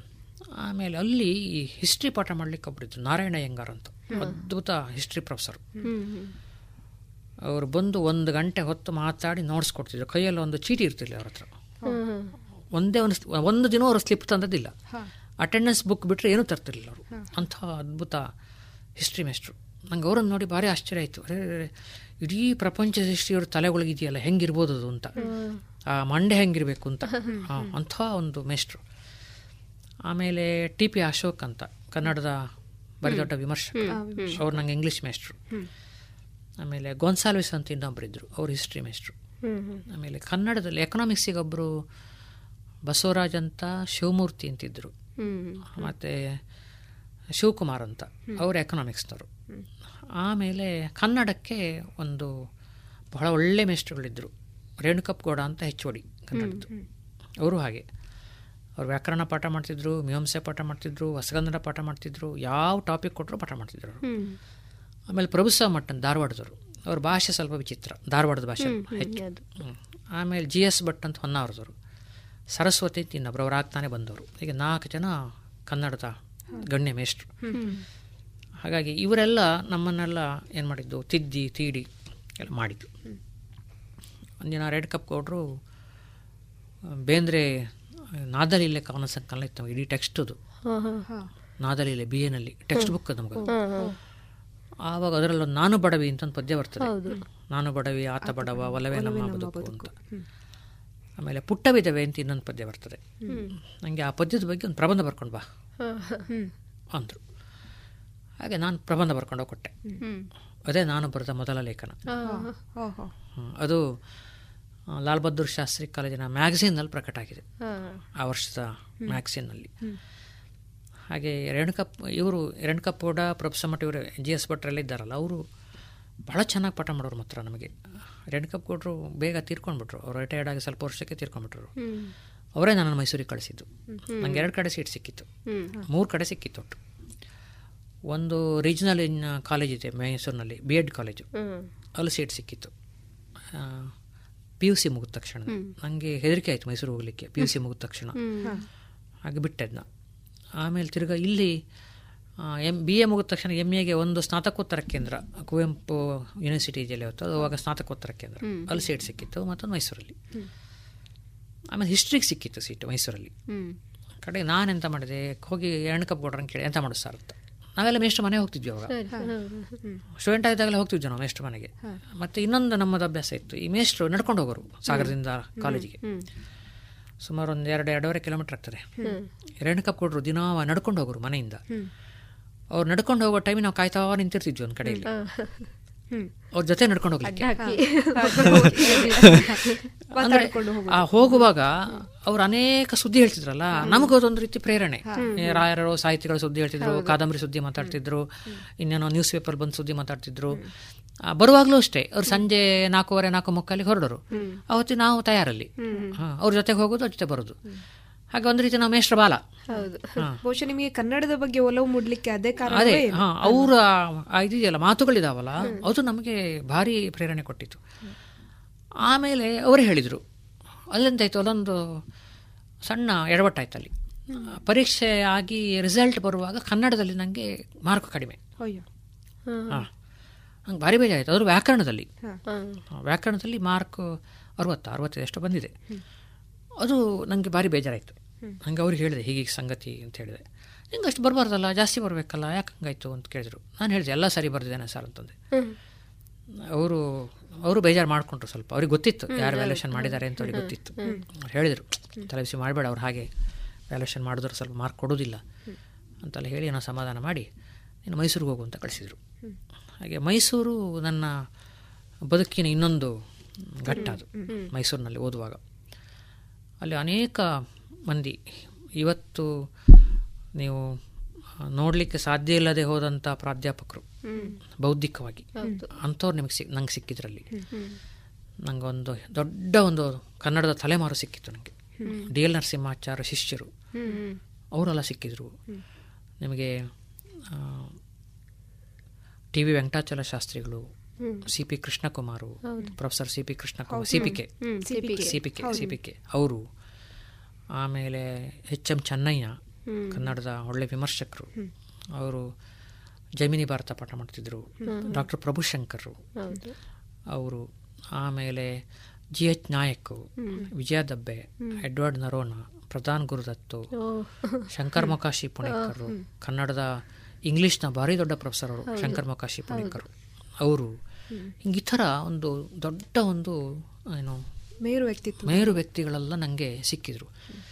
ಮತ್ತು ನಂದೊಂದು ವಿಶೇಷತೆ ಏನಂದರೆ ನಾನು ಇಡೀ ಡಿಪಾರ್ಟ್ಮೆಂಟ್ ಎಲ್ಲರಿಗೂ ಗುರುತ ನಾನು. ಈಗ ನನಗೆ ಪಾಠ ಮಾಡದೇ ಇದ್ದವ್ರನ್ನು ಹೋಗಿ ಮಾತಾಡ್ಸ್ಕೊಂಡ್ ಬರ್ತಿದ್ದೆ ನಾನು. ಹಾಗೆ ಎಲ್ಲರಿಗೂ ನನ್ನ ಬಗ್ಗೆ ಗುರ್ತಾಯಿತ್ತು ನನ್ನ ಬಗ್ಗೆ ಭಾರಿ ವಿಶ್ವಾಸ ಇತ್ತು. ಹಾಗಾಗಿ ಎಂ ಎ ಓದುವಾಗ ಮ್ಯಾಕ್ಸಿಮಮ್ ಲೈಬ್ರರಿಯನ್ನು ಬಳಸಿದ್ದು ನಾನು. ಬೆಳಗ್ಗೆ ಎಂಟು ಗಂಟೆಗೆ ಸೆಂಟ್ರಲ್ ಲೈಬ್ರರಿ ಹೋಗ್ತಾ ಇದ್ದೆ. ಡಿಪಾರ್ಟ್ಮೆಂಟ್ ಲೈಬ್ರರಿ ಲೇಟ್ ಆಗ್ತಿತ್ತು ಓಪನ್ ಸೆಂಟ್ರಲ್ ಲೈಬ್ರರಿ ಬೆಳಗ್ಗೆ ಏಳು ಮುಕ್ಕಾಲಿಗೆ ಓಪನ್ ಆಗ್ತಿತ್ತು. ಎಂಟು ಗಂಟೆ ಹೋಗ್ತಿದ್ದೆ ನಾನು. ಎಂಟರಿಂದ ಹತ್ತು ಲೈಬ್ರರಿ ಹತ್ತು ಗಂಟೆಯಿಂದ ಕ್ಲಾಸು ನಾಲ್ಕರಿಂದ ಐದು ಹಾಸ್ಟೆಲ್ಲಿಗೆ ಬಂದು ಒಂದು ಕಾಫಿ ಕುಡಿದು ಮತ್ತು ವಾಪಸ್ ಐದು ಗಂಟೆಗೆ ಲೈಬ್ರರಿ. ಐದರಿಂದ ಎಂಟು ಲೈಬ್ರರಿ ರಾತ್ರಿ. ಎಂಟು ಗಂಟೆ ಕ್ಲೋಸ್ ರಾತ್ರಿ. ಇದು ಬೇರೆ ಟೈಮಲ್ಲಿ. ಬೇರೆ ಟೈಮಲ್ಲಿ ಆದರೆ ಎಕ್ಸಾಮ್ ಟೈಮಲ್ಲಿ ರಾತ್ರಿ ಹತ್ತು ಹತ್ತುವರೆ ಲೈಬ್ರರಿ ಓಪನ್ ಇರ್ತಿತ್ತು. ಅವಾಗಲ್ಲೇ ಇರೋದು ನಾವು. ನಂಗೆ ಹಂಗೆ ಈ ಥರ ಲೈಬ್ರರಿಯನ್ನು ಎಷ್ಟು ಸಾಧ್ಯವೋ ಅಷ್ಟು. ಮ್ಯಾಕ್ಸಿಮಮ್ ಬಳಸಿದ್ವಿ. ಆ ಹೊತ್ತಲ್ಲಿ ನನಗೊಂದು ಮೂರು ನಾಲ್ಕು ಮಂದಿ ಒಳ್ಳೆ ಫ್ರೆಂಡ್ಸ್ ಸಿಕ್ಕಿದ್ರು. ನಮ್ಮ ಒಂದು ಮನಸ್ಥಿತಿಗೆ ಒಗ್ಗುವಂಥ ಫ್ರೆಂಡ್ಸಿಗೆ ನಾವೊಂದು ನಲವತ್ತು ಮೂವತ್ತೆರಡು ಮೂವತ್ತ್ಮೂರು ಜನ ಇದ್ವಿ. ಕ್ಲಾಸ್ನಲ್ಲಿ. ಬಹಳ ಆಪ್ತರು ಅಂತೇಳಿ ಒಂದು ನಾಲ್ಕಾರು ಮಂದಿ ಸಿಕ್ಕಿದ್ರು. ಒಬ್ಬ ರಾಮಕೃಷ್ಣ ಅಂತ ನನ್ನ ಫ್ರೆಂಡ್ ಒಬ್ಬ ಇದ್ದ. ಅವನೊಂದು ಸೈಕಲ್ ಇತ್ತು. ಆ ಸೈಕಲ್ಗೆ ಸುಮಿತ್ರ ಅಂತ ಹೆಸರು. ಅಯ್ಯೋ. ಹಾಂ ಆ ಒಂದು ಸೈಕಲ್ ಮೇಲೆ ನಾನು ಸುಮಾರು ಮೈಸೂರು ತಿರುಗಿದ್ದೇನೆ. ಮತ್ತೆ ಅನೇಕ ದಿನ ಅವ್ರ ಮನೇಲಿ ಉಳ್ಕೊಳ್ತಿದ್ದೆ ನಾನು. ನಾನು ನನ್ನ ಒಳ್ಳೆ ಫ್ರೆಂಡ್ ಅವರು. ಇವತ್ತು ಮಂಡ್ಯ ಭಾರತಿ ಕಾಲೇಜಲ್ಲಿ ಅವರು ಹೆಚ್ ಓ ಡಿ ಕನ್ನಡದ್ದು. ಆಮೇಲೆ ಇನ್ನೊಬ್ಳು ದಾವಣಗೆರೆಯಿಂದ ಬಂದಿದ್ಲು ಸುಲೋಚನ ಅಂತ. ನಮ್ಮೆಲ್ಲರಿಗಿಂತ ವಯಸ್ಸಿನ ದೊಡ್ಡೋಳಕ್ಕೆ ಸುಲೋಚನ ಸುಲೋಚನಾ ಅಂತ. ಹಾಗೆ ಅವಳನ್ನು ಅಕ್ಕ ಅಂತಲೇ ಕರೆಯೋದು ಯಾವಾಗಲೂ. ಆಮೇಲೆ ಇನ್ನೊಬ್ಬಳು ಕೋಣಂದೂರ್ನ ಇವತ್ತು ಕೋಣಂದೂರಲ್ಲಿದ್ದಾರೆ. ಅವರು ನಿಲುವಾಗಿಲು ಹತ್ರ ಶೃಂಗೇರಿ ಹತ್ರ ಅಲ್ಲೆಲ್ಲ ಅವರು ಅವರು ಪಾರ್ವತಿ ಅಂತ. ಅವಳೊಬ್ಬಳು ಅವಳೊಬ್ಳು. ಆಮೇಲೆ ಮಂಡ್ಯದೊಬ್ಳು ವಸಂತ ಅಂತ. ಆಮೇಲೆ ಮೈಸೂರಿನವಳು ಒಂದಿಬ್ಬರು ಶ್ರೀಲತಾ ಮತ್ತು ಉಮಾವಲೇಶ್ ಅಂತ. ಹೀಗೊಂದು ಒಳ್ಳೆಯ ತಂಡ ಸಿಕ್ಕಿತ್ತು. ನಮಗೆ ಓದಲಿಕ್ಕೊಂದು ಒಳ್ಳೆ ತಂಡ. ಸಿಕ್ಕಿತ್ತು. ಸಮಾನ ಮನಸ್ಕರು. ಮನಸ್ಕರು. ಸಮಾನ ಮನಸ್ಕರು. ಅದರಲ್ಲಿ ವಿಶೇಷ ಅಂತ ಹೇಳಿದ್ರೆ ಅವರಿಗೆಲ್ಲ ನಾನು ಪಾಠ ಮಾಡೋದು. ಹಾ, ನಾನು ಪಾಠ ಮಾಡೋದು ಅವರಿಗೆ. ಛಂದಸ್ ಪಾಠ ಮಾಡ್ತಿದ್ದೆ ಅವರಿಗೆ. ಮೀಮಾಂಸೆ ಪಾಠ ಮಾಡ್ತಿದ್ದೆ ಅವರಿಗೆ. ಭಾಷಾ ವಿಜ್ಞಾನ ಪಾಠ ಮಾಡ್ತಿದ್ದೆ ಅವರಿಗೆ. ಒಂದು ಯಾವ್ದಾದ್ರು ಮರದ ಅಡಿಯಲ್ಲಿ ಕೂತ್ಕೊಂಡು ಇವರಿಗೆಲ್ಲ ಪಾಠ ಹೇಳೋದು ನಾನು. ನಂಗೆ ಏನಾಗ್ತಿತ್ತು ಈಗ ಪಾಠ ಹೇಳೋದ್ರಿಂದಾಗಿ ನಂಗೆ ಮತ್ತೆ ಓದಬೇಕು ನಂಗೆ ಮತ್ತೆ ಓದಬೇಕು ಅಂತಿರ್ಲಿಲ್ಲ. ಸ್ಮೃತಿಯಲ್ಲಿ ಉಳ್ಕೊಳ್ತಿತ್ತು. ಹೌದು. ಮತ್ತೆ ನಾವು ನೋಟ್ಸ್ ಮಾಡೋದು ಹಾಗೆ. ನಾನೊಂದು ಸಬ್ಜೆಕ್ಟ್ ನೋಟ್ಸ್ ಮಾಡಿದರೆ ರಾಮಕೃಷ್ಣ ಒಂದು ಸಬ್ಜೆಕ್ಟ್ ನೋಟ್ಸ್ ಮಾಡೋಣ. ನಾವು ಅದನ್ನು ಹಂಚ್ಕೋತಿದ್ವಿ. ಪರಸ್ಪರ. ಆ ನೋಟ್ಸನ್ನು ಹಂಚ್ಕೊಳ್ಳೋದ್ರಿಂದಾಗಿ ನಾವು ಯಾಕೆಂದ್ರೆ ಈಗ ನಂಗೆ ಜೆರಾಕ್ಸ್ ಸೌಲಭ್ಯ ಇರಲಿಲ್ಲ. ಇರ್ಲಿಲ್ಲ ಕಾರ್ಬನ್ ಕಾರ್ಬನ್ ಶೀಟ್ ಇಟ್ಟು ಅದನ್ನ ಬರಿಬೇಕಿತ್ತು. ಬರೆಯೋದು ಈ ಪಾರ್ವತಿ ವಸಂತ ಇವ್ರ ಕೆಲಸ. ನೋಟ್ಸ್ ಮಾಡೋದು ನಮ್ಮ ಕೆಲಸ. ಹಂಗೆ ಮಾಡಿ ನಾವೆಲ್ಲ ಪರಸ್ಪರ ಹಂಚ್ಕೊಂಡು ಅದನ್ನ ಓದ್ತಿದ್ವಿ. ಹಂಗೆ ಆ ರೀತಿ ಒಂದು ಎರಡು ವರ್ಷ ಸತತವಾಗಿ ನಾವು ಅಧ್ಯಯನದಲ್ಲಿ ತೊಡಗಿಸ್ಕೊಂಡಿದ್ವಿ. ಅದೊಂದು ಬಹಳ ಒಳ್ಳೆಯ ಒಂದು ಮೂಮೆಂಟ್ ಅದು. ಬಹಳ ಒಳ್ಳೆಯ ಒಂದು ಸಂದರ್ಭ ಅದು ಸಮಯ. ಮತ್ತು ನಮಗೆ ಈ ಮರೆಯಲಾಗದ ಒಂದು ಆ ಥರದ ಒಂದು ಇದರಲ್ಲಿ ಏನಂತ ಕೇಳಿದ್ರೆ ಛಂದಸ್ಸಿನ ಬಗ್ಗೆ ಒಂದು ಅಸೈನ್ಮೆಂಟ್ ಕೊಟ್ಟಿದ್ದರು ನಮ್ಮ ಶಾಸ್ತ್ರಿಗಳು. ಅವ್ರು ಛಂದಸ್ ಪಾಠಕ್ಕೆ ಬರೋರು. ಭಾರಿ ಒಳ್ಳೆ ಛಂದಸ್ ಪಾಠ ಅವ್ರದ್ದು. ಒಂದೊಂದು ವೃತ್ತ ಹೆಂಗೆ ಹೋಗುತ್ತೆ ಅಂತ ಅವ್ರು ಅಭಿನಯ ಮಾಡಿ ತೋರಿಸೋರು. ಅಷ್ಟು ಚಂದ. ಛಂದಸ್ಸಿನ ಪಾಠ ಅವ್ರದ್ದು. ಒಂದು ಕೊಟ್ಟಿದ್ರು ಅವರು. ಪಂಪನ ವೃತ್ತಗಳ ಛಂದಸ್ಸಿನ ಬಗ್ಗೆ ಬರೀ ಅಂತ ಕೊಟ್ಟಿದ್ರು ನನಗೆ. ವೃತ್ತಗಳನ್ನು. ಯಾವ್ಯಾವ ರಸಕ್ಕೆ ಯಾವ್ಯಾವ ಭಾವಕ್ಕೆ ಯಾವ್ಯಾವ ವೃತ್ತಗಳನ್ನು ಬಳಸ್ತಾರೆ ಅಂತ. ಪಂಪ ಬಳಸಿದ್ದಾನೆ ಅಂತ ಅದು ಬರಿಬೇಕು. ಅಲ್ಲಿ ನಿಮಗೆ ಚಂಪಕಮಾಲೆ ಯಾವ ಬ ಯಾವುದೆಲ್ಲ ಭಾವನೆಗಳಿಗೆ ಬಳಸಿದ್ದಾನೆ ಹೀಗೆಲ್ಲ ಬರಿಬೇಕು. ಹಾಗೆ ಬರದೆ. ತಗೊಂಡೋಗಿ ಕೊಟ್ಟೆ ನೋಡಿ ವಾಪಸ್ಸು ಕೊಡುವಾಗ ಮೂರು ಮುಕ್ಕಾಲು ನಂಬರ್ ಕೊಟ್ಟಿದ್ರು ಅವರು. ಎಷ್ಟರಲ್ಲಿ? ಎಷ್ಟರಲ್ಲಿ? ಐದಕ್ಕೆ. ಒಳ್ಳೆ ಮಾರ್ಕೆ. ಐದಕ್ಕೆ ಮೂರು ಮುಕ್ಕಾಲು ಒಳ್ಳೆ ಮಾರ್ಕೆ. ಮುಕ್ಕಾಲಿಗೆಲ್ಲ ಬೆಲೆ ಇತ್ತು ಬೆಲೆ. ಇತ್ತು ಕಾಲಿಗೂ ಬೆಲೆ ಇತ್ತು. ಹಾಗೆ ನಾನು ಹೋಗಿ ಕೇಳಿದೆ ಅವ್ರನ್ನ ಏನು ಸರ್ ಇದು ಮೂರು ಮುಕ್ಕಾಲು ಕೊಟ್ಟಿದ್ದೀರಲ್ಲ ಅಂದೆ. ಎಂತ ಮಾಡಬೇಕಿತ್ತು ಅಂದರು. ನಿಮ್ಮ ನಿರೀಕ್ಷೆ ಐದರಲ್ಲಿ ಐದಿತ್ತು. ಹಾಗೇನಿರಲಿಲ್ಲ ಎಲ್ಲಿ ಕಡಿಮೆ ಆಯ್ತು ಅಂತ ನೀವು ಒಂದು ಪರೀಕ್ಷೆ ಮಾಡ್ಲಿಕ್ಕೆ ಹೋಗಿದ್ದೀರಿ. ಅಲ್ಲ ಮೂರುವರೆನೂ ಕೊಡ್ಲಿಲ್ಲ ನಾಲ್ಕು ಕೊಡ್ಲಿಲ್ಲ ಮುಕ್ಕಾಲು ಕೊಟ್ಟಲ್ಲ. ಅದಕ್ಕೆ ಅವ್ರಂದ್ರು ಅದಕ್ಕೆ ಇರೋ ಯೋಗ್ಯತೆ ಅಷ್ಟು ಅಷ್ಟು ಕೊಟ್ಟಿದ್ದೇನೆ ಅಂದ್ರು. ಅಯ್ಯೋ. ಅಂದರೆ ಆ ಥರ ಅಂದ್ರೆ ನಿಮ್ಗೆ ಪರ್ಫೆಕ್ಷನ್ ಅದು. ಅಷ್ಟು ಇರಬೇಕು ಅಂತ. ಆಮೇಲೆ ಈ ಫಸ್ಟ್ ಇಯರ್ನಲ್ಲಿ ನಮಗೆ ಪ್ರಭುಶಂಕರ್ ಪಾಠಕ್ಕೆ ಬರೋರು. ಪ್ರಭುಶಂಕರ್ ಅವರು ಪಂಪಭಾರತ ಇಡೀ ಟೆಕ್ಸ್ಟ್ ನಮಗೆ. ಇಡೀ ಟೆಕ್ಸ್ಟ್ ಪಂಪಭಾರತ. ಹ್ಮ್. ಇವನ್ ಬಿ ಎನಲ್ಲೂ ಶಬ್ದವನ ದರ್ಪಣ ಇಡೀ ಇಡೀ ಟೆಕ್ಸ್ಟ್ ಇಡೀ, ಇತ್ತು ಇತ್ತದು. ಹಾಗೆ ಪಂಪ ಭಾರತಕ್ಕೆ ಪ್ರಭುಶಂಕರ್ ಆಮೇಲೆ ಇದಕ್ಕೆ ಆರಂಭದಲ್ಲಿ ವಿಜಯ ತಬ್ಬೆ ಇದ್ದರು ಮತ್ತು ಸ್ವಲ್ಪ ಸಮಯ ಆಗುವಾಗ ತಿಪ್ಪೇರದ ಸ್ವಾಮಿಗಳು ಕುವೆಂಪು ಅದರಿಂದ ಶಿವಮೊಗ್ಗದಿಂದ ಟ್ರಾನ್ಸ್ಫರ್ ಆಗಿ ಬಂದು ಅವರು ಮತ್ತೆ ಆದಿಪುರಾಣಕ್ಕೆ ಬಂದರು. ಅದ್ಭುತ ಪ್ರಭುಶಂಕರ ಪಂಪ ಭಾರತ ಅದ್ಭುತ ಪಾಠ ಮಾತ್ರ ಅದು. ಅದು ನಿಮಗೆ ಅದನ್ನು ಊಹಿಸ್ಕೊಳ್ಳೋದು ಕಷ್ಟ. ಅದು ಯಾವ ಹೇಗೆ ಮಾತಾಡ್ತಿದ್ರು ಅಂತ ಪ್ರಭುಶಂಕರ್ ಅಥವಾ ಬೇರೆ ಸ್ವಾಮಿಗಳು ಅಷ್ಟೇ. ಅವರಿಬ್ಬರು ನಮಗೆ ಅದೇ ಪಂಪನನ್ನು ಅರೆದು ಕುಡಿಸಿದವರು ಅಂದರೆ ಈ ಇಬ್ಬರು ಛಂದಸ್ಸನ್ನು ಅರೆದು ಕುಡಿಸಿದವರು ಶಾಸ್ತ್ರಿ ಅವರು ವೆಂಕಟಾಚಲ ಶಾಸ್ತ್ರಿ. ಆಮೇಲೆ ಸಿ ಪಿ ಕೆ ಬರ್ತಿದ್ರು ಪಾಠಕ್ಕೆ ಅವರು ಇವರೆಲ್ಲ ಸುಧಾಕರ್ ಅಂತಿದ್ರು. ಅವರೆಲ್ಲರೂ ಇದಾರಲ್ಲ ಜಿ ಎಚ್ ನಾಯಕರು ಹೊಸಗನ್ನಡ ಸಾಹಿತ್ಯದ ಪ್ರೇರಣೆಗಳು ಈ ಥರದಕ್ಕೆ ಬರೋರು. ಒಂದು ವಿಮರ್ಶೆಯ ಮಾನದಂಡಗಳನ್ನು ಹೇಗೆ ನಾವು ರೂಢಿಸ್ಕೋಬೇಕು ಅಂತ. ಹಾಗೆ ರೀತಿ ಒಂದು ಬಹಳ ಒಳ್ಳೆಯ ಒಂದು ಏನು ಎಂ ಎ ನಮ್ಮ ಕಾಲಘಟ್ಟ ಇದೆಯಲ್ಲ? ಎಂ ಎ ಮಾಡುವಂಥ ಎರಡು ವರ್ಷದ ಕಾಲಘಟ್ಟ. ಬಹಳ ಅದ್ಭುತವಾಗಿತ್ತದು. ಭಾಳ ಸೊಗಸಾಗಿತ್ತು. ಅವರೆಲ್ಲರ ಹೆಸರುಗಳನ್ನ ನಾವು ಕೇಳಿ ತಿಳಿದವರು. ಈಗ ನಿಮ್ಮ ಬಾಯಲ್ಲಿ ಅದನ್ನ ಕೇಳುವಾಗ ಇನ್ನು ಒಂದು ತುಂಬಾ ಖುಷಿ ಆಗ್ತದೆ ಅದನ್ನ ಕೇಳುವಾಗ ನಾನು ನನ್ನ ಹೈಸ್ಕೂಲ್ ಹಂತದಲ್ಲಿ ಕವಿ ಕಾವ್ಯ ಪರಿಚಯ ಅಂತ ಓದುವಾಗ ನಾವು ಅವರ ಬಗ್ಗೆ ಎಲ್ಲ ಓದಿದ್ದೇವೆ ಸರ್ ಸಿ ಪಿ ಕೆ ಅವರದ್ದು ಪುಸ್ತಕಗಳು ಅವರು ಯಾವಾಗ ಜನನ ಅಂತ ಹೋದ್ರು ಅವರೆಲ್ಲರೂ ನಿಮ್ಮ ಗುರುಗಳಂದಾಗ ಬಹುತೇಕ ನಿಮ್ಮ ಗುರು ಪರಂಪರೆಯ ಬಗ್ಗೆ ಇವರು ನಿಮ್ಮ ಗುರುಗಳು ಹೇಳುವಾಗ ಇನ್ನೂ ಸಂತೋಷ ಆಗ್ತದೆ. ಹೌದು. ನಂಗೆ ಅದು ಆ ಮಟ್ಟಿಗೆ ನಂಗೆ ನನ್ನ ಗುರು ಪರಂಪರೆಯ ಬಗ್ಗೆ ನಂಗೆ ದೊಡ್ಡ ಹೆಮ್ಮೆ ಇದೆ. ಮತ್ತು ಭಾರಿ ದೊಡ್ಡ ಅಭಿಮಾನ ಇದೆ ನಂಗೆ. ಅವರೆಲ್ಲ ಸಿಕ್ಕಿದ್ದಾರೆ ನಂಗೆ ಅಂತ. ಅದರಲ್ಲಿ ಪುಣೇಕರ್ ಬಗ್ಗೆ ಹೇಳಬೇಕು. ಅವರೊಂದು ಒಂದು ಒಳ್ಳೆ ತುಂಬ ಮುಗ್ಧ ಮನಸ್ಸಿನ ಪ್ರೊಫೆಸರ್ ಅವರು.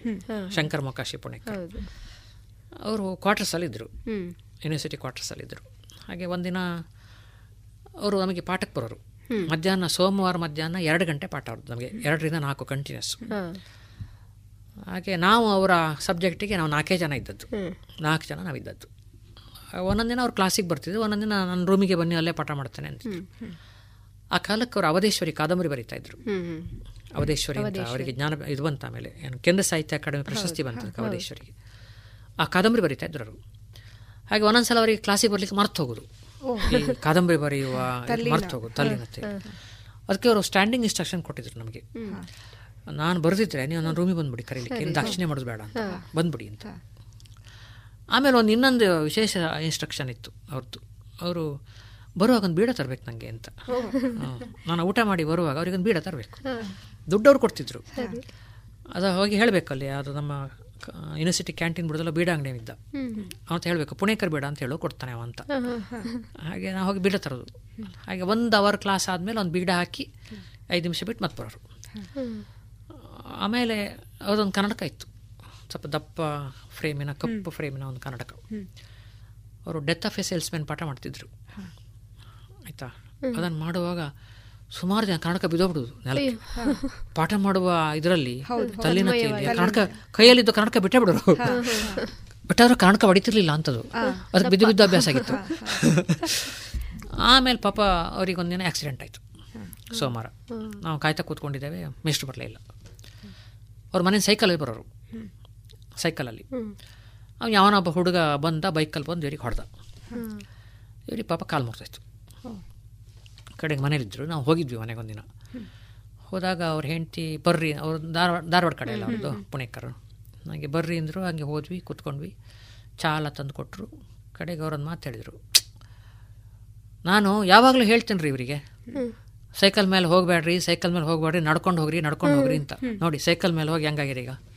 ಅಂತ. ಅಂದರೆ ಅಷ್ಟು ಮುಗ್ಧತೆ ಅಂತ. ಹಾಂ. ಅವರು ಶಂಕರ್ ಮೊಕಾಶಿ ಪುಣೇಕರ್ ಅಂತಂದರೆ ಅವರು ಫಾರಿನ್ ಯೂನಿವರ್ಸಿಟಿಗಳಲ್ಲಿ ಅವ್ರದ್ದು ಭಾರಿ ದೊಡ್ಡ ಹೆಸರು ಡಬ್ಲ್ಯೂ ಬಿ ಏಡ್ಸನ್ ಬಗ್ಗೆ ಅವ್ರದ್ದು ಪಿ ಎಚ್ ಡಿ ಇಂಗ್ಲೀಷ್ನಲ್ಲಿ ಅವರು ಯುರೋಪಿಯನ್ ಕಂಟ್ರಿಗಳಲ್ಲಿ ಸುಮಾರು ಯೂನಿವರ್ಸಿಟಿ ವಿಸಿಟಿಂಗ್ ಪ್ರೊಫೆಸರ್ ಆಗಿ ಕೆಲಸ ಮಾಡಿದ್ರು ಅವರ. ಲಾಸ್ಟ್ ಬ್ಯಾಚಿನ ಸ್ಟೂಡೆಂಟ್ ನಾನು. ಹಾಗೆ ನನಗೆ ತುಂಬ ಏನು ಅವರು ರಾಮಾಯಣ ದರ್ಶನ ಮಹಾಕಾವ್ಯವನ್ನು ಇಂಗ್ಲೀಷಿಗೆ ಅನುವಾದ ಮಾಡಿದ್ದಾರೆ. ಮತ್ತು ಆ ಇಂಗ್ಲಿಷ್ ಅನುವಾದವನ್ನು ಕುವೆಂಪು ಒಪ್ಪಿಕೊಂಡಿದ್ದಾರೆ. ಅದು ಅವರ ಗ್ರೇಟ್ನೆಸ್ ಅದು. ಹಾಗೆ ಅವರ ಆ ಹೊತ್ತಿಗೆ ರಾಮಾಯಣ ದರ್ಶನ ಅನುವಾದ ಮಾಡಿ ಮಾಡ್ತಾಯಿದ್ರು ಕಡೆ ನಾನು ಹೇಳಿದೆ ರೀ ಸರ್ ನೀವೇನು ತಲೆಬಿಸಿ ಮಾಡಬೇಡಿ ನಾನು ಟೈಪ್ ಮಾಡಿಕೊಡ್ತೇನೆ ಬೇಕಾ? ನಂಗೆ ಇಂಗ್ಲೀಷ್ ಟೈಪಿಂಗ್ ಬರುತ್ತೆ ಅಂದೆ.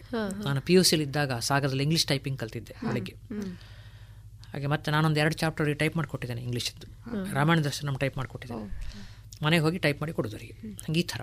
ಹಾಗೆ ಇದೊಂದು ಇನ್ನೊಂದು ರೀತಿಯಾದಂಥ ಒಂದು ಸಂಬಂಧ, ಅಧ್ಯಾಪಕರ ಸಂಬಂಧ. ಇದು. ಆಮೇಲೆ ಎಡ್ವರ್ಡ್ ನರೋನ ಅಂತಿದ್ರು. ಅವರು ನಮಗೆ ವೆಸ್ಟರ್ನ್ ಲಿಟ್ರೇಚರಿಗೆ ಬರ್ತಿದ್ರು ಅವರು. ಅವರು ಮಂಗಳೂರಿನವ್ರ ಮೂಲ. ಹಾಗೆ ಅವರು ನಮ್ಮ ಬಗ್ಗೆ ಭಾರಿ ವಿಶ್ವಾಸ ಅವರಿಗೆ. ಕೊನೆ ಕೊನೆಗೆ ಎಲ್ಲಿಯರಿ ಬಂತಂದರೆ ಅವರೆಲ್ಲರೂ ಹೋಗಿ ಮನೆ ಕೀ ಕೊಟ್ಟು ನನ್ನ ಮನೇಲಿ ನೀದು ಬಿಡು ಅಂತ ಹೋಗ್ಬಿಡು ಒಂದ್ಸಲ ಅವರೇನೋ ಜರ್ಮನಿಗೆ ಹೋಗಬೇಕಾಗಿತ್ತು ಒಂದು ಮೂರು ತಿಂಗಳೇನೋ ಜರ್ಮನಿಗೆ ಹೋಗಬೇಕಿತ್ತು ಅವರು. ಏನೋ ಇದಕ್ಕೆ ಅಧ್ಯಯನಕ್ಕೆ ಎಂತಕ್ಕೆ ಹೋಗಬೇಕಿತ್ತು. ಹೋಗುವಾಗ ನೀವು ಮೂರು ತಿಂಗಳು ನಮ್ಮನೇಲೆ ಇದ್ಬಿಡು ನೀನು ಅಂತೇಳಿ ಕೀ ಕೊಟ್ಟು ದವಸ ಧಾನ್ಯಕ್ಕೆ ಬೇಕಾದಷ್ಟು ದುಡ್ಡು ಕೊಟ್ಟು ಇಲ್ಲೇ ಊಟ ತಿಂಡಿ ಮಾಡ್ಕೊಂಡು ಇಲ್ಲೇ ಇದ್ಬಿಡು ಅಂತ. ಇಲ್ಲಾಂದ್ರೆ ನೀವು ಹಾಸ್ಟೆಲ್ ಅಲ್ಲಿ ಇದ್ರಿ. ಹಾಸ್ಟೆಲ್ ಇದ್ದೆ. ಹಾಗೆ ನಾನು ಅಲ್ಲೇ ಇದ್ದೆ ಮೂರು ತಿಂಗಳು ಅವ್ರ ಮನೆಯಲ್ಲೇ ಇದ್ದೆ. ಅಂದ್ರೆ ಆ ಥರ ಮನೆ ಕೀ ಕೊಟ್ಟು ಹೋಗಿ ನಾವು ನಮ್ಮ ಹಂಗೆ ಈ ಥರ ನಾವು ಎರಡು ವರ್ಷ ಹೆಚ್ಚು ಕಡಿಮೆ ತುಂಬ ಒಂದು ಸಂತೋಷದಲ್ಲಿ ಮತ್ತು ಒಂದು ಒಳ್ಳೆಯ ರೀತಿಯಲ್ಲಿ ಆ ಎರಡು ವರ್ಷವನ್ನು ನಾವು ಮೈಸೂರಿನಲ್ಲಿ ಕಳೆದಿದ್ದೇವೆ. ಹೇಳೋದು ಭಾರಿ ಸಂತೋಷ ಯಾಕೆ ಈ ಅಧ್ಯಾಪಕರು ಸಿಕ್ಕಿದ್ದಾರೆ ಹೇಳೋದೇ ಒಂದು ಪುಣ್ಯ ಅಂತ. ಈ ಥರದ ಅಧ್ಯಾಪಕರೆಲ್ಲ. ಅದು ನಮ್ಮ ಏನು ಇದರ ಮಾಸ್ಟರ್ ಡಿಗ್ರಿ. ಎಂ ಎ ಅವಧಿಯ ಸ್ನಾತಕೋತ್ತರ ಅವಧಿಯ ಒಂದು ದಿನಗಳವೆಲ್ಲವ. ಸ್ನಾತಕೋತ್ತರ ಶಿಕ್ಷಣ ಆದ ನಂತರ ಉದ್ಯೋಗ ಎನ್ನುವುದು ಎಲ್ಲರ ಮನಸ್ಸಿನಲ್ಲಿರುವಂಥ ಒಂದು ಸಂಗತಿ. ಸೊ ಬದುಕಿಗೆ ಒಂದು ದಾರಿಯನ್ನು ಕಂಡುಕೊಳ್ಬೇಕಾದ ಅವಶ್ಯಕತೆ. ಸೊ ಮುಂದೆ ನೀವು ಹೇಗೆ ಅದನ್ನು ಸಂಪಾದಿಸಿಕೊಂಡ ಬಗೆ ಹೇಗೆ ಉದ್ಯೋಗಕ್ಕಾಗಿ ಏನೆಲ್ಲ ಪ್ರಯತ್ನಗಳನ್ನು ಮಾಡಿದ್ರಿ ಆ ನೆಲೆಯಲ್ಲಿ ಒಂದಷ್ಟು ವಿಚಾರವನ್ನು ಹಂಚಿಕೊಳ್ಬೋದೆ? ಅದರಲ್ಲಿ ಈ ಸ್ನಾತಕೋತ್ತರ ಭಾಗ ಇದೆಯಲ್ಲ ಅದು ಇನ್ನೊಂದು ಅಲ್ಲಿಂದ ಹೇಳಿ ಮತ್ತೆ ಮುಂದುವರಿಸ್ತೇನೆ. ಫೈನಲಲ್ಲಿ ಒಂದು ವೈವ ಇತ್ತು ನಮಗೆಲ್ಲ. ಐವತ್ತು ಅಲ್ಲ ಮೂವತ್ತು ಮಾರ್ಕಿಗೆ ವೈವ ಇರಬೇಕದು. ಆಯಿತಾ ಅಥವಾ ಐವತ್ತು ಮಾರ್ಕಿಗೇನೋ ವೈವ ಅದು ವೈವಕ್ಕೆ ಎಲ್ಲರದ್ದು ವೈವ ಆಯಿತು ವೈವಕ್ಕೆ ಶ್ರೀನಿವಾಸ ಹಾವ್ನವ್ರು ಬಂದಿದ್ದರು ಮುಂಬೈ ಯೂನಿವರ್ಸಿಟಿಯಿಂದ. ಪ್ರಭುಶಂಕರ್ ಅದರ ಕೋಆರ್ಡಿನೇಟರ್. ಮಧ್ಯಾಹ್ನ ಒಂದೂವರೆ ಎರಡು ಗಂಟೆ ಆಗೋ ಇವರೆಲ್ಲ ಊಟಕ್ಕೆ ಹೋಗ್ಬಿಟ್ರು. ಎಲ್ಲರಿಗೂ ಅಯ್ಯೋ ಮುಗಿದು ನಾನೊಬ್ಬನೇ ಬಾಕಿ. ಅಯ್ಯೋ ಹಾಂ. ನಾನು ಹೇಳಿದೆ ಪ್ರಭುಶಂಕರ್ಲೆ ಸರ್ ನಂಗೊಂದು ಮಾಡಿ ಮುಗಿಸ್ಬಿಡಿ ಸರ್ ನಾನು ನೆಮ್ಮದಿಯಲ್ಲಿ ಊಟ ಮಾಡ್ತೇನೆ. ಇಲ್ಲದೆ ಟೆನ್ಷನ್ನಲ್ಲಿ ಊಟ ಮಾಡ್ಲಿಕ್ಕೆ ಆಗೋದಿಲ್ಲ ಅದೇ ಏ ಏನಿಲ್ಲ ಕಣ ಹೋಗಿ ಊಟ ಮಾಡ್ಕೊಂಬಾರ ಆಮೇಲೆ ನಮಗೂ ಹಸಿವಾಗಿದೆ ನಿಂಗೂ ಹಸಿವಾಗಿದೆ. ಆಮೇಲೆ ಮಾತಾಡೋಣ ಅಂದರು. ಆಯ್ತಲ್ಲ. ಹಾಗೆ ಇನ್ನೆಂತ ಮಾಡೋದು? ಹಾಗೆ ನಾನು ಊಟಕ್ಕೆ ಹೋಗಲಿಲ್ಲ. ನಾನು ಅಲ್ಲೇ ಕಾರಿಡಾರ್ಲಿ ಓದ್ತಾ ಕೂತ್ಕೊಂಡೆ. ಉಳಿದವರೆಲ್ಲ ನನ್ನ ನೋಡಿ ನಗಾಡೋದು. ಅವ್ರಿಗೆ ಮುಗಿಸಿ ಅವ್ರು ಮುಗಿಸಿಯಾಗಿದೆ ಕಡೆಗೆ ಇವರು ಊಟ ಮಾಡ್ಕೊಂಡು ಬಂದರು. ಹಾಗೆ ಊಟ ಮಾಡ್ಕೊಂಡು ಬಂದು ವೈವಸರು ಆಯಿತು. ಸುಮಾರು ಒಂದು ಅರ್ಧ ಮುಕ್ಕಾಲು ಗಂಟೆ ವಯೋ ಮಾಡಿದೆ ನಾವು ಒಬ್ಬನಿಗೆ. ನಾವು ಒಬ್ಬನೇ ಇರೋದು. ಹೌದು ನಾವು ಒಬ್ಬನೇ ಇರೋದು. ಇವರು ಕೇಳಿದರು ಕೇಳಿದರು ಮೀಮಾಂಸೆ ಬಗ್ಗೆ ಕೇಳಿದರು ಪಾಶ್ಚಾತ್ಯ ಮೀಮಾಂಸೆ ಕೇಳಿದರು ಭಾರತೀಯ ಮೀಮಾಂಸೆ ಕೇಳಿದರು ಕಾವ್ಯದ ಬಗ್ಗೆ ಕೇಳಿದರು. ಏನು ಕೇಳಬೇಕು ಎಲ್ಲದರ ಬಗ್ಗೆನೂ ಕೇಳಿದರು. ಆಯಿತಾ? ಕಡೆಗೆ ಆಯಿತು ಒಳ್ಳೆದಾಯಿತು ಅಂತೇಳಿ ಅವನವರು ಒಂದು ಶಬಾಸ್ ಅಂದರು. ಹಾಗಂತ ಒಳ್ಳೆ ಮಾರ್ಕ್ ಕೊಟ್ಟರು ಮತ್ತೆ ಅಷ್ಟು ಅಷ್ಟಾಗಿದ್ದಕ್ಕೆ. ನನಗೆ ನನ್ನ ಫ್ರೆಂಡಿಗೂ ನನಗೂ ಆರು ಮಾರ್ಕ್ ವ್ಯತ್ಯಾಸ ಇತ್ತು ಫಸ್ಟ್ ಇಯರ್ನಲ್ಲಿ. ನನ್ನ ಫ್ರೆಂಡ್ ಆರು ಮಾರ್ಕ್ ಮುಂದಿದ್ದ ನಾನು ಹಿಂದಿದ್ದೆ. ಫೈನಲ್ ರಿಸಲ್ಟ್ ಬಂದಾಗ ನಾನು ಆರು ಮಾರ್ಕ್ ಮುಂದಿದ್ದೆ ಅವನಿಗಿಂತ. ಅಂದ್ರೆ ಹನ್ನೆರಡು ಮಾರ್ಕ್ ಜಾಸ್ತಿ ಆಯ್ತು. ಒಟ್ಟಾರೆ. ಒಟ್ಟಾರೆಯಾಗಿ. ಅಂದ್ರೆ ಅಸೈನ್ಮೆಂಟ್ಸ್ಗೆಲ್ಲ ಅರ್ಧ ಮಾರ್ಕ್ ಅರ್ಧ ಮಾರ್ಕ್ ಅದೇ ಅರ್ಧ ಮಾರ್ಕಿನ ಅರ್ಧ ಕಾಲು ಮುಕ್ಕಾಲು ಎಲ್ಲ ಅದೆಲ್ಲ ಬಂತಲ್ಲ? ಅದರ ಪ್ರಾಮುಖ್ಯತೆ ಅದು. ಹೌದು. ಹಾಗೆ ಎಲ್ಲ ಒಂದು ಫಸ್ಟ್ ರ್ಯಾಂಕ್ ಬಂತದು. ಅಷ್ಟು ಆಗುವಾಗ ಎಲ್ಲ ಅಂದ್ರೆ ಏ ಉದ್ಯೋಗ ಹೆಂಗೆ ಬೇಕಾದ್ರೆ ಸಿಗತ್ತೆ ಕಣೆ ಫಸ್ಟ್ ರ್ಯಾಂಕ್ ಅಲ್ವಾ? ಹೌದು. ಅಗ್ರಾಚಾರಕ್ಕೆ ಗ್ರಾಚಾರಕ್ಕೆ ಏನಂತ ಹೇಳಿದ್ರೆ ನಮ್ದು ರಿಸಲ್ಟ್ ಬರುವಾಗ ಸಾಧಾರಣ ಅಕ್ಟೋಬರ್ ಆಗ್ತಿತ್ತು. ಹಾ. ಅಷ್ಟೊತ್ತಿಗೆ ಹೆಚ್ಚು ಕಡಿಮೆ ಎಲ್ಲ ಕಾಲೇಜುಗಳಲ್ಲಿಯೂ. ಏನು ಆ ವರ್ಷದ ವೇಕೆನ್ಸಿ ಮುಗಿದಿರುತ್ತೆ. ಹಾಗೆ ಅಕ್ಟೋಬರಲ್ಲಿ ಯಾರು ಜಾಬ್ ಕೊಡ್ತಾರೆ. ಏನಂತ ಮಾಡೋದು ಮುಂದಿನ ಜೂನ್ವರೆಗೆ ಕಾಯಬೇಕು. ಹಾಗೆ ಸೀದಾ ಮನೆಗೆ ಹೋಗಿ ಪಟ್ಟಾಗಿ ಕೂತು ಓದಿದೆ. ಮತ್ತೆ. ಜೆ ಆರ್ ಎಫ್ ಕಟ್ಟಿದ್ದೆ. ಯು ಜಿ ಸಿ ಎಕ್ಸಾಮ್ ಕಟ್ಟಿದ್ದೆ. ಒಂದು ಮೂಲೆ ಹಿಡಿದು ಪಟ್ಟಾಗಿ ಕೂತು ಓದಿ ಒಂದು ಎಕ್ಸಾಮ್ ಬರೆದೆ ಫಸ್ಟ್ ಅಟೆಂಪ್ಟಲ್ಲಿ ಜೆ ಆರ್ ಎಫ್ ಪಾಸ್ ಆಯಿತು ನಾವಿಬ್ಬರೇ ಪಾಸ್ ಆಯ್ತು ನಮ್ಮ ಯೂನಿವರ್ಸಿಟಿಯಲ್ಲಿ. ಇನ್ನೊಬ್ರು ಯಾರೋ ಒಂದು ಹುಡುಗಿ ಒಬ್ಳು ಪಾಸ್ ಆಗಿತ್ತು. ನನ್ನ ಸೀನಿಯರ್ ಒಬ್ಬಳು ಅವ್ರು ರಿಸರ್ಚ್ ಮಾಡ್ತಾ ಇದ್ಲಾಗ್ಲೇ ಫೆಲೋಶಿಪ್ ಅವಳಿಗೆ ಫೆಲೋಶಿಪ್ ಸಿಕ್ಕಿತ್ತು ಆಮೇಲೆ. ಹಾಗೆ ಜೆ ಆರ್ ಎಫ್ ಪಾಸ್ ಆದ್ರೆ ಏನು ಸೌಲಭ್ಯ ಅಂತ ನಂಗೇನು ಗೊತ್ತು ಅದೇ. ಬಟ್ಟೆ ಸೌಲಭ್ಯ ಅಂತ ಅಂತ ಗೊತ್ತಿಲ್ಲ. ಕಡೆಗೆ ಅಷ್ಟೊತ್ತಿಗೆ ಏನಾಯಿತು ಸಾಧಾರಣ ಈ ಮೇ ಎಂಡ್ ಆಗುವಾಗಲೇನೋ ಈ ವಿವೇಕಾನಂದ ಕಾಲೇಜಿನ ಒಂದು ಅಡ್ವರ್ಟೈಸ್ಮೆಂಟ್ ಸಿಕ್ಕಿತ್ತು ಉದಯವಾಣಿಯಲ್ಲಿ. ಅದೊಂದು ಆಕಸ್ಮಿಕ ಸಿಕ್ಕಿದ್ದು ಆ್ಯಡ್ಸ್ ಆ ಸಿಕ್ಕಿದ್ದು ಆಕಸ್ಮಿಕ. ಈ ಮೊದಲೆಲ್ಲ ನಾವು ಈ ಅಂಗಡಿಯಿಂದ ಸೋಪ್ ತಗೊಂಡು ಹೋಗ್ತಿದ್ದೆವು. ಹ್ಮ್. ಈ ನಂದಿ ಬಾರ್ ಸೋಪ್. ಹೌದು. ಹೌದು, ಹೌದು. ಬಾರ್ ಸೋಪುಗಳು ಬರ್ತಿದ್ವು. ಉದ್ದುದ್ದಕ್ಕೆ ಬರ್ತಿತ್ತಲ್ಲ? ಆ ಸೋಪು ಕಟ್ಕೊಂಡು ತಗೊಂಡೋದೆ ಮನೆಗೆ. ತಗೊಂಡೋಗಿ ಮತ್ತೆ ಬಿಸಾಡೋ ಕ್ರಮ ಇರಲಿಲ್ಲ ಯಾವುದು. ಒಮ್ಮೆ ನೋಡಿ ಬಿಸಾಡೋದು. ಆ ಪೇಪರಲ್ಲಿ? ಆ ಪೇಪರ್ಲಿ ಕಾಲೇಜಿನ ಆ್ಯಡ್ ಇತ್ತು. ಎತ್ತಣದ ಪುತ್ತೂರು. ಎತ್ತಣದ ಸಾಗರದ ಜಾಹೀರಾತು. ಹಾ. ಅದಿತ್ತು. ಅದು ಮಣಿಪಾಲ್ ಎಡಿಷನ್ ಉದಯವಾಣಿ ಬರ್ತಿತ್ತು ಅಲ್ಲಿಗೆ ಹಾಗೆ ಅದರಲ್ಲಿ ಆ್ಯಡ್ ಇತ್ತ ಹಾಗೆ ನೋಡೋ ಒಂದು ಹಾಕುವ ಎಂತ ಆಗ್ಲಿಕ್ಕುಂಟು? ನಮಗೆ ಊರು ಗೊತ್ತಿಲ್ಲ ದೇಶ ಗೊತ್ತಿಲ್ಲ. ಮುಳುಗ್ಲಿಕ್ಕೆ ಹೊರಟವರಿಗೆ ಚಳಿ ಏನು ಬಿಸಿ ಏನು ಅಂತೇಳಿ ಹಾಕಿದೆ. ಇಂಟರ್ವ್ಯೂ ಬಾ ಅಂತ ಬಂತು ಕಾಗದ. ಹ್ಮ್. ಹಾಗೆ ಬಂದೆ ಮತ್ತೆ. ಪುತ್ತೂರಿಗೆ. ಪುತ್ತೂರಿಗೆ. ಹಾಗೆ ಅದು ಹೇಗೆ ಬಸ್ಸಲ್ಲಿ ಬಂದು ದೇವರಿಗೆ ಬಂದು ಗೊತ್ತು ಅಲ್ಲಿಂದ. ವಿದೇಶಕ್ಕೆ ಹೋದಾಗ ಆಗಿರ್ಬೋದು ಇದು ದೊಡ್ಡ ವಿದೇಶಕ್ಕೆ ಹೋದಂಗೆ ಆಗಿದೆ. ಯಾಕೆಂದ್ರೆ ಸಾಗರದಿಂದ ಉಡುಪಿಗೆ ಬಂದು ಉಡುಪಿಯಿಂದ ಮಂಗಳೂರಿಗೆ ಬಂದು ಮಂಗಳೂರಿಂದ ಪುತ್ತೂರಿಗೆ ಬಂದು ಸೇತುವೆ ಎಲ್ಲ ಆಗಿತ್ತು ಬಸ್ ಇತ್ತು. ಅಯ್ಯೋ ನಮಗೆ ಹೇಳಿ ಸುಖ ಇಲ್ಲ. ಆಯ್ತಾ? ಕಣ್ಣು ಕಾಣದ ದೇಶ. ಆಯಿತು ಬಂದಾಯ್ತು. ಹಾಗೆ ಬಂದು ಅಲ್ಲಿ ಯಾವುದೋ ಒಂದು ರೂಮಲ್ಲಿ ಉಳ್ಕೊಂಡಿದ್ದೆ. ಆಮೇಲೆ ಮರುದಿನ ಬೆಳಗ್ಗೆ ಹತ್ತು ಗಂಟೆಗೆ ಕಾಲೇಜಿಗೆ ಬಂದೆ. ಹಾಗೆ ಬಂದಾಗುವಾಗ ಇಲ್ಲಿಯ ಕನ್ನಡ ವಿಭಾಗ ಮುಖ್ಯಸ್ಥರು ಯಾರೋ ಒಮ್ಮೆ ನೋಡಿ ಬರುವಂತಾಯ್ತು. ನಮ್ಮ ಕನ್ನಡ ಇಂಟರ್ವ್ಯೂ ಮದ್ದಿನ ಮೇಲೆ ಅಂತಾಯಿತು ಹಾ. ಬೆಳಗ್ಗೆ ಇಲ್ಲ. ಬೆಳಗ್ಗೆ ಬೇರೆ ಯಾರ್ಯಾವುದೋ ಸಬ್ಜೆಕ್ಟ್ಗಳು ಆಗ್ತಾ ಇತ್ತು ಕನ್ನಡ ವಿಭಾಗ ಮುಖ್ಯಸ್ಥರನ್ನು ಹೋಗಿ ಭೇಟಿಯಾದ ಅಮೃತ ಸೋಮೇಶ್ವರರು ವಿಭಾಗ ಮುಖ್ಯಸ್ಥರು. ಹೇಗೆ ಭೇಟಿ ಪರಿಚಯ ಎಲ್ಲ ಆಯಿತು. ಹಾಗೆ ಮಧ್ಯಾಹ್ನ ಒಂದು ನಾಲ್ಕು ನಾಲ್ಕೂವರೆ ಆಗುವಾಗ ನಮ್ಮದು ಇಂಟರ್ವ್ಯೂ ಬಂತು. ಹೆಚ್ಚು ಕಡಿಮೆ ನಾನು ಕೊನೆಯ ಜನ ಕನ್ನಡ ಇಂಟರ್ವ್ಯೂನಲ್ಲಿ ಮತ್ತೆ ಯಾವುದೊಂದು ಸಬ್ಜೆಕ್ಟ್ ಇತ್ತು ಆಮೇಲೂ ಹಾಗೆ ಇಂಟರ್ವ್ಯೂ ಸುಮಾರೆಲ್ಲ ಪ್ರಶ್ನೆ ಎಲ್ಲ ಕೇಳಿದರು. ನಂದು ಆಗ್ಲೇ ಈ ಪುರ್ಸೊತ್ತಿತ್ತಲ್ಲ ಆರು ತಿಂಗಳು. ಆ ಹೊತ್ತಿಗೆ ಊರೆಲ್ಲ ತಿರುಗೋದು ತಾಳೆಗರಿ ನೋಡೋದು ಓದೋದು ಶಾಸನ ಓದೋದು ಹೀಗೆಲ್ಲ ಮಾಡ್ತಿದ್ದೆ ನಾನು. ಹಾಗೆ ಅದರಿಂದ ಒಂದು ಎರಡು ಮೂರು ಲೇಖನ ಪ್ರಕಟ ಮಾಡಿದ್ದೆ. ನಿಮಗೆ ಧಾರವಾಡ ಯೂನಿವರ್ಸಿಟಿ ಮ್ಯಾಗ್ಝಿನ್ನಲ್ಲಿ ಒಂದು ಕೀರ್ತನೆ ಬಗ್ಗೆ ಲೇಖನ ಬಂದಿತ್ತು. ಸಂಶೋಧಿತ ಹಾಂ ಎಲ್ಲ ಸಂಶೋಧನಾ ಲೇಖನಗಳೇ. ಆಮೇಲೆ ಒಂದು ಒಂದು ಶಾಸನದ ಬಗ್ಗೆ ಒಂದು ಲೇಖನ ಪ್ರಜಾವಾಣಿಲಿ ಬರೆದಿದ್ದೆ. ಆಮೇಲೆ ಇನ್ನೊಂದು ಲೇಖನ ಸಾಧನೆ ಅಂತ ಬೆಂಗಳೂರು ಸಿಟಿ ಮ್ಯಾಗ್ಝಿನ್ ಬರ್ತಿತ್ತು. ಅದರಲ್ಲಿ ಬಂದಿತ್ತು. ಈಗ ಒಂದು ಮೂರು ನಾಲ್ಕು ಲೆಕ್ಕನ ಆ ಹೊತ್ತಿಗಾಗಲೇ ಪ್ರಕಟ ಆಗಿತ್ತು ಆರು ತಿಂಗಳಲ್ಲಿ. ಅದು ನನಗೆ ಪ್ಲಸ್ ಪಾಯಿಂಟ್ ಆಯಿತು. ಇಲ್ಲಿ. ಹೌದು. ಇವರಿಗೆ ಒಳ್ಳೆ ಇಂಪ್ರೆಸ್ ಆಯಿತು. ಇವನಿಗೆ ಒಳ್ಳೆ ಅಭ್ಯಾಸ ಇದೆ. ಮತ್ತು ಒಳ್ಳೆ ಓದುವ ಹವ್ಯಾಸ ಇದೆ ಅಂಥೇಳಿ ಇವರಿಗೆ ಇಂಪ್ರೆಸ್ ಆಯಿತು ಅಂತ ಕಾಣಿಸ್ತದೆ. ಅಂತೂ ನನ್ನನ್ನು ಆಯ್ಕೆ ಮಾಡಿದರು. ಆಯ್ಕೆ ಮಾಡಿ ನಾನು ಊರಿಗೆ ಹೋದೆ ಹೋಗಿ ಮತ್ತು ವಾಪಸ್ ಲೆಟ್ರ್ ಬಂತು ಬಂದು ಸೇರಿಕೊಂಡೆ. ಜುಲೈ ಒಂದಕ್ಕೆ ಬಂದು ಸೇರಿಕೊಂಡೆ. ಈ ಕಾಲೇಜಿಗೆ ಎಂಬತ್ತೇಳನೇ ಇಸ್ವಿ ಜುಲೈ ಒಂದನೇ ತಾರೀಕು ಬಂದು ಡ್ಯೂಟಿ ರಿಪೋರ್ಟ್ ಮಾಡಿದೆ. ಕನ್ನಡ ವಿಭಾಗ ಕನ್ನಡ ವಿಭಾಗಕ್ಕೆ ಸೇರಿ. ಆ ಕಾಲದಲ್ಲಿ ನಮ್ಮ ಕನ್ನಡ ವಿಭಾಗದಲ್ಲಿ ಅಮೃತ ಸ್ವಾಮೇಶ್ವರರು ಮುಖ್ಯಸ್ಥರು. ಆಮೇಲೆ ಎ ಕೆ ಧರ್ಮಪ್ಪ ಅಂತಿದ್ರು ಅವರು. ಶಿಕಾರಿಪುರದವರು ನಮ್ಮ ಕಡೆಯವರೇ. ಹಾಗೆ ಅವರಿದ್ದರು ಆಮೇಲೆ ಮಹೇಶ್ವರಯ್ಯ ಆಗಲೇ ಬಂದಿದ್ದರು ಅವ್ರು ಬಂದು ಒಂದು ಆರು ತಿಂಗಳು ಒಂದು ವರ್ಷವೇನೋ ಆಗಿತ್ತು. ನನಗಿಂತ ಚೂರು ಸೀನಿಯರ್ ಇಲ್ಲಿ ಅವರು ಸರ್ವಿಸ್ನಲ್ಲಿ. ಅವರಿದ್ದರು ಮತ್ತು ನಾನು. ಹೀಗೆ ಒಂದು ಒಂದು ಟೀಮ್ ನಮ್ಮದು ಕೆಲಸ ಶುರು ಮಾಡಿತ್ತು. ಅದು ಎಷ್ಟನೇ ವರ್ಷಕ್ಕೆ ಸರ್ ನೀವು ವಿವೇಕಾನಂದಕ್ಕೆ? ಜಾಯ್ನ್ ಆದದ್ದು? ಇಪ್ಪತ್ನಾಲ್ಕನೇ ವರ್ಷ ಇರ್ಬೋದು. ಇಪ್ಪತ್ನಾಲ್ಕನೇ ಎಂಬತ್ತೇಳನೇ ಅರವತ್ತ ಮೂರನೇ ಇಸ್ವಿ ನಾನು ಹುಟ್ಟಿದ್ದು. ಎಂಬತ್ತೇಳನೇ ಇಸ್ವಿಗೆ ಬಂದಿದ್ದೇನೆ ಇಲ್ಲಿಗೆ. ಪುತ್ತೂರಿನ ವಿವೇಕಾನಂದ ಕಾಲೇಜಿಗೆ ನೀವು ಎಂಬತ್ತೇಳನೇ ಇಸ್ವಿಯಲ್ಲಿ ಬಂದು ಸೇರ್ಪಡೆಯಾದ್ರಿ. ಒಬ್ಬ ಭಾಷಾ ಅಧ್ಯಾಪಕರಾಗಿ ಆ, ವಿದ್ಯಾರ್ಥಿಗಳನ್ನು ನೀವು ಯಾವ ರೀತಿ ಬೆಂಬಲಿಸಿದ್ದೀರಿ? ಅಂದರೆ ನೀವು ಆಗಷ್ಟೇ ಪ ಪ ಸ್ನಾತಕೋತ್ತರ ಅಧ್ಯಯನವನ್ನು ಮುಗಿಸಿ ಇಲ್ಲಿಗೆ ಬಂದವರು. ಸೊ ತರಗತಿಯಲ್ಲಿ ನಿಮ್ಮಿಂದ ಒಂದೋ ಎರಡೋ ಮೂರು ವರ್ಷ ಚಿಕ್ಕವರಿರುವಂತಹ ವಿದ್ಯಾರ್ಥಿಗಳೆಲ್ಲ ಇರ್ತಾ ಇದ್ರು. ಅಥವಾ ನಿಮ್ಮ ವಯಸ್ಸಿನವರೇ ಇದ್ರೂ ಇದ್ದಿರ್ಬೋದು. ಅವರ ನಡುವೆ ನಿಮ್ಮ ಒಡನಾಟ ಹೇಗಿತ್ತು? ಅಥವಾ ವಿದ್ಯಾರ್ಥಿಗಳಿಗೆ ಯಾವ ರೀತಿ ಮೌಲ್ಯಗಳನ್ನು ಕಟ್ಟಿಕೊಳ್ಳಿಕ್ಕೆ ನಿಮಗೆ ಭಾಷಾ ತರಗತಿ ಕಾರಣ ಆಯಿತು? ಇದನ್ನೆಲ್ಲ ಸ್ವಲ್ಪ ಹೇಳ್ಬೋದಾ ಸರ್? ಅದು ಹೇಗೆ ಅಂದರೆ ಈ ಒಂದು ಸೌಲಭ್ಯ ಇದ್ದದ್ದು ನಾನು ಇವರಿಗೆ ಹೊಸಬ. ಈ ಮಕ್ಕಳಿಗೆ ನನ್ನ ಕತೆ ಅಂತ ಅಂತ ಗೊತ್ತಿಲ್ಲ ಅವ್ರಿಗೆ. ನನ್ನ ಪೂರ್ವೋತ್ತರಗಳು ಯಾವುದು ಇವ್ರಿಗೆ ಗೊತ್ತಿಲ್ಲ. ಹಾಗಾಗಿ ನಂಗೆ ಅದೊಂದು ಅನುಕೂಲ ಆಯಿತು. ನಂಗೊಂದು ಸಮಸ್ಯೆ ಇದ್ದದ್ದು ಭಾಷೆ ಇದ್ದು ನಿಜವಾಗಿ. ಹೌದು. ಭಾಷಾಧ್ಯಾಪಕ ನಿಜವಾದ ಭಾಷೆ. ಸಮಸ್ಯೆ ಇತ್ತು ನನಗೆ. ಇಲ್ಲಿಯ ತುಳು. ಇಲ್ಲಿಯ ತುಳು ಭಾಷೆ. ನಾನು ಕಲಾಸಲ್ಲಿ ಹೋಗಿ ಏನಾದ್ರು ಹೇಳಿದರೆ ಅವ್ರಿಗೆ ಬೇರೆದೇ ಅರ್ಥ ಆಗೋದು. ನಗೊಳ್ಳೋದು ದಗಾಡೋದವರು ನಾನು ಎಂತಕ್ಕೆ ನಗಾಡಿದ್ದು ಕೇಳಿದ್ರೆ ಮತ್ತೆ ಅವ್ರು ಇನ್ನೇನೋ ಹೇಳುದು. ಹೀಗೆಲ್ಲ ಮಾಡ್ತಿದ್ವು ಹಾ.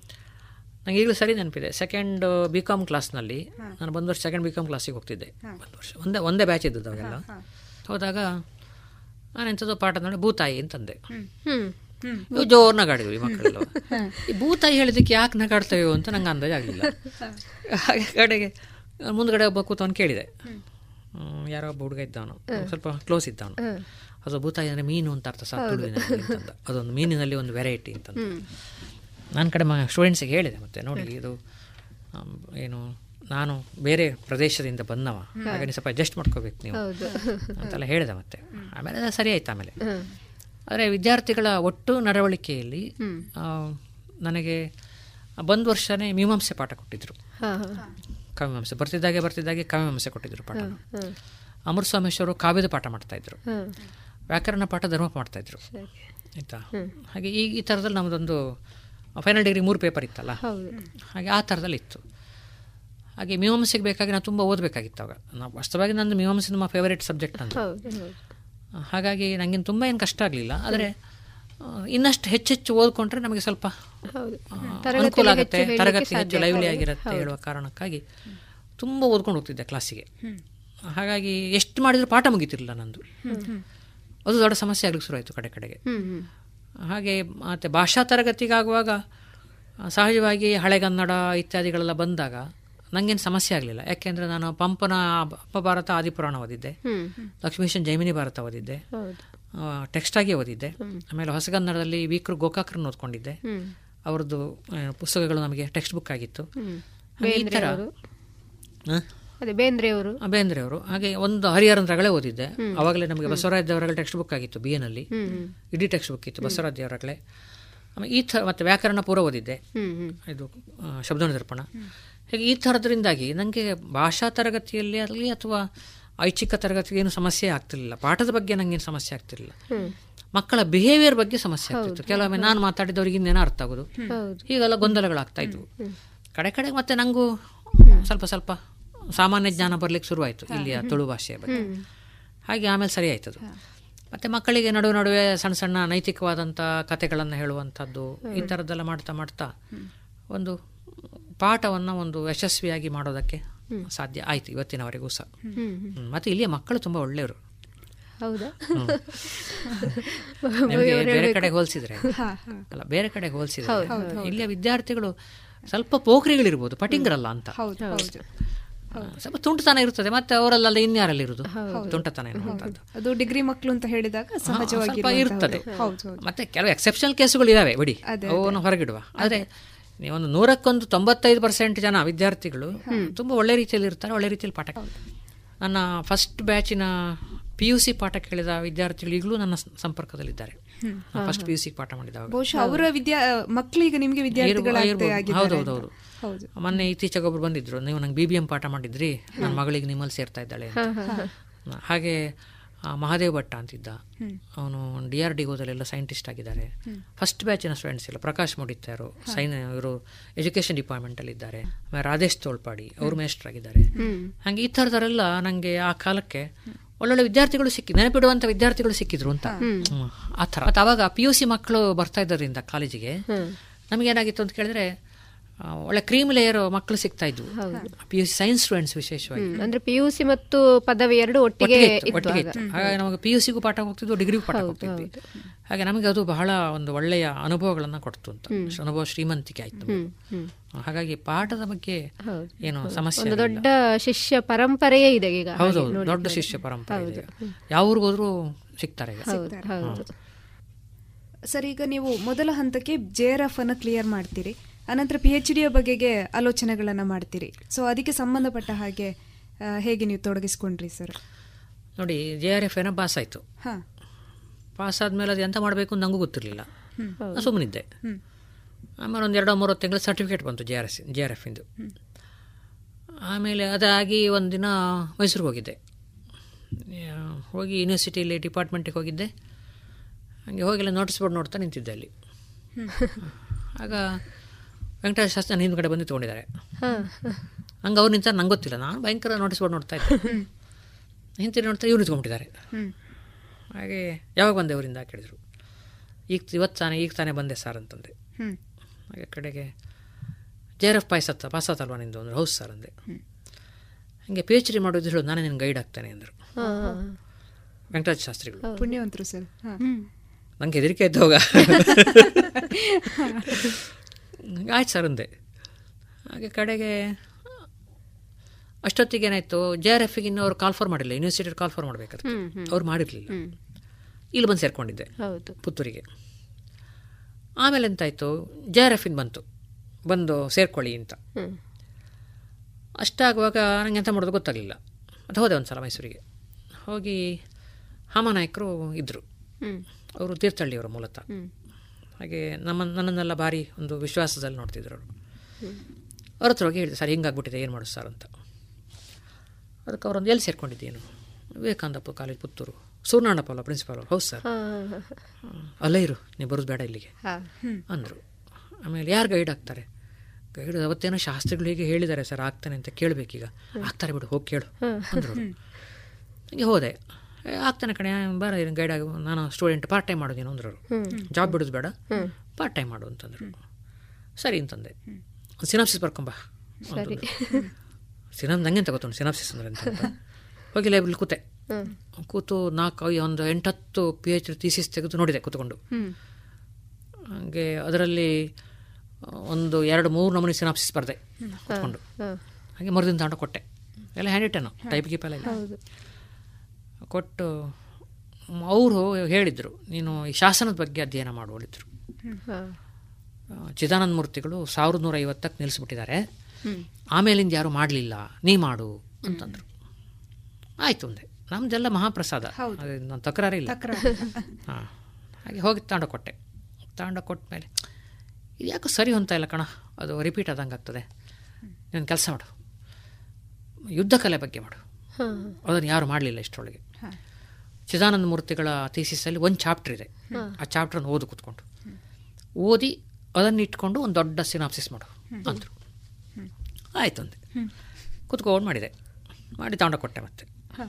ಅವರು ಸ್ವಲ್ಪ ಎಲ್ಲ ಕರೆಕ್ಷನ್ ಹಾಕಿ ಕೊಟ್ಟು ಫೈನಲ್ ಆಗಿ ಮಾಡಿ ಕೊಟ್ಟರು ಸರಿ ಈ ಟಾಪಿಕನ್ನು ರಿಜಿಸ್ಟರ್ ಮಾಡ್ಬೋದು ನೀನು ಅಂತ.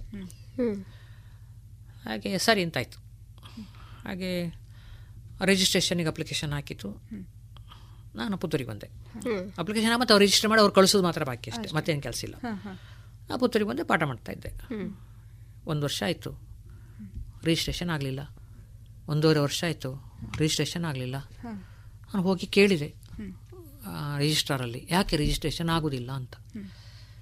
ನೀನು ಮಂಗಳೂರು ಯೂನಿವರ್ಸಿಟಿ ವಲಯದಲ್ಲಿ ಪಾಠ ಮಾಡೋದಲ್ವಾ? ನೀವು ಅಲ್ಲೇ ಮಾಡೋ ಪಿ ಎಚ್ ಡಿ ಇಲ್ಲಿ ಯಾಕೆ ಬರ್ತಿ? ಅಂತವ್ರದ್ದು ಹಾಂ ಅಂತ ಅವ್ರದ್ದು ಅಲ್ಲ ನಾನು ಜೆ ಆರ್ ಎಫ್ ಪಾಸ್ ಆಗಿದೆ. ನಂಗೆ ಯೂನಿವರ್ಸಿಟಿಯಿಂದ ಲೆಟ್ರ್ ಬಂದಿದೆ ಹೋಗಿ ಸೇರ್ಕೊ ಅಂತ. ನಾನು ನನ್ನ ಅನುಕೂಲಕ್ಕೆ ಬೇಕಾಗಿ ಪಾರ್ಟ್ ಟೈಮ್ ಆಗಿ ಮಾಡೋದು ಅಂತೇಳಿ ನಿರ್ಧಾರ ಮಾಡಿದ್ದೇವೆ ಈಗ ಅಂತಂದೆ. ಆಯಿತು ನೋಡಿ ಹೇಳ್ತಾನೆ. ಹೀಗೆ ಒಂದು ಮೂರ್ನಾಲ್ಕು ಸಲ ಮಾಡಿದ ರಿಜಿಸ್ಟರ್ ನಂಗೆ ಒಂದ್ಸಲ ಸಿಟ್ಟು ಬಂತು. ಸೀದಾಗಿ ಹಾಮನಾಯಕರಲ್ಲಿ ಹೇಳಿದೆ. ಹೀಗೆ ಸರ್ ರಿಜಿಸ್ಟ್ರೇಷನ್ ಮಾಡೋದಿಲ್ಲ ನೀನು ಅಲ್ಲಿ ಓದು ಅಲ್ಲಿ ಮಾಡು ಇಲ್ಲಿ ಮಾಡು ಅಂತ ಹೇಳ್ತಾರೆ ಅವರು. ಎಂತ ಮಾಡ್ಬೇಕು ಸರ್ ಅಂತ ಕೇಳಿದೆ. ಯಾರು ಕೇಳಿದರು? ಆ ರಿಜಿಸ್ಟ್ರಾರ್ ಹೇಳಿದೆ. ನಾನು ಕೆಲಸ ಮಾಡು. ಹಾಮನಾಯಕರು ಹೇಳಿದ್ದಾರೆ. ಯಾಕೆ ರಿಜಿಸ್ಟ್ರೇಷನ್ ಮಾಡೋದಿಲ್ಲ ಅಂತ ಬರೆದು ಕೊಡ್ಲಿಕ್ಕೆ ಹೇಳು ಅಂತಂದ್ರು ಅವ್ರು. ಹೋಗಿ ಹಾಗೆ ಹೇಳಿದೆ. ಹಾಮನಾಯಕರು ಹೇಳಿದ್ದಾರೆ. ಬರೆದು ಕೊಡ್ಬೇಕಂತೆ. ರಿಜಿಸ್ಟ್ರೇಷನ್ ಯಾಕೆ ಮಾಡಿದ್ರು ಅಂತ ಬರೆದು ಕೊಡ್ಬೇಕಂತೆ ಅಂತಂದೆ. ಅವ್ರಿಗೆ ಆಯ್ತು ಅವರಿಗೆ. ಬಿಸಿ ಆಯ್ತು ಅವರಿಗೆ. ಆಯ್ತು ಆಯ್ತು ನಾನು ನೋಡ್ತೇನೆ ಅಂತಂದ್ರು. ಯಾವಾಗ ಹೋದ್ರು ಫೈಲ್ ಅವ್ರ ಟೇಬಲ್ ಮೇಲೆ ಇರ್ತಾ ಇತ್ತು. ಈಗ ಇಲ್ಲೇ ಉಂಟು ನಿಮ್ಮ ಟೇಬಲ್ ತೋರಿಸೋದು ನಂಗೆ ಹೇಳೋದು ಆಯ್ತಾ? ಫೈಲ್ ತೆಗೆದು ತೋರಿಸೋರು. ಹಾಗೆ ಕಡೆಗೆ ನಾನು ಊರಿಗೆ ಹೋದೆ ಅಷ್ಟೊತ್ತಿಗೆ. ಹಾಗೆ ಅಷ್ಟೊತ್ತಿಗೆ ನಮ್ಮ ಶಾಸ್ತ್ರಿಗಳಿಗೂ ಸ್ವಲ್ಪ ಬೇಜಾರಾಗಿತ್ತು. ಇವರು ಅವ್ರು ಹಾಗೆಲ್ಲ ಕೇಳ್ಕೊಂಡು ಹೋಗೋ ಜನ ಅಲ್ಲ ಅವರು. ರಿಜಿಸ್ಟ್ರಾರಿಗೆ ಪ್ರಭಾವ ಬೀರಿ. ಅದೆಲ್ಲ ಮಾಡೋದಿಲ್ಲ ಅವರು. ಹಾಗೆ ಅವ್ರಿಗೆ ಅವರು ಒಂದು ಸಲ ಬಾಯಿ ಬಿಟ್ಟು ಹೇಳಿದ್ರು ನೀನು ವಿವೇಕರಿಗಳ ಕೆಳಗೆ ಮಾಡು. ನಾನು ಅವರಿಗೆ ಒಂದು ಫೋನ್ ಮಾಡಿ ಹೇಳ್ತೇನೆ ಕಾಗದ ಬರೆದು ಕೊಡ್ತೇನೆ ನಿಮಗೆ ಮಂಗಳೂರಿನಲ್ಲಿ. ಮಂಗಳೂರಿನ ಮಂಗಳೂರಿನಲ್ಲೇ ಮಾಡು ನೀನು. ಸುಮ್ಮನೆ ಯಾಕೆ ನಾನು ರಗಳೆ ಮಾಡ್ತೀನಿ ನೀನು? ತಿರು ಕಿರಿಕಿರಿ ಮಾಡಿಕೊಳ್ತೀನಿ ಅಂತೆಲ್ಲ ಹೇಳಿದರು. ಈಗ ಎಂಥದಾಗಲಿ ಸರ್ ಒಂದು ಲಾಸ್ಟ್ ಕೊನೆ ಚಾನ್ಸ್ ನೋಡೇ ಬಿಡುವ ಅಂತೇಳಿ ನಾನು ಮನೆಗೆ ಹೋಗಿ ಆವಾಗ ಸೆಲ್ವಿದಾಸ್ ಅಂತೇಳಿ ಅವರು ಮೈಸೂರು ಯೂನಿವರ್ಸಿಟಿ ವಿ ಸಿ ಕುಲಪತಿಗಳು. ತೆಗ್ದವ್ರಿಗೆ ಒಂದು ಕಾಗದ ಬರೆದೆ. ಇಂಗ್ಲೆಂಡ್ ಲೆಟ್ರು ಹೌದು. ಹಾಂ ಇಂಗ್ಲೆಂಡ್ ಲೆಟ್ರಲ್ಲಿ ಬರೆದೆ ಹಾಗೆ ಬರೆದು ನಾನು ಹೀಗೀಗೆ ರಿಜಿಸ್ಟ್ರೇಷನಿಗೆ ಅಪ್ಲಿಕೇಶನ್ ಹಾಕಿದ್ದೇನೆ ಜೆ ಆರ್ ಎಫ್ ಪಾಸ್ ಆಗಿದೆ. ಹೀಗೆ ಶಾಸ್ತ್ರಿಗಳಲ್ಲಿ ಮಾಡುವಂಥದ್ದು. ಈ ಟಾಪಿಕ್ಕಿಗೆ ಶಾಸ್ತ್ರಿಗಳನ್ನೋದು ಬಿಟ್ಟರೆ ಬೇರೆಯವರು ನನಗೆ ಸಿಗುವುದಿಲ್ಲ. ಗೈಡ್ ಮಾಡಲಿಕ್ಕೆ. ಯಾಕೆ ಮಾಡೋದಿಲ್ಲ ಅಂತ ಗೊತ್ತಿಲ್ಲ. ಒಂದು ಉನ್ನತ ಶಿಕ್ಷಣವನ್ನು ಕೊಡುವಂಥ ವಿಶ್ವವಿದ್ಯಾಲಯ ನೀವು ಅಲ್ಲೋಗಿ ಹೋಗಿ ಮಾಡು ಇಲ್ಲೋಗಿ ಹೋಗಿ ಮಾಡು ಅಂತ ಹೇಳುವಂಥದ್ದು ಕ್ರಮ ಅಲ್ಲ ಅಂತೇಳಿ ಒಂದಿಷ್ಟು ಉದ್ದಕ್ಕೆ ನನಗೆ ತಿಳಿದ ಭಾಷೆಯಲ್ಲಿ ನನಗೆ ತಿಳಿದ ಹಾಗೆ ಒಂದು ಕಾಗದ ಬರೆದೆ. ಕಾಗದ ಬರೆದು ಹಾಕಿದೆ ಸುಮ್ಮನಿದ್ದೆ. ನಾನು ಮನೆಗೆ ಹೋಗಿ ಪುತ್ತೂರಿಗೆ ಬರುವಾಗ ರಿಜಿಸ್ಟ್ರೇಷನ್ ಆಗಿ ಬಂದಿದೆ. ಹಾಂ ಅದು ಏನು ಏನು ಪರಿಣಾಮವೋ ಏನು ಪ್ರಭಾವವೋ ಗೊತ್ತಿಲ್ಲ. ರಿಜಿಸ್ಟ್ರೇಷನ್ ಆಯಿತು. ಅಷ್ಟೊತ್ತಿಗೆ ಎರಡು ವರ್ಷ ಹೋಗಿದೆ. ಎರಡು ವರ್ಷ ಅಷ್ಟೊತ್ತಿಗೆ ಡಮಾರು. ಇನ್ನು ಮೂರೇ ವರ್ಷ ಇರೋದು. ಹಾಗೆ ಶಾಸ್ತ್ರಿಗಳ ಕೇಳಿದೆ ಎಂತ ಮಾಡೋದು ಈಗ ಅಂತ. ಮಾಡು ನಿಂಗೆ ಆಗ್ತದೆ ಮಾಡಲಿಕ್ಕೆ. ಮೂರು ವರ್ಷದ ಆ ಮೂರು ವರ್ಷದಲ್ಲಿ ಆಗ್ತದೆ ಮಾಡು ಅಂದರು. ಅಲ್ಲಿಂದ ಶುರು. ನಾನು ಇಲ್ಲಿಂದ ಬರೆದು ಪೋಸ್ಟಲ್ಲಿ ಕಳಿಸೋದು. ಹದಿನೈದು ದಿವಸ ಬಿಟ್ಟು ಹೋಗೋದು. ಇಂಥ ಬಸ್ಸಿಗೆ ಬರ್ತಾನೆ ಅಂತೇಳಿ ಅವರು ಕರೆಕ್ಟಾಗಿ ಅಲ್ಲಿ ಕಾದುಕೊಂಡು ಕೂತಿರ್ತಿದ್ರು. ಎಲ್ಲ ಕರೆಕ್ಷನ್ ಹಾಕಿ ರೆಡಿ ಮಾಡ್ತಿದ್ರು. ಅದನ್ನು ತಗೊಳ್ಳೋದು ರಿಟರ್ನ್ ಜರ್ನಿ ವಾಪಸ್ಸು. ಒಂದು ಊರಿಗೆ ಇಲ್ಲ ಪುತ್ತೂರಿಗೆ. ಅಲ್ಲ ನಿಮಗೆ ಕೊನೆಗೂ ಮಾರ್ಗದರ್ಶನ ಮಾಡಿದವರು ಯಾರು? ಅದೇ ವೆಂಕಟೇಶ ಶಾಸ್ತ್ರಿಗಳು. ಹ್ಮ್. ಅವರೇ. ಅವರೇ ನಾನು ಮಾಡ್ತೇನೆ ಅಂತ ಹೇಳಿದ್ದು ಅವರೇ ಶುರುವಿಗೆ. ಆಮೇಲೆ ಮಾಡಿದವರು ಅವರೇ. ಪಾರ್ಟ್ ಟೈಮ್ ಆಗಿದ್ರು ಕೂಡ ನಿಮ್ಮ ಕೈಲಿ ಉಳಿದದ್ದು ಬರೀ ಮೂರೇ ವರ್ಷ ಅವಕಾಶ. ಅವಕಾಶ ಮೂರೇ ವರ್ಷ. ಹಾಗೆ ಶಾಸ್ತ್ರಿಗಳು ಬಹಳ ಅದ್ಭುತವಾದಂಥ ರೀತಿಯಲ್ಲಿ ನನಗೆ ಅದನ್ನು ಗೈಡೆನ್ಸ್ ಕೊಟ್ಟರು ಹೀಗೆ ಮಾಡು ಹೀಗೆ ಮಾಡು ಹೀಗೆ ಮಾಡು. ಇಂಥ ಪುಸ್ತಕ ನೋಡು ಇಂಥ ಪದ್ಯ ನೋಡು ಅಂತ ಕೊನೆಗೂ. ಇಂಥ ಪದ್ಯದಲ್ಲಿ ಇಂಥದೇ ಟಾಪಿಕ್ ನಿಂಗೆ ಸಿಗ್ತದೆ ಹೋಗಿ ನೋಡು ಅಂತ. ಕೆಲವೊಮ್ಮೆ ಪುಸ್ತಕನೂ ಅವರೇ ಕೊಡೋರು ಹುಡುಕಿ. ನನ್ನ ಪುಸ್ತಕ ಇಲ್ಲ ಸರ್ ಅಂದರೆ ಅವರೇ ಕೊಡೋರು ಹುಡುಕಿ. ಹಂಗೆ ಆ ಥರದಲ್ಲಿ ಮತ್ತೆ ನಾನು ಮೂರು ವರ್ಷದಲ್ಲಿ ಪಿ ಎಚ್ ಡಿ ಮುಗಿಸಿದೆ ಹಾಗಾಗಿ ಅದೊಂದು ಅದ್ಭುತ ಒಂದು ಅನುಭವ ಅದು. ಯಾಕೆಂದರೆ ಶಾಸ್ತ್ರಿಗಳು ಗೈಡು ಅಂತ ಹೇಳಿದ ತಕ್ಷಣ ಅಲ್ಲಿದ್ದ ನಮ್ಮ ಬೇರೆಯವರು ಇರ್ತಾರಲ್ಲ. ನನ್ನ ಕ್ಲಾಸ್ಮೇಟ್ಸು ಮತ್ತು ಸೀನಿಯರ್ ರಿಸರ್ಚ್ ಫೆಲೋಸ್ ಎಲ್ಲ ಇರ್ತಾರಲ್ಲ. ಹಾಂ ನಿನ್ನ ಪಿ ಎಚ್ ಡಿ ಆದ ಹಾಗೆ ಅಂತ ಹೇಳಿದರು. ಅದರಲ್ಲಿ ಎರಡು ಅರ್ಥ ಇದೆ. ಒಂದು ಆಗುದೇ ಇಲ್ಲ ಅಂತ. ಹೌದು. ಅವರು ಅಷ್ಟು ಸುಲಭಕ್ಕೆ ನಿಮಗೆ ಪಿ ಎಚ್ ಡಿ ಅವಾರ್ಡ್ ಆಗಲಿಕ್ಕೆ ಬಿಡುವುದಿಲ್ಲ ಅಥವಾ ಕೆಲಸ ಮಾಡಲಿಕ್ಕೆ ಬಿಡುವುದಿಲ್ಲ ಅಂತ. ಹೌದು ಹೌದು. ಇನ್ನೊಂದು ಸುಲಭದಲ್ಲಿ ಆಗಿ ಹೋಗ್ತದೆ ಅಂತ. ಅವ್ರು ಗೈಡ್ ಮಾಡಿದರೆ ಪಿ ಎಚ್ ಡಿ ಶತಸಿದ್ಧ ಅಂತ. ಎರಡು ಅರ್ಥ ಇದೆ. ಅದೇ ನನಗೆ ಒಂದನೇದು ಅನುಭವಕ್ಕೆ ಬರಲಿಲ್ಲ. ಅಂದರೆ ಆಗುದಿಲ್ಲ ಅವರು ಕಷ್ಟ ಕೊಡ್ತಾರೆ ಹಂಗೆ ಮಾಡಿಸ್ತಾರೆ ಹಿಂಗೆ ಮಾಡಿಸ್ತಾರೆ. ಹಾ. ಆ ಥರದ ಅನುಭವವೇ ಬರಲಿಲ್ಲ ನನಗೆ ನನಗೆ ಅತ್ಯಂತ ಸುಲಭದಲ್ಲಿ ಅತ್ಯಂತ ಮೃದುವಾಗಿ ಮೃದುವಾಗಿ. ಒಳ್ಳೆ ರೀತಿಯಲ್ಲಿ ಅವರು ನನಗೆ ಮಾರ್ಗದರ್ಶನ ಮಾಡಿದರು. ಮತ್ತು ಪಿ ಎಚ್ ಡಿ ಬಹಳ ಒಳ್ಳೆ ರೀತಿಯಲ್ಲಿ ಆಯ್ತು ಮತ್ತೆ. ಅದರ ವೈವಕ್ಕೆ ಹಂಪ ನಾಗರಾಜಯ್ಯ ಬಂದಿದ್ದರು. ಅವ್ರು ಕೇಳಿದರು. ಯಾರು ಟೈಪ್ ಮಾಡಿದ್ದು ಕೇಳಿದರು.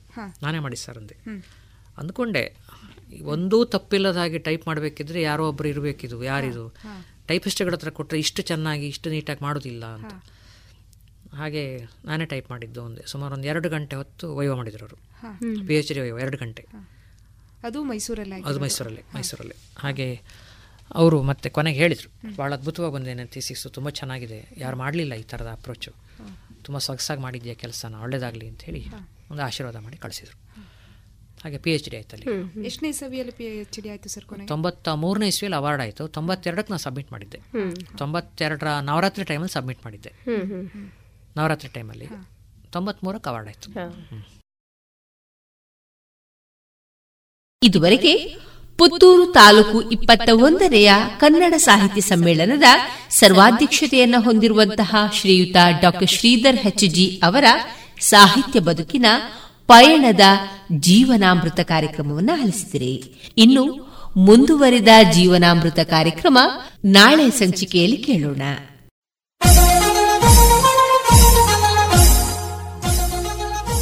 ಸಾಹಿತ್ಯದ ನಡಿಗೆ ಯುವ ಜನತೆಯ ಕಡೆಗೆ. ಪುತ್ತೂರು ತಾಲೂಕು ಇಪ್ಪತ್ತ ಒಂದನೆಯ ಕನ್ನಡ ಸಾಹಿತ್ಯ ಸಮ್ಮೇಳನ. ಸೆಪ್ಟೆಂಬರ್ ಇಪ್ಪತ್ತ ಒಂಬತ್ತು ಮತ್ತು ಮೂವತ್ತರಂದು ಬಪ್ಪಳಿಗೆ ಅಂಬಿಕಾ ಕೇಂದ್ರೀಯ ವಿದ್ಯಾಲಯದ ಸಭಾಂಗಣದಲ್ಲಿ ಸಾಹಿತ್ಯದ ತೋರಣ. ಡಾಕ್ಟರ್ ಶ್ರೀಧರ್ ಹೆಚ್ಜಿ ಅವರ ಸರ್ವಾಧ್ಯಕ್ಷತೆಯಲ್ಲಿ ವಿವಿಧ ವಿಚಾರಗೋಷ್ಠಿ, ಸಾಂಸ್ಕೃತಿಕ ಸಮಾವೇಶ. ಸಮ್ಮೇಳನಕ್ಕೆ ಚಾಲನೆಯನ್ನ ನೀಡಲಿದ್ದಾರೆ ಡಾಕ್ಟರ್ ನಾಡೋಜ ಮಹೇಶ್ ಜೋಶಿ. ಸಾಹಿತ್ಯ ವೇದಿಕೆಯಲ್ಲಿ ಮೇಳೈಸಲಿದೆ ಕವಿಗೋಷ್ಠಿ, ವಿಚಾರಗೋಷ್ಠಿ, ಯುವ ಸಮಾವೇಶ, ಚಿಂತನೆ, ರಂಗಗೀತೆ, ಸಾಧಕರಿಗೆ ಸನ್ಮಾನ. ಬನ್ನಿ, ಸಾಹಿತ್ಯ ಹಬ್ಬದಲ್ಲಿ ಭಾಗಿಯಾಗಿ. ಕನ್ನಡಾಂಬೆಯ ಪೂಜೆಯಲ್ಲಿ ಒಂದಾಗಿ. ಎಲ್ಲರಿಗೂ ಸ್ವಾಗತವನ್ನ ಬಯಸುತ್ತಿದೆ ಪುತ್ತೂರು ತಾಲೂಕು ಕನ್ನಡ ಸಾಹಿತ್ಯ ಪರಿಷತ್.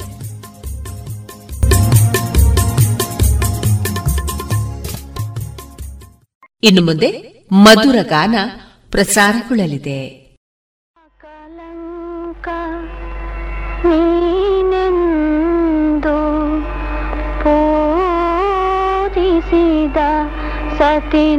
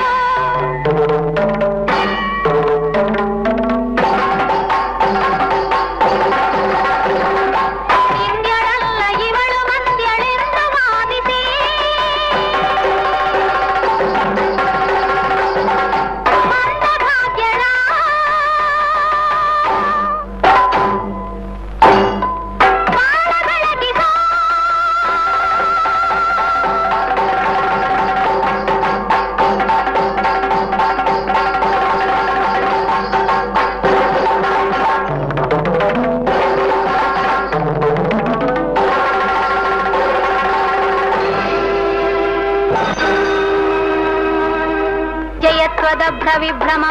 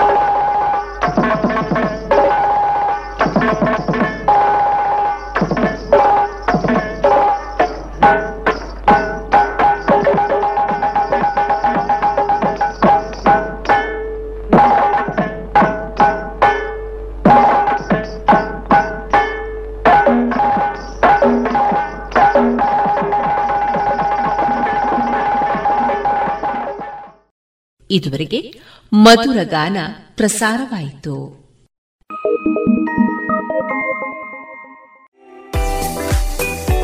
ರುಚಿಕರ ತಿಂಡಿ ತಿನಿಸು, ಉತ್ತಮ ಗುಣಮಟ್ಟದ ಶುಚಿ ರುಚಿ ಆಹಾರ, ಪಾರ್ಸೆಲ್ ಮತ್ತು ಕ್ಯಾಟರಿಂಗ್ ವ್ಯವಸ್ಥೆಯೊಂದಿಗೆ ಕಳೆದ ನಲವತ್ತ ಎರಡು ವರ್ಷಗಳಿಂದ ಕಾರ್ಯನಿರ್ವಹಿಸುತ್ತಿದೆ ಹೋಟೆಲ್ ಹರಿಪ್ರಸಾದ್. ಗ್ರಾಹಕರ ಸೇವೆಗೆ ಸದಾ ಸಿದ್ಧ. ಇಂದೇ ಭೇಟಿ ಕೊಡಿ hotel new Hariprasad.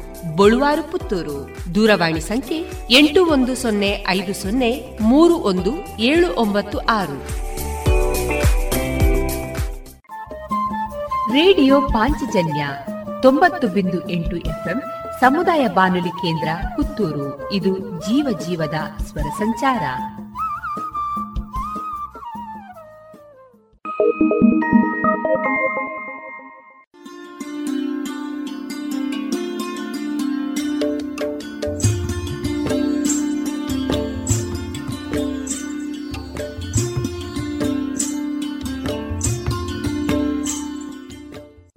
Radio Panchajanya ಸಮುದಾಯ ಬಾನುಲಿ ಕೇಂದ್ರದಿಂದ ನಿಮ್ಮ ಕಾರ್ಯಕ್ರಮಗಳು ಪ್ರಸಾರವಾಗಬೇಕೆ?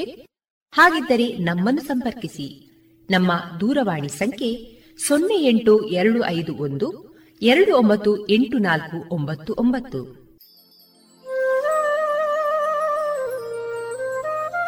ಗಮನಿಸಿ ಕೇಳುಗರೆ, ನಮ್ಮ ಕಾರ್ಯಕ್ರಮಗಳನ್ನು ವೆಬ್ಸೈಟ್ ಮೂಲಕ ಕೂಡ ಆಲಿಸಬಹುದು. ನಮ್ಮ ವೆಬ್ಸೈಟ್ ವಿಳಾಸ W W radio Panchajanya dot com. ಇಲ್ಲಿ ಆರ್ಕೈವ್ಸ್ನ ಭಾಗಕ್ಕೆ ಹೋಗಿ ಕ್ಲಿಕ್ ಮಾಡಿದರೆ ಹಳೆ ಕಾರ್ಯಕ್ರಮಗಳನ್ನು ಕೂಡ ಆಲಿಸಬಹುದು. ಜೊತೆಗೆ ನಮ್ಮ ಪ್ರಸಾರವನ್ನು ಆಪ್ ಮೂಲಕವೂ ಕೇಳಬಹುದು. ಪ್ಲೇಸ್ಟೋರ್ನಲ್ಲಿ ಪಾಂಚಜನ್ಯ ಸರ್ಚ್ ಮಾಡಿ, ಡೌನ್ಲೋಡ್ ಮಾಡಿಕೊಂಡು ತಮ್ಮ ಮೊಬೈಲ್ಗಳಿಗೆ ಇನ್ಸ್ಟಾಲ್ ಮಾಡಿದರೆ ರೇಡಿಯೋ ಪ್ರಸಾರದ ಕಾರ್ಯಕ್ರಮವನ್ನು ನೀವು ಆಲಿಸಬಹುದು. ನಮ್ಮ ಪ್ರಸಾರದ ಬಗೆಗೆ ನಿಮ್ಮ ಅಭಿಪ್ರಾಯಗಳನ್ನು ಹಂಚಿಕೊಳ್ಳಲು ನಮ್ಮ ವಿಳಾಸ ರೇಡಿಯೋ ಪಾಂಚಜನ್ಯ ತೊಂಬತ್ತು ಬಿಂದು ಎಂಟು ಎಫ್ಎಂ ಸಮುದಾಯ ಬಾನುಲಿ ಕೇಂದ್ರ, ನೆಹರು ನಗರ, ಪುತ್ತೂರು. ನಮ್ಮ ದೂರವಾಣಿ ಸಂಖ್ಯೆ ಸೊನ್ನೆ ಎಂಟು ಎರಡು ಐದು ಒಂದು, ಎರಡು ಒಂಬತ್ತು ಎಂಟು ನಾಲ್ಕು ಒಂಬತ್ತು ಒಂಬತ್ತು. ಇಮೇಲ್ ವಿಳಾಸ radio Panchajanya at Gmail dot com ನಮ್ಮ ವಿಳಾಸ ಮತ್ತೊಮ್ಮೆ ರೇಡಿಯೋ ಪಾಂಚಜನ್ಯ ತೊಂಬತ್ತು ಬಿಂದು ಎಂಟು ಎಫ್ಎಂ ಸಮುದಾಯ ಬಾನುಲಿ ಕೇಂದ್ರ, ನೆಹರು ನಗರ, ಪುತ್ತೂರು. ನಮ್ಮ ದೂರವಾಣಿ ಸಂಖ್ಯೆ ಸೊನ್ನೆ ಎಂಟು ಎರಡು ಐದು ಒಂದು, ಎರಡು ಒಂಬತ್ತು ಎಂಟು ನಾಲ್ಕು ಒಂಬತ್ತು ಒಂಬತ್ತು. ಇಲ್ಲಿಗೆ ಈ ಹೊತ್ತಿನ ಪ್ರಸಾರ ಕಾರ್ಯಕ್ರಮವನ್ನ ಮುಕ್ತಾಯಗೊಳಿಸುತ್ತಿದ್ದೇವೆ. ಆತ್ಮೀಯ ಕೇಳುಗರಿಗೆಲ್ಲ ರೇಡಿಯೋ ಪಾಂಚಜನ್ಯದ ಬಳಗದ ಪರವಾಗಿ ನಾನು ತೇಜಸ್ವಿ ರಾಜೇಶ್ ಮಾಡುವ ಅನಂತ ವಂದನೆಗಳು.